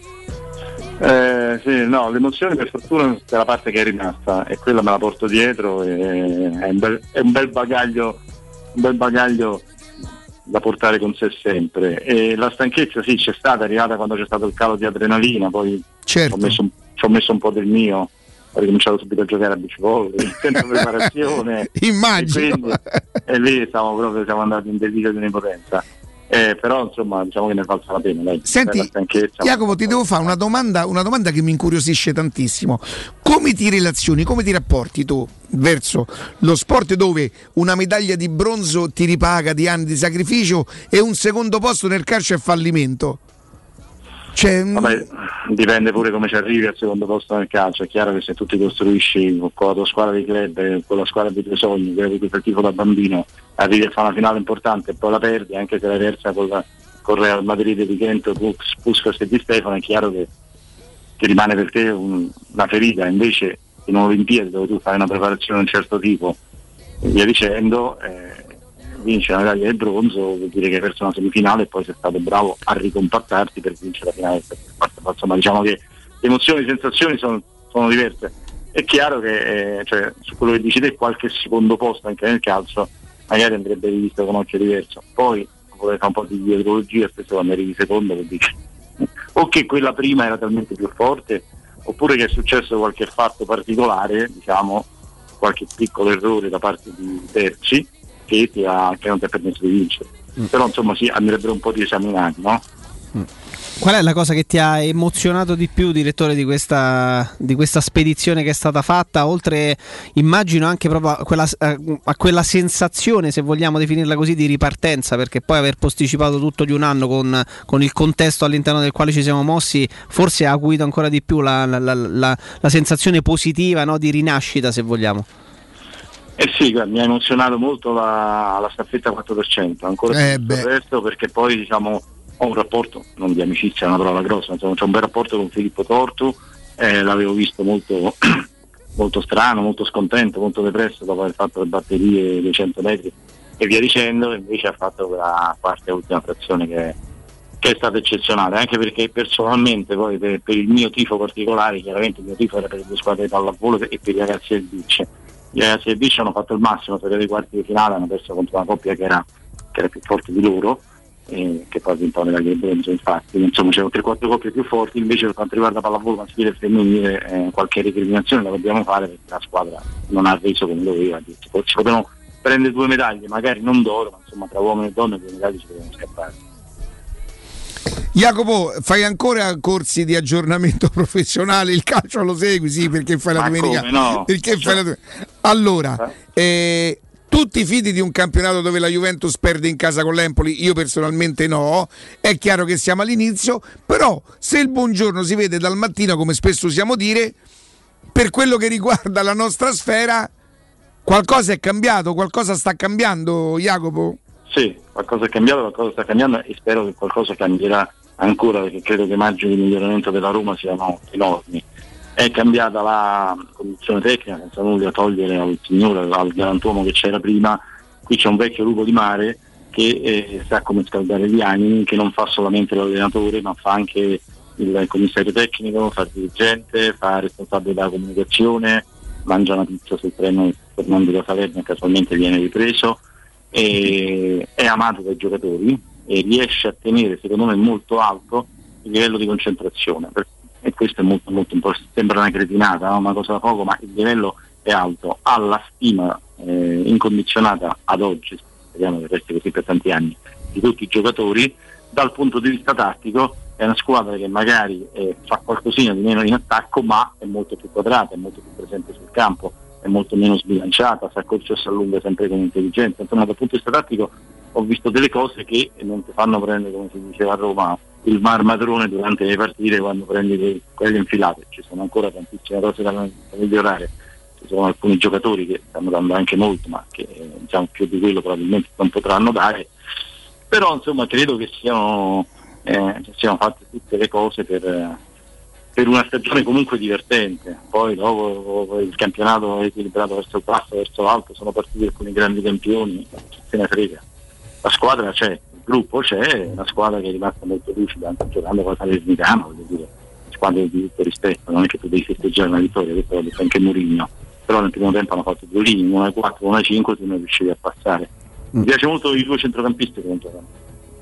Cristante non poteva essere quello che avevamo visto gli anni scorsi, sempre, e Veretù sta tornando, eh, grazie anche a Cristante, secondo me, ad essere un giocatore un po' da busca e da riviera, che lo trovi in tutte le parti del campo e ti fa sempre una cosa giusta, una cosa intelligente. Questa è- lì diventa, come tu sai, da vecchio giocatore, le partite si vincono, si perdono a centrocampo, lì il centrocampo Sì. funziona. Poi ho visto grandi miglioramenti, cioè, su alcuni giocatori, poi se poi ne parliamo. Jacopo, ti ho sentito un po' lontano su alcuni giocatori. Sì, sì, ne parliamo. Senti, eh, Jacopo, tu che sei un maestro nella comunicazione, io credo che Mourinho sia arrivato qui, ha guardato, ha capito tutto quanto, ha cominciato a fare delle cose e dice quasi quasi, dato che ci sto, mo faccio pure allenatore perché lui non fa secondo me solo l'allenatore e manda i messaggi che manda. Tu pensi siano rivolti al club o a noi della comunicazione o ai tifosi, se vuoi, per dire è tutto molto bello, abbiamo giocato tre partite e non 30, ci manca, ci manca qualcosa, lo dice a noi o lo dice al club? Allora, innanzitutto lui parla a quelli che non giocano e quella è una tecnica geniale. Lui parla, dice chi gioca no? è già gratificato comunque, già motivato, non è possibile che un professionista, anche noi che andiamo a fare di calciotto, gli otto che giocano all'inizio sono più motivati di quelli che entrano dopo, no? a meno che qualcuno lo faccia per scelta o per carenze fisiche. Quindi lui intanto parla a quelli che non giocano e fa capire un giorno molto presto voi sarete tutti utili. Poi fa capire, eh, è un Mourinho un po' diverso, quello eh, del triplete era più, arroga- era più arrogante, era più aggressivo, probabilmente sentiva anche di avere più armi in mano, di avere una squadra più forte, di avere una rosa più ampia come era l'Inter che vinse eh, Scudetto Coppa Italia Champions. Questo qua adesso sta abbastanza tranquillo, naturalmente noi non possiamo eh, averlo dentro prova fino a che, eh, quindi speriamo di non averla mai, fino a che le cose non andranno un po' meno bene. Eh, però intanto c'è una cosa, questa squadra così come è piazzata in campo, così come è motivata, così come fa gioco, così come non perde la calma, le partite tra virgolette contro le squadre meno forti le vince.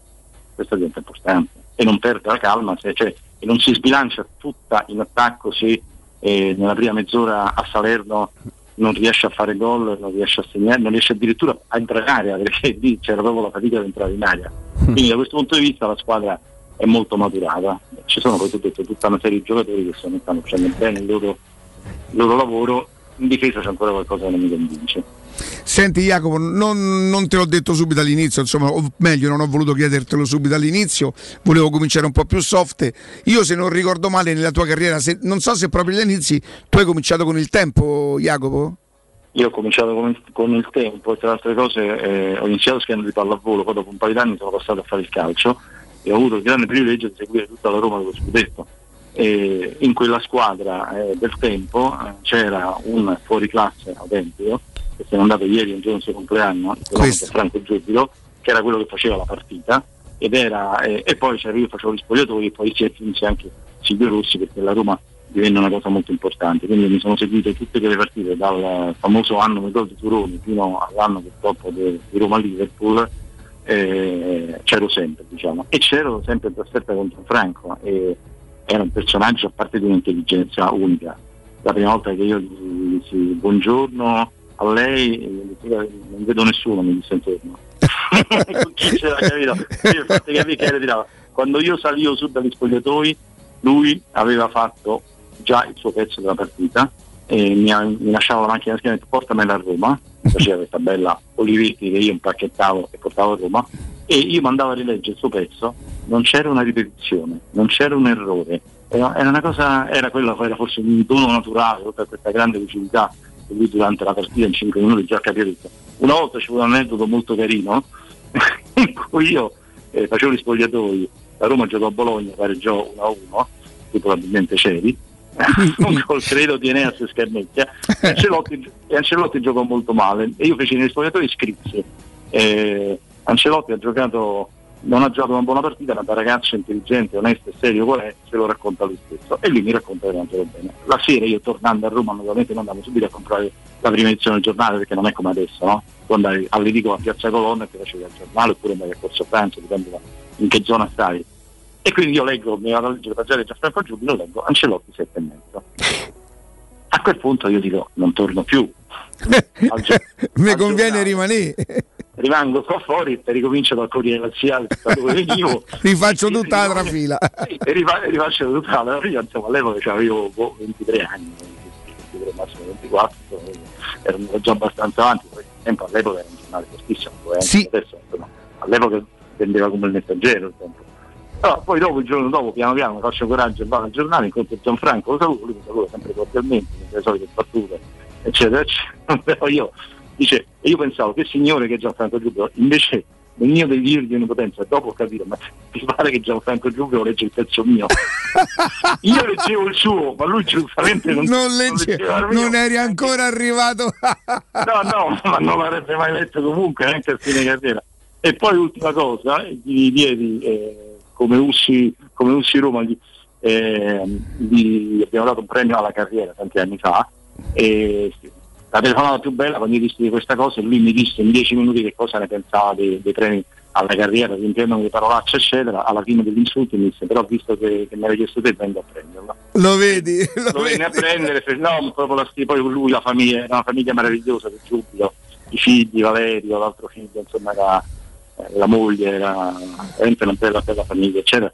E tra le altre cose un fuori classe, mai visto uno Guarda Jacopo, io personalmente non ho mai avuto il piacere di conoscerlo e, e so pure che purtroppo a volte la morte mette d'accordo un po' tutti no? nel dover dire certe cose. Io percepisco da stamattina tra Mimmo, Stefano, Augusto Ciardi che l'ha incontrato qui in radio e ci ha lavorato, te, tutte le persone che l'hanno incrociato, percepisco una sincerità nel ricordare questo signore. era, era un signore, grande conoscitore di calcio, eh, grandissimo appassionato di bridge e grande giocatore di bridge. Il suo unico punto debole fantastico era che noi gli dicevamo eh, quando stavamo in trasferta dei nomi di città, capito? perché lui diceva che era stato almeno una volta in tutte le città del mondo in pratica, no? E, allora, e allora ci mise la famosa battuta, gli disse, non so se, se Mimmo, Stefano Petrucci gli dissero eh, Gianfranco, ma tu sei stato a Norcevic quando la Roma andò a fare un primo turno di Coppa UEFA? E lui, e lui fece forse ci ho dormito una notte. Lì per capire il senso dell'umorismo di questa persona meravigliosa che ha vissuto la vita perché il nostro è un lavoro meraviglioso. Adesso è un po' imbastardito diciamo la verità. Però insomma ecco, chi l'ha vissuto bene come lui era un trasportatore di felicità oltre che di grande cultura poi Certo, sì, sì, sì, sì. Jacopo, torniamo, torniamo insomma alle nostre, alle nostre domeniche. Quindi, eh, la Roma, secondo te, l'ha già accorciata la differenza che la vedeva al settimo posto l'anno scorso? Quindi, eh, tutti quei punti di, di- di distanza, non solo dalla prima, ma anche dalla quarta, già, ha già dato l'idea di accorciarlo? Sì, ha già dato l'idea di accorciarla e accorciarla anche di molto. L'importante è che adesso non si pensi che dal settimo uno passa all'ottavo al primo posto. Perché la squadra sicuramente ad oggi non è ancora pronta. È una squadra che ha dei meccanismi ancora molto da oliare. È una squadra che io credo che Mourinho non farà giocare sempre nella stessa maniera, perché poi questo 4-2-3-1 diventa un 4-3-3, poi si gioca con una punta, poi secondo me giocherà i due punti insieme in alcuni pezzi di partita. Eh, Shomuro, dove è un giocatore molto forte, che ha seguito molto a Genoa nella passata stagione ed è bravo e Ebram, come vedete pronunciano bene, eh, mi piace, mi diverte perché magari c'è dei momenti in cui ti sembra che debba migliorare molto di tecnica, poi sull'azione del gol del 2-0 fa un numero con l'elastico e dici oh, questo il gioco lo conosce, capito? E poi mi, mi pare, poi ti ho detto adesso sta andando tutto bene, quando le cose andranno male. Sì, sì, Speriamo- infatti. speriamo. Però ci sono poi delle facce positive, ci sono delle facce positive. E poi ripeto, per me Cristante è un po' l'emblema, si era già diciamo, riqualificato molto giocando l'ispezione di partite durante il campionato europeo, ma adesso ricominciato ad essere un predicatore, cioè anche perché i giocatori noi ci siamo sempre domandati perché è pagato così tanto, cioè, forse ancora è stato pagato troppo, però centrocampo comincia a esserci una bella solidità. Devo capire eh, la difesa quando verrà presa, diciamo, quando, quando ci saranno attaccanti importanti, ogni tanto qualcuno solo davanti alla porta ancora, ancora lo troviamo. Quindi ci sono ancora, non so se è un fatto di disattenzione collettiva o proprio il sistema difensivo che non funziona ancora bene. L'anno scorso c'era quel grosso problema non della difesa ma proprio di tutto il sistema difensivo della Roma. Adesso la Roma rischia un pochino meno da quel punto di vista, cioè la difesa magari si alza e si abbassa, è un po' più tra virgolette furba la Roma, insomma in questo rispecchia già abbastanza Mourinho. Mm. Il, il ruolo di Smalling, chiaramente parlavi di, di tenuta difensiva, quanto pensi possa incidere? Perché poi eh, allo stato attuale dei fatti è vero che sono solo quattro le partite ufficiali, però sembra tipicamente romanista come, anche come pensiero che vabbè, adesso Mancini e Bagnez sono intoccabili, non si può giocare senza, Cioè, senza tipo- di loro. Tipo, ma siamo così Sicuri sicuri che Smalling quando torna può giocare titolare con la Roma? Quindi il tuo pensiero su questo e poi prima tu facevi eh, riferimento ad una- al discorso della mentalità con il click proprio che c'è stato, punto di vista mio personale, nell'intervallo grazie a Mourinho dell'ultima partita. Qual è un altro aspetto mentale su cui proprio la capacità comunicativa di questo allenatore di arrivare ai giocatori farà la differenza? Sui famosi aspetti di tenuta mentale, eh, di, di- di intensità che la Roma ha avuto storicamente negli anni, però in quale tu pensi lui possa incidere di più? Secondo me lui arriverà mh, a fare un processo psicologico nel quale dirà tra un pochino, non ancora, eh, dirà che eh, la Roma, e dirà la verità, quando la Roma sarà al top della forma con tutti diciamo, gli effettivi al seguito, eh, tra cui anche Smalling che diventa- diventerà, speriamo, un giocatore molto importante, poi abbiamo capito qual è il suo problema, il fisico, riuscirà a spiegare che non ci sono partite perse in partenza, bisogna, il che non vuol dire giocare con spavalderia, il che vuol dire che lui è, tra virgolette, fa l'arrogante, ma la squadra della Roma non gioca mai in maniera arrogante, è diverso questa cosa. Cioè lui dirà alla squadra che deve sapere aspettare, lui dirà alla squadra che si deve accorciare, lui deve dire che come insegnano gli allenatori ai nostri figli che se c'è la palla scoperta è inutile che a pressare, se c'è la palla coperta puoi accorciarti e andare tutti a pressare. Infatti la Roma già ci ha fatto vedere che non gioca 90 minuti no, attaccando il portatore di palla a 60 metri da- dalla propria porta, ma lo sa fare però, sta imparando a fare. È chiaro che quando lo fai, poi dopo ti rubi palla, se hai il centrocampo buono riesci a fare le cose importanti, però io ho visto anche la Roma che sa aspettare, che non ha fretta, che gira palla, che ricomincia, Eh, ho visto dal punto di vista dell'attacco eh, molto migliorati dei laterali, specialmente Carlos, secondo me sta, sta completando, sta facendo, c'è un processo di crescita enorme, devo ancora inquadrare l'altro, Vigna. Però eh, sì, no, lo devo inquadrare nel senso dal punto di vista Certo, certo. sono comunque sulle posizioni di partenza sono migliori, nel senso che fanno meno errori perché magari eh, non, non li vedo alti tutti e due insieme spesso, anzi direi forse quasi mai, no?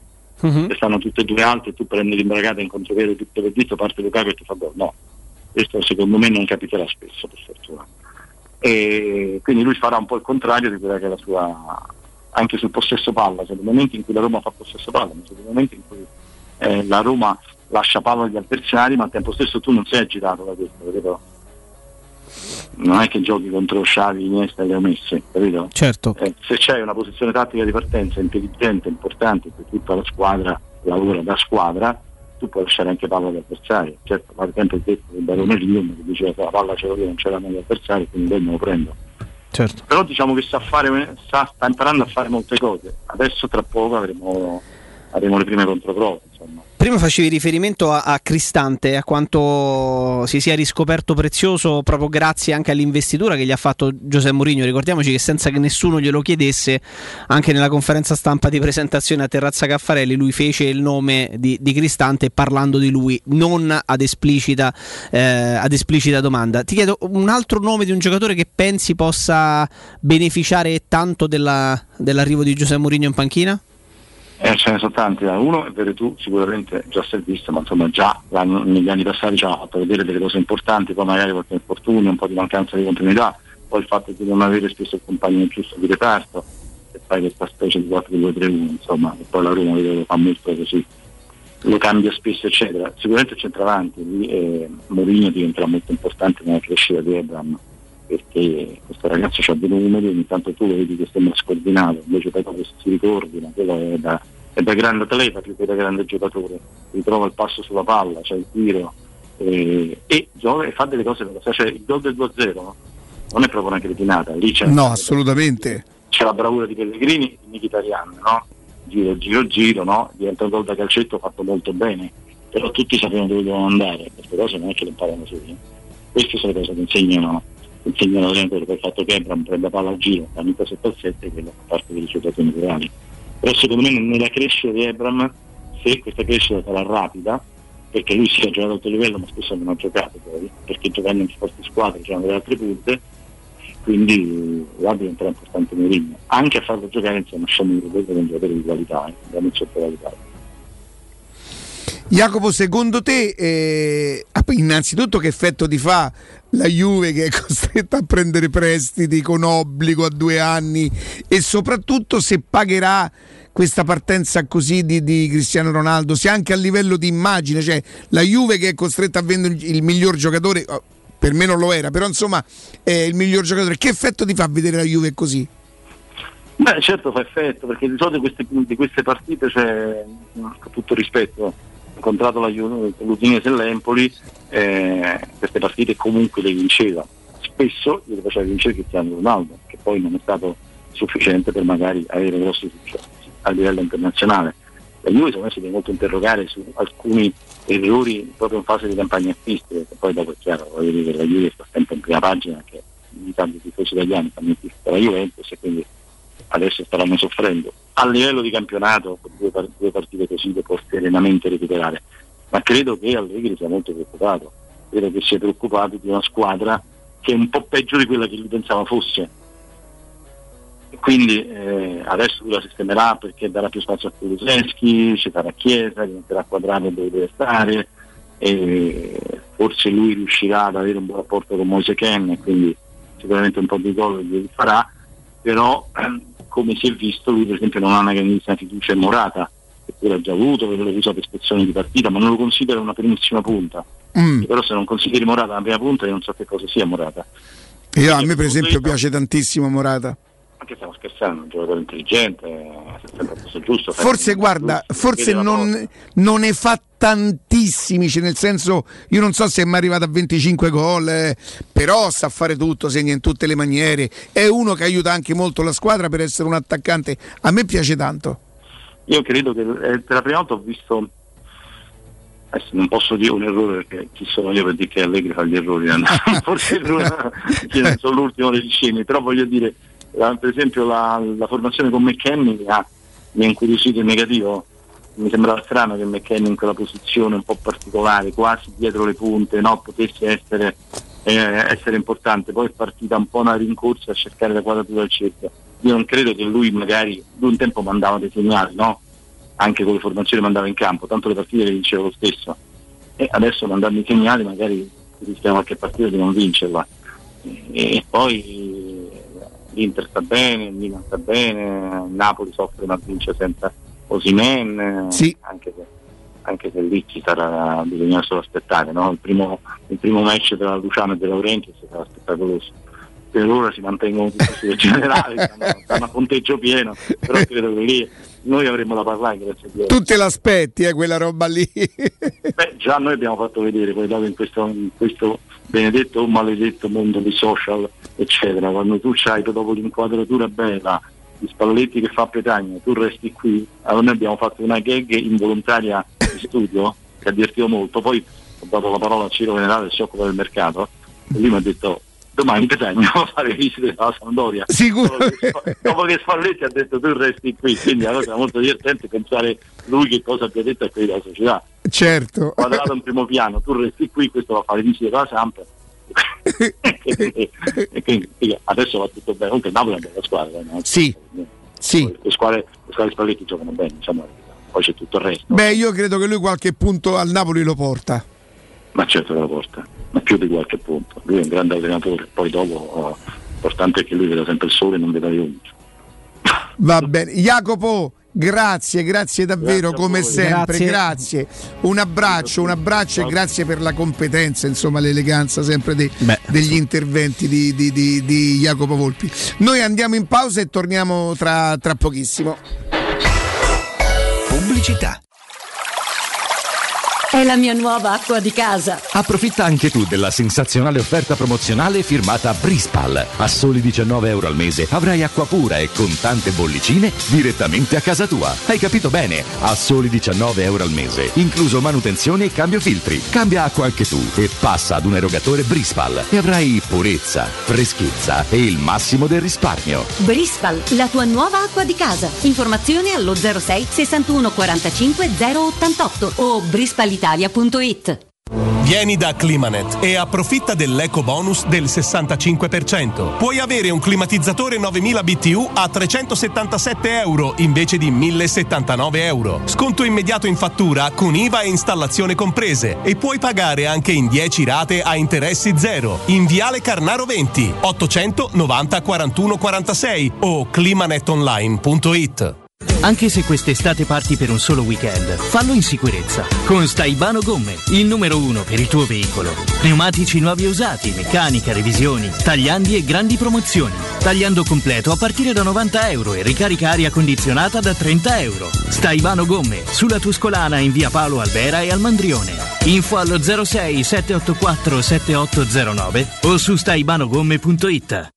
Zenit Energia, in partnership con Eon Energia, ti offre più efficienza energetica in casa a costo zero. Sì, con l'eco bonus del decreto rilancio hai una pompa di calore ibrida con caldaia a condensazione, fotovoltaico con batteria di accumulo e colonnina per ricarica elettrica auto con uno sconto in fattura del 100%. Informati allo 06 66 35 587 o su zenitenergia.it. Messaggio con finalità promozionale, salva la sussistenza dei requisiti previsti dalla normativa vigente in materia di super bonus 110%. Se ami la carne quanto noi, adorerai Arabracis. Steakhouse e American Barbecue. Golosi hamburger di scottuna o Black Angus. Barbecue con New York pastrami, ribs e altre specialità con cottura low and slow. Un'accuratissima selezione di carni di altissima qualità da tutto il mondo e primi romani fatti in casa. Arabracis. In via Cassia 1837. Info allo 06 80 07 1142. Arabracis. Il tempio della carne a Roma. Vuoi un materasso di altissima qualità ai prezzi più bassi del mercato? Se lo vuoi in memory di ultima generazione o con molle indipendenti, comodo e rilassante o ancora ortopedico dal sostegno deciso, vieni direttamente in fabbrica da Artigiana Materassi, la vera qualità made in Roma, con oltre 50 modelli da provare. I nostri grandi showroom ti aspettano in via Casilina 431A con garage convenzionato a soli 10 metri e in viale Palmiro Togliatti 901 dove c'è una grande insegna gialla. Info allo 06 24 30 18 53 o su artigianamaterassi.com.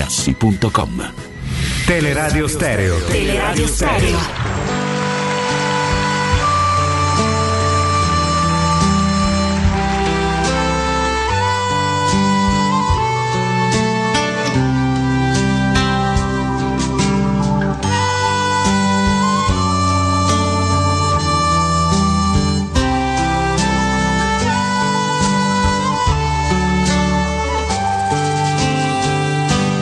Il cielo d'Irlanda è un oceano di nuvole e luce. Il cielo d'Irlanda è un tappeto che corre veloce. Il cielo d'Irlanda, i tuoi occhi se guardi lassù ti annega di verde e ti copre di blu. Ti copre di verde e ti annega cielo d'Irlanda si sfama di muschio e di lana. Il cielo d'Irlanda si spulcia i capelli alla luna. Il cielo d'Irlanda è un gregge che pascola in cielo, s'ubriaca di stelle di notte e il mattino è leggero, si ubriaca di stelle, mattino è leggero. Torniamo, torniamo in diretta e approfittiamo, proprio lo- lo- quasi lo usiamo, del nostro Nino Santarelli. Intanto bentornato, cioè nel senso che tu il GR lo fai già da più di, di una settimana, però no- Esatto. non, non era mai capitato che noi ci rincontrassimo in studio. Grazie. E lo facciamo perché? Perché intanto ah, diamo a Cesare quel che è di Cesare, cioè nel senso che ci sono delle cose che il nostro GR anticipa anche rispetto no, a testate molto molto importanti, per esempio. Sì, ci fa piacere perché in questo momento sull'home page del, del sito del Corriere della Sera, dunque un sito assolutamente autorevole e importante, trovate la seguente notizia. La variante Delta raddoppia il rischio di finire in ospedale rispetto alla variante Alfa. Lo studio inglese, questa è la prima notizia che trovate sul sito del Corriere eh, della Sera. Il dottor Pirro, nel eh, suo punto, eh, ha messo proprio questa notizia del- dello studio inglese proprio come è partito da, da questo, da questo studio inglese. A noi fa piacere, nel senso ci gratifica vedere che insomma eh, quello che poi mandiamo in onda del GR viene riproposto anche da testate importanti come il, il Corriere della Sera. Tra l'altro oggi ne parlavamo prima fuori onda, siamo alla vigilia diciamo, di, una, di una svolta, nel senso da domani servirà il Green Pass anche per tutto il personale scolastico, per il personale dell'università e per i treni a lunga percorrenza, dunque i treni che collegano due regioni, tre regioni, quindi non diciamo, i treni che non sono quelli regionali. Quindi se uno da domani vuole andare a Milano, a Venezia, a Verona eh, e vuole uscire dal Lazio e prendere un treno deve avere il, il Green Pass. Sempre domani, questo lo diciamo, si annuncia una giornata calda dal punto di vista dei trasporti perché ci sono, sono in programma delle manifestazioni di protesta, dei no Vax, no Green Pass e dunque ci potrebbero essere dei ritardi, delle problematiche appunto alle stazioni eh, legate eh, ai treni. Eh, abbiamo visto quello che è successo oh, sabato e lunedì a Roma, io ricordo che ci sono stati due giornalisti che sono stati feriti in due eh, manifestazioni diverse, cioè, uno proprio è stato preso a cazzotti, è stato proprio uh, è stato aggredito uh, in maniera importante, il giornalista di Repubblica è successo ieri, una giornalista della RAI invece sabato è stata sempre aggredita, per fortuna in maniera diversa ma in modo più lieve, tra l'altro da una ragazza alla manifestazione eh, di sabato e dunque adesso sta emergendo che esiste questo, Certo. questo problema eh, anche diciamo, di, di ordine pubblico. Vedremo quello che succederà domani, fatto sta che da domani le regole cambiano. Sempre a proposito di notizie, Riccardo e Jacopo che fanno discutere, noi ce ne siamo sempre occupati nel nostro GR, c'è questa idea della Regione Lazio che al momento è un'idea e, e la Regione Lazio sta valutando se praticabile o meno, se realizzabile o meno, ovvero quella di far pagare le spese sanitarie a chi finisce in terapia intensiva da non vaccinato. Abbiamo verificato di persona che sui social questa idea divide, Certo. eh, fa discutere, ci sono tanti contrari, però il ragionamento che fa l'assessore D'Amato dice pur essendo noi la regione che ha vaccinato più persone rispetto ai i- i cittadini residenti, ci troviamo di, fon- di fronte ad un problema, che è quello che le persone va- eh, che finiscono in terapia intensiva sono soprattutto persone che non sono vaccinate, che non hanno completato il ciclo vaccinale. Quindi serve una sorta di eh, presa di coscienza e si fatica, io dicevo pure nel precedente GR che siamo a settembre praticamente 2021 e ci, ci sono ancora persone o che non capiscono o che fanno finta di non capire o che non si sono resi conto che, due punti aperte virgolette, il vaccino riduce la probabilità di finire in ospedale, dunque riduce il rischio di far prendere la malattia in forma grave. Dunque, se uno si è vaccinato ha meno possibilità di finire in ospedale o in terapia intensiva rispetto ad un vaccinato. Ma ci sono ancora persone che o non l'hanno capito oppure pur avendolo capito sono contrari. No, però faccio un'altra considerazione. Questo no? è- Si, si Però parla. io devo dire sì? Il- Prego, prego, il prego. Si parla come, eh, di come nelle prossime ore cambieranno alcune cose, obbligatorietà Green Pass lì, lì, lì, lì. anche nell'istruzione, anche dal Ministero dell'Istruzione. Per il Ministero dell'Istruzione sono arrivate delle direttive perché inizieranno le scuole. Eppure siamo fermi ancora a diverse migliaia di insegnanti che dovranno prendere parte al regolare inizio dell'anno Nel scolastico. Lazio molto pochi, Nel Lazio detto, molto pochi. Però. Però, eh, se parliamo di Italia sono tanti, sono migliaia gli insegnanti che quindi dovrebbero andare in classe co- muniti di Green Pass, vaccinazioni, si fa comunque lezioni in ambienti chiusi, pur con gli, s- gli orari sfalsati e tutto, senza vaccinazioni e senza Green Pass. Ce ne sono tanti che non, lo- non ce l'hanno. Ed è un Come problema. si farà? Cioè, il problema sono loro, non siamo noi che Come siamo si provati. farà? Scusate se il mio sfogo Io però no- non la metterei esattamente così, nel senso che a me non disturba neanche un po'. Fai valere- Eh, no, nel io, io ho mia moglie che non si vaccina, paura, ha paura e io le riconosco il diritto di avere paura, un po' come dice, come dice Zaia, de- de- il presidente della, della regione Veneto. Eh, anche perché io ho capito una cosa.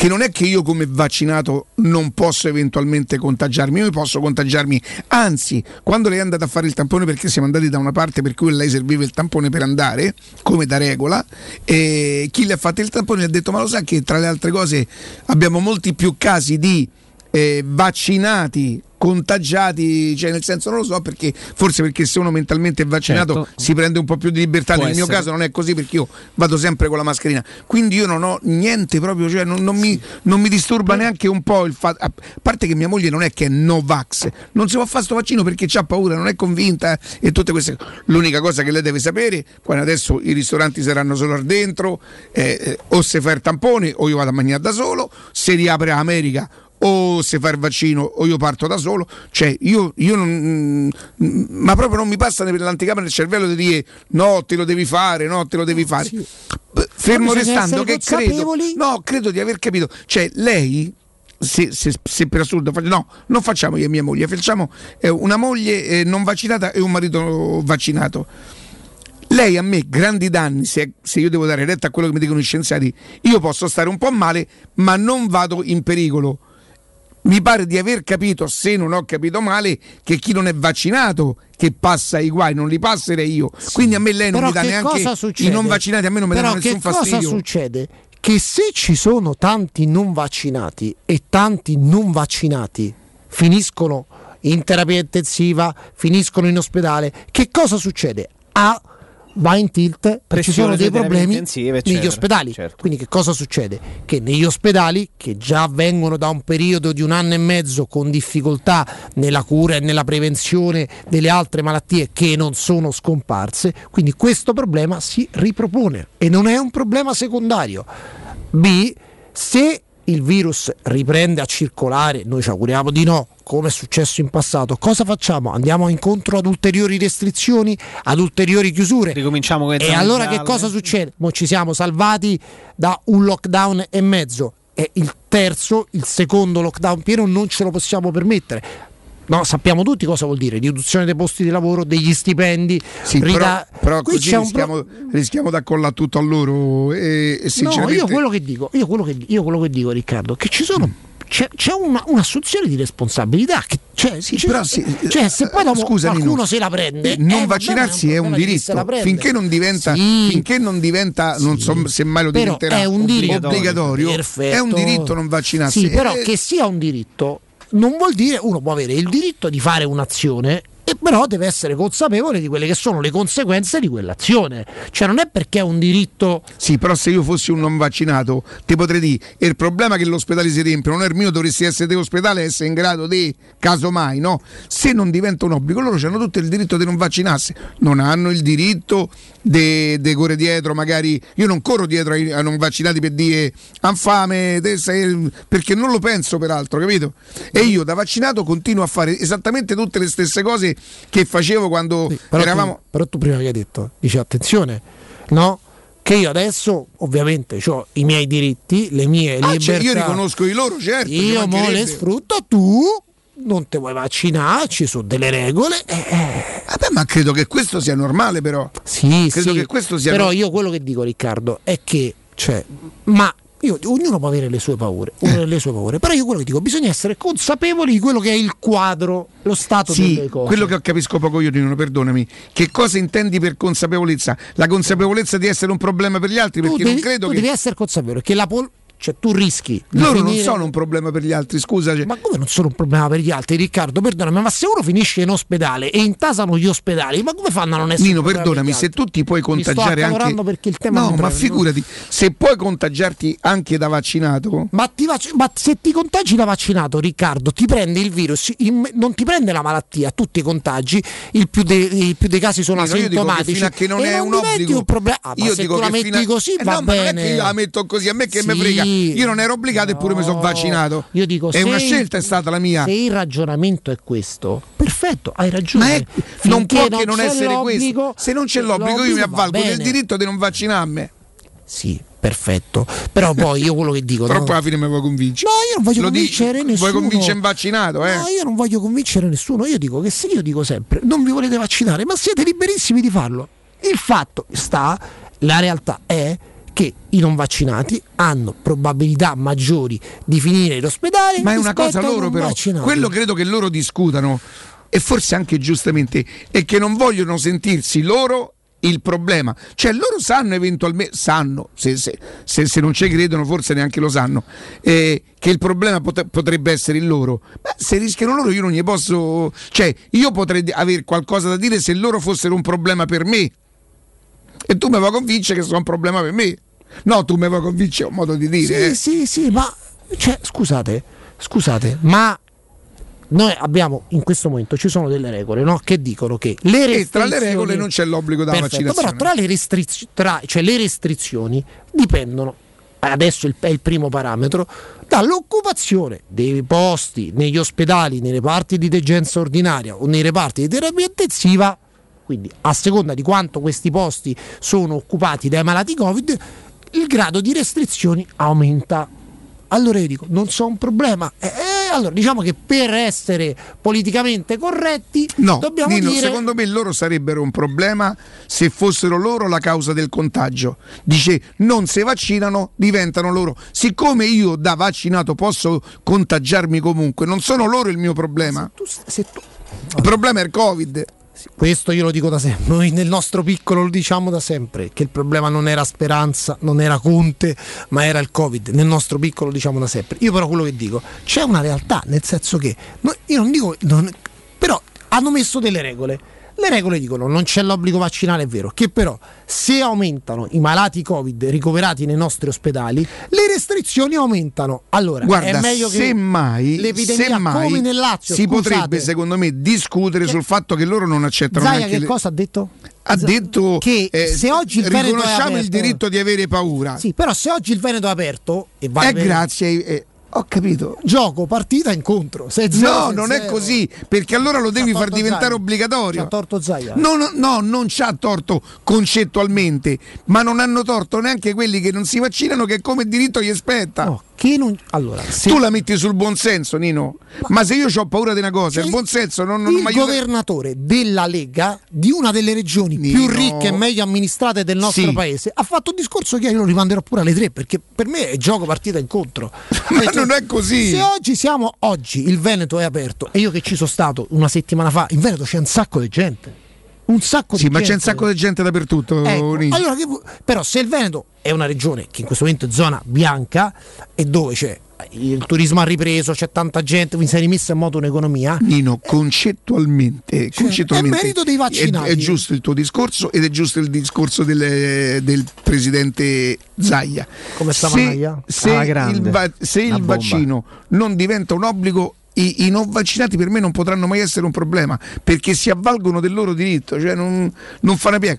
Poi sta il buon io non- senso e allora ti- del e non dico- vaccinato. Ah, ma se la mettiamo sul buonsenso, che, eh, mia moglie non se lo fa, no perché va a fare manifestazioni. Ma no, certo, Lei ha paura, paura. e di fronte alla paura di ammalarsi eventualmente e passare quello che tutti ci dicono è.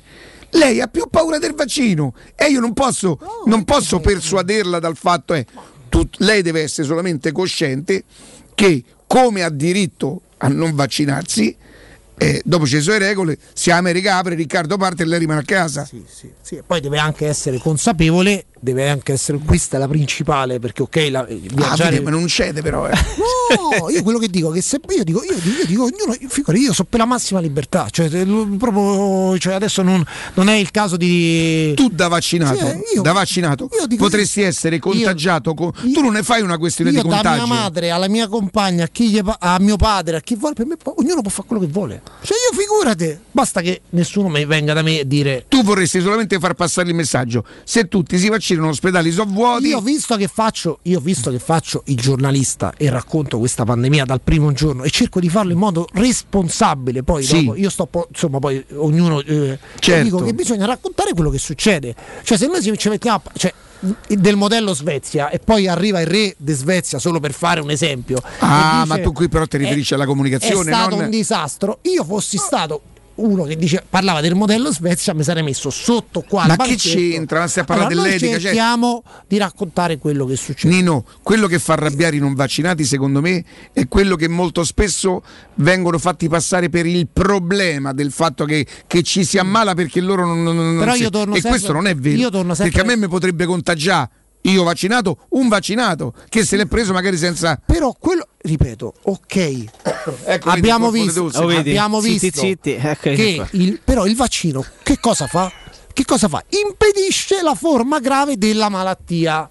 Ed è questo quello che deve fare Ho il vaccino. capito, ma, ma se se- un non vaccinato, Scusami, scusami, ma io ti dico, contrario, ma io sono un non vaccinato. della, io della sono un, Maranella, no- io sono un non vaccinato e ti dico, ma che te ne frega a te di quello che mi succede a me? Sono io a, rischiare, che vuoi da me?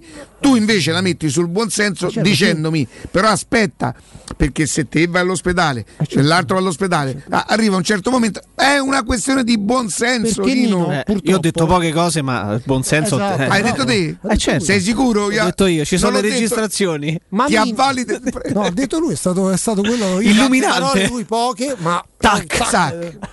Nino purtroppo non vive sui monti con o senza net, ma vive in mezzo alle persone. Allora, e questo fa tutta la differenza del mondo. Cioè, lui vorrebbe vivere sui monti Ho con o cap- senza net. Nino, Nino, Cioè, dimmi una cosa. Un non vaccinato, lo- un non vaccinato potrebbe contagiarti più di un vaccinato? Sì, no! Però, però quello che dico io, se io becco un non vaccinato e mi- o un vaccinato che, e mi contagia, io che sono vaccinato con doppia dose, poi magari farò i collegamenti, io mi auguro di no, da, diciamo, da un posto meno bello di questo. Però io come tanti altri vaccinati che hanno completato il ciclo vaccinale, questo ci dice la scienza, questo ci dicono tutti praticamente tutte le persone, i medici che interpelliamo, ha meno probabilità di finire in Sì, ospedale. Nino, Per me in poi effetti, dopo tutto no. il resto In effetti, io, e te lo dico da vaccinato, vado in un ristorante e gli dimostro il Green Pass. e il Green Pass, chiedo scusa, è grande perché io sono ciccione. esatto. Il Green Pass e entro. In effetti, in effetti io potrei essere. Eh, potrei avere e non saperlo, non avendo sintomi, in quanto sono vaccinato e avere il Covid. In teoria io dovrei entrare nel ristorante col tampone, semmai. però quello Ed è questo che loro secondo me discutono. E se discutono questo qua, non è manco così blasfemo. Io dico che è una questione di buonsenso. Io poi ti posso dire una cosa, io mi sono fatto il vaccino. al ribaltamento Attenzione. dalla realtà, cioè noi che siamo pro vax ci dobbiamo No, giustificare io a per la che io nostra non, posizione. io non so Ma io pro dico, vax, ma- ti dico la verità. Io, io se eh, a me serviva anche che mi obbligavano, io sono talmente pauroso Ah, che a ma su, è un farmaco, ma che faccio? Tu Non sei faccio. ipocondriaco. Tu lo sai che mi è successo a me l'altro giorno? Sono andato ad una farmacia di Roma Sì. e ho chiesto Loki, no, veramente ho chiesto Laulin e, e mi ha detto guardi le chiedo scusa, eh, senza ricetta Laulin glielo posso dare, le posso dare Loki? Dico guardi mi dia Loki. Evidentemente ha visto la mia faccia da un po' così, oddio non è che ho la faccia da malato con sto faccione, però che ero un po' disilluso, mi ha detto guardi facciamo una cosa. Le do Laulin. Se stava Loki, dico no, no, me lasci tutte e due. Tutte e due per Un precauzione. bel cocktail, capito? Nino, Nino, mm, tu fai un disco, ma non è che è sbagliato quello No, che dici tu. io, io figurate. Io intanto non, Io non- non neanche la metterei sul Provax e Novax, perché io non so vabbè. Provax. Io Se io avessi estremizzo, avuto paura del vaccino è perché a me fa più paura il Covid che il vaccino. Te credo, Cioè, ho- alla tua età, ma perché età, te credo? Te credo, scusa. Allora io non devo credere a mia moglie che ha paura del vaccino. Scusami. Se tu dici, se tu dici che hai più paura del Covid Io che del io. vaccino, io che sono una persona di buon senso e che sto tutti i giorni alle prese con questa materia qui, dico, beh, giustamente. Riccardo ha 64 anni. No, famo 63. Famo, 60, famo pure 58. 61, famo pure che ne dimostra 61 e mezzo. Ma a me me ne danno tutti 62 e qualcosa. E pensa. giustamente la sua è una posizione legittima, legittima. Cioè, eh, io mi stupirei del contrario. Con sto Bello capoccione. però, eh. Comunque le parole Nino. chiave in chiusura In sono montagna 59 8 mesi. buo- buon senso. In, in montagna scendiamo a 59 8 Sì, mesi. ma il buonsenso non è, non è un obbligo, il buonsenso o ce l'hai o non ce l'hai. Jacopo, tante parole tu con una. Così, io vi ascoltavo e Vabbè, poi ho... buonsenso l'avevo detto io, però Una dai, caspita. Ah, ma siete così Pure gelosi tra di voi. io? No, perché lui si sta, sta scalpitando, capito? E- Dico- Riccardo, mi, c'è più rispetto Riccardo mi dice da giorni che dico cose sensate, quindi è, preoccupante come Buon come- sensate, Esatto, buon buon sensate. Allora ti devo far venire il GR. magari. Attenzione, perché senso, vedi questo, vedi non questo che cosa succede. Ecco. Ma per caso lui sa le conseguenze del vaccino tra adesso ed i prossimi dieci anni? Che mi Eh. dici? Che mi dici? Che mi dici su questo? Avvisi- avvisi- avvisate Petrucci, Ferretti Sì. che oggi andiamo a oltranza. Che mi dici? Eh, però non mi rispondi. Eh, Eh, eh, si eh, fa eh. presto. E allora vedi No, ma io mi rendo conto che è un argomento di dibattito. Ah, Come siamo andati, Riccardo? alla grande. Pensavamo molto, Il molto di fatto meno. che si- ci siano molti vaccinati asintomatici positivi al tampone è la riprova che il vaccino serve perché attenuano le conseguenze della malattia. No, ma eh, Sergio, mancherebbe. no, Esattamente Sergio, quello che no, io dico nel mio piccolo. No, ma attenzione, ma non è questo in discussione, però Nino, perdonami. Eh, ma questo è fondamentale da capire. E, E allora perché il governo non lo rende Ti obbligatorio? assicuro che, che ci stanno tante capetoste, non so solo gli aquilani capetoste, ma tanti è, è un, un atteggiamento diffuso. Rick? Dico da aquilano. Credo che dobbiamo lasciare Ragazzi, spazio anche al mia. direttore. O, Cioè, ci se- o lo fai tu? No, no. Direttore. Il direttore con un Lui ospite al pensiero collegato. che non avrebbe fatto il giro dice ma da fare una, venti- una ventina di minuti con Riccardo. con voi ci sto bene mi, mi A noi fa piacere perché lo vedi che, lo vedi che è reciproco.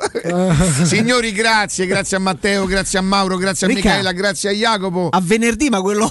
Lascia stante, te stampe la ga. E sono un po' stanchino, diciamo Vero? che mi vado a riposare, ma non va azzardate, restate con noi. Eh. Un abbraccico. Ciao, ciao, ciao. Faccio un giro per Roma. Quasi mi fossi scordato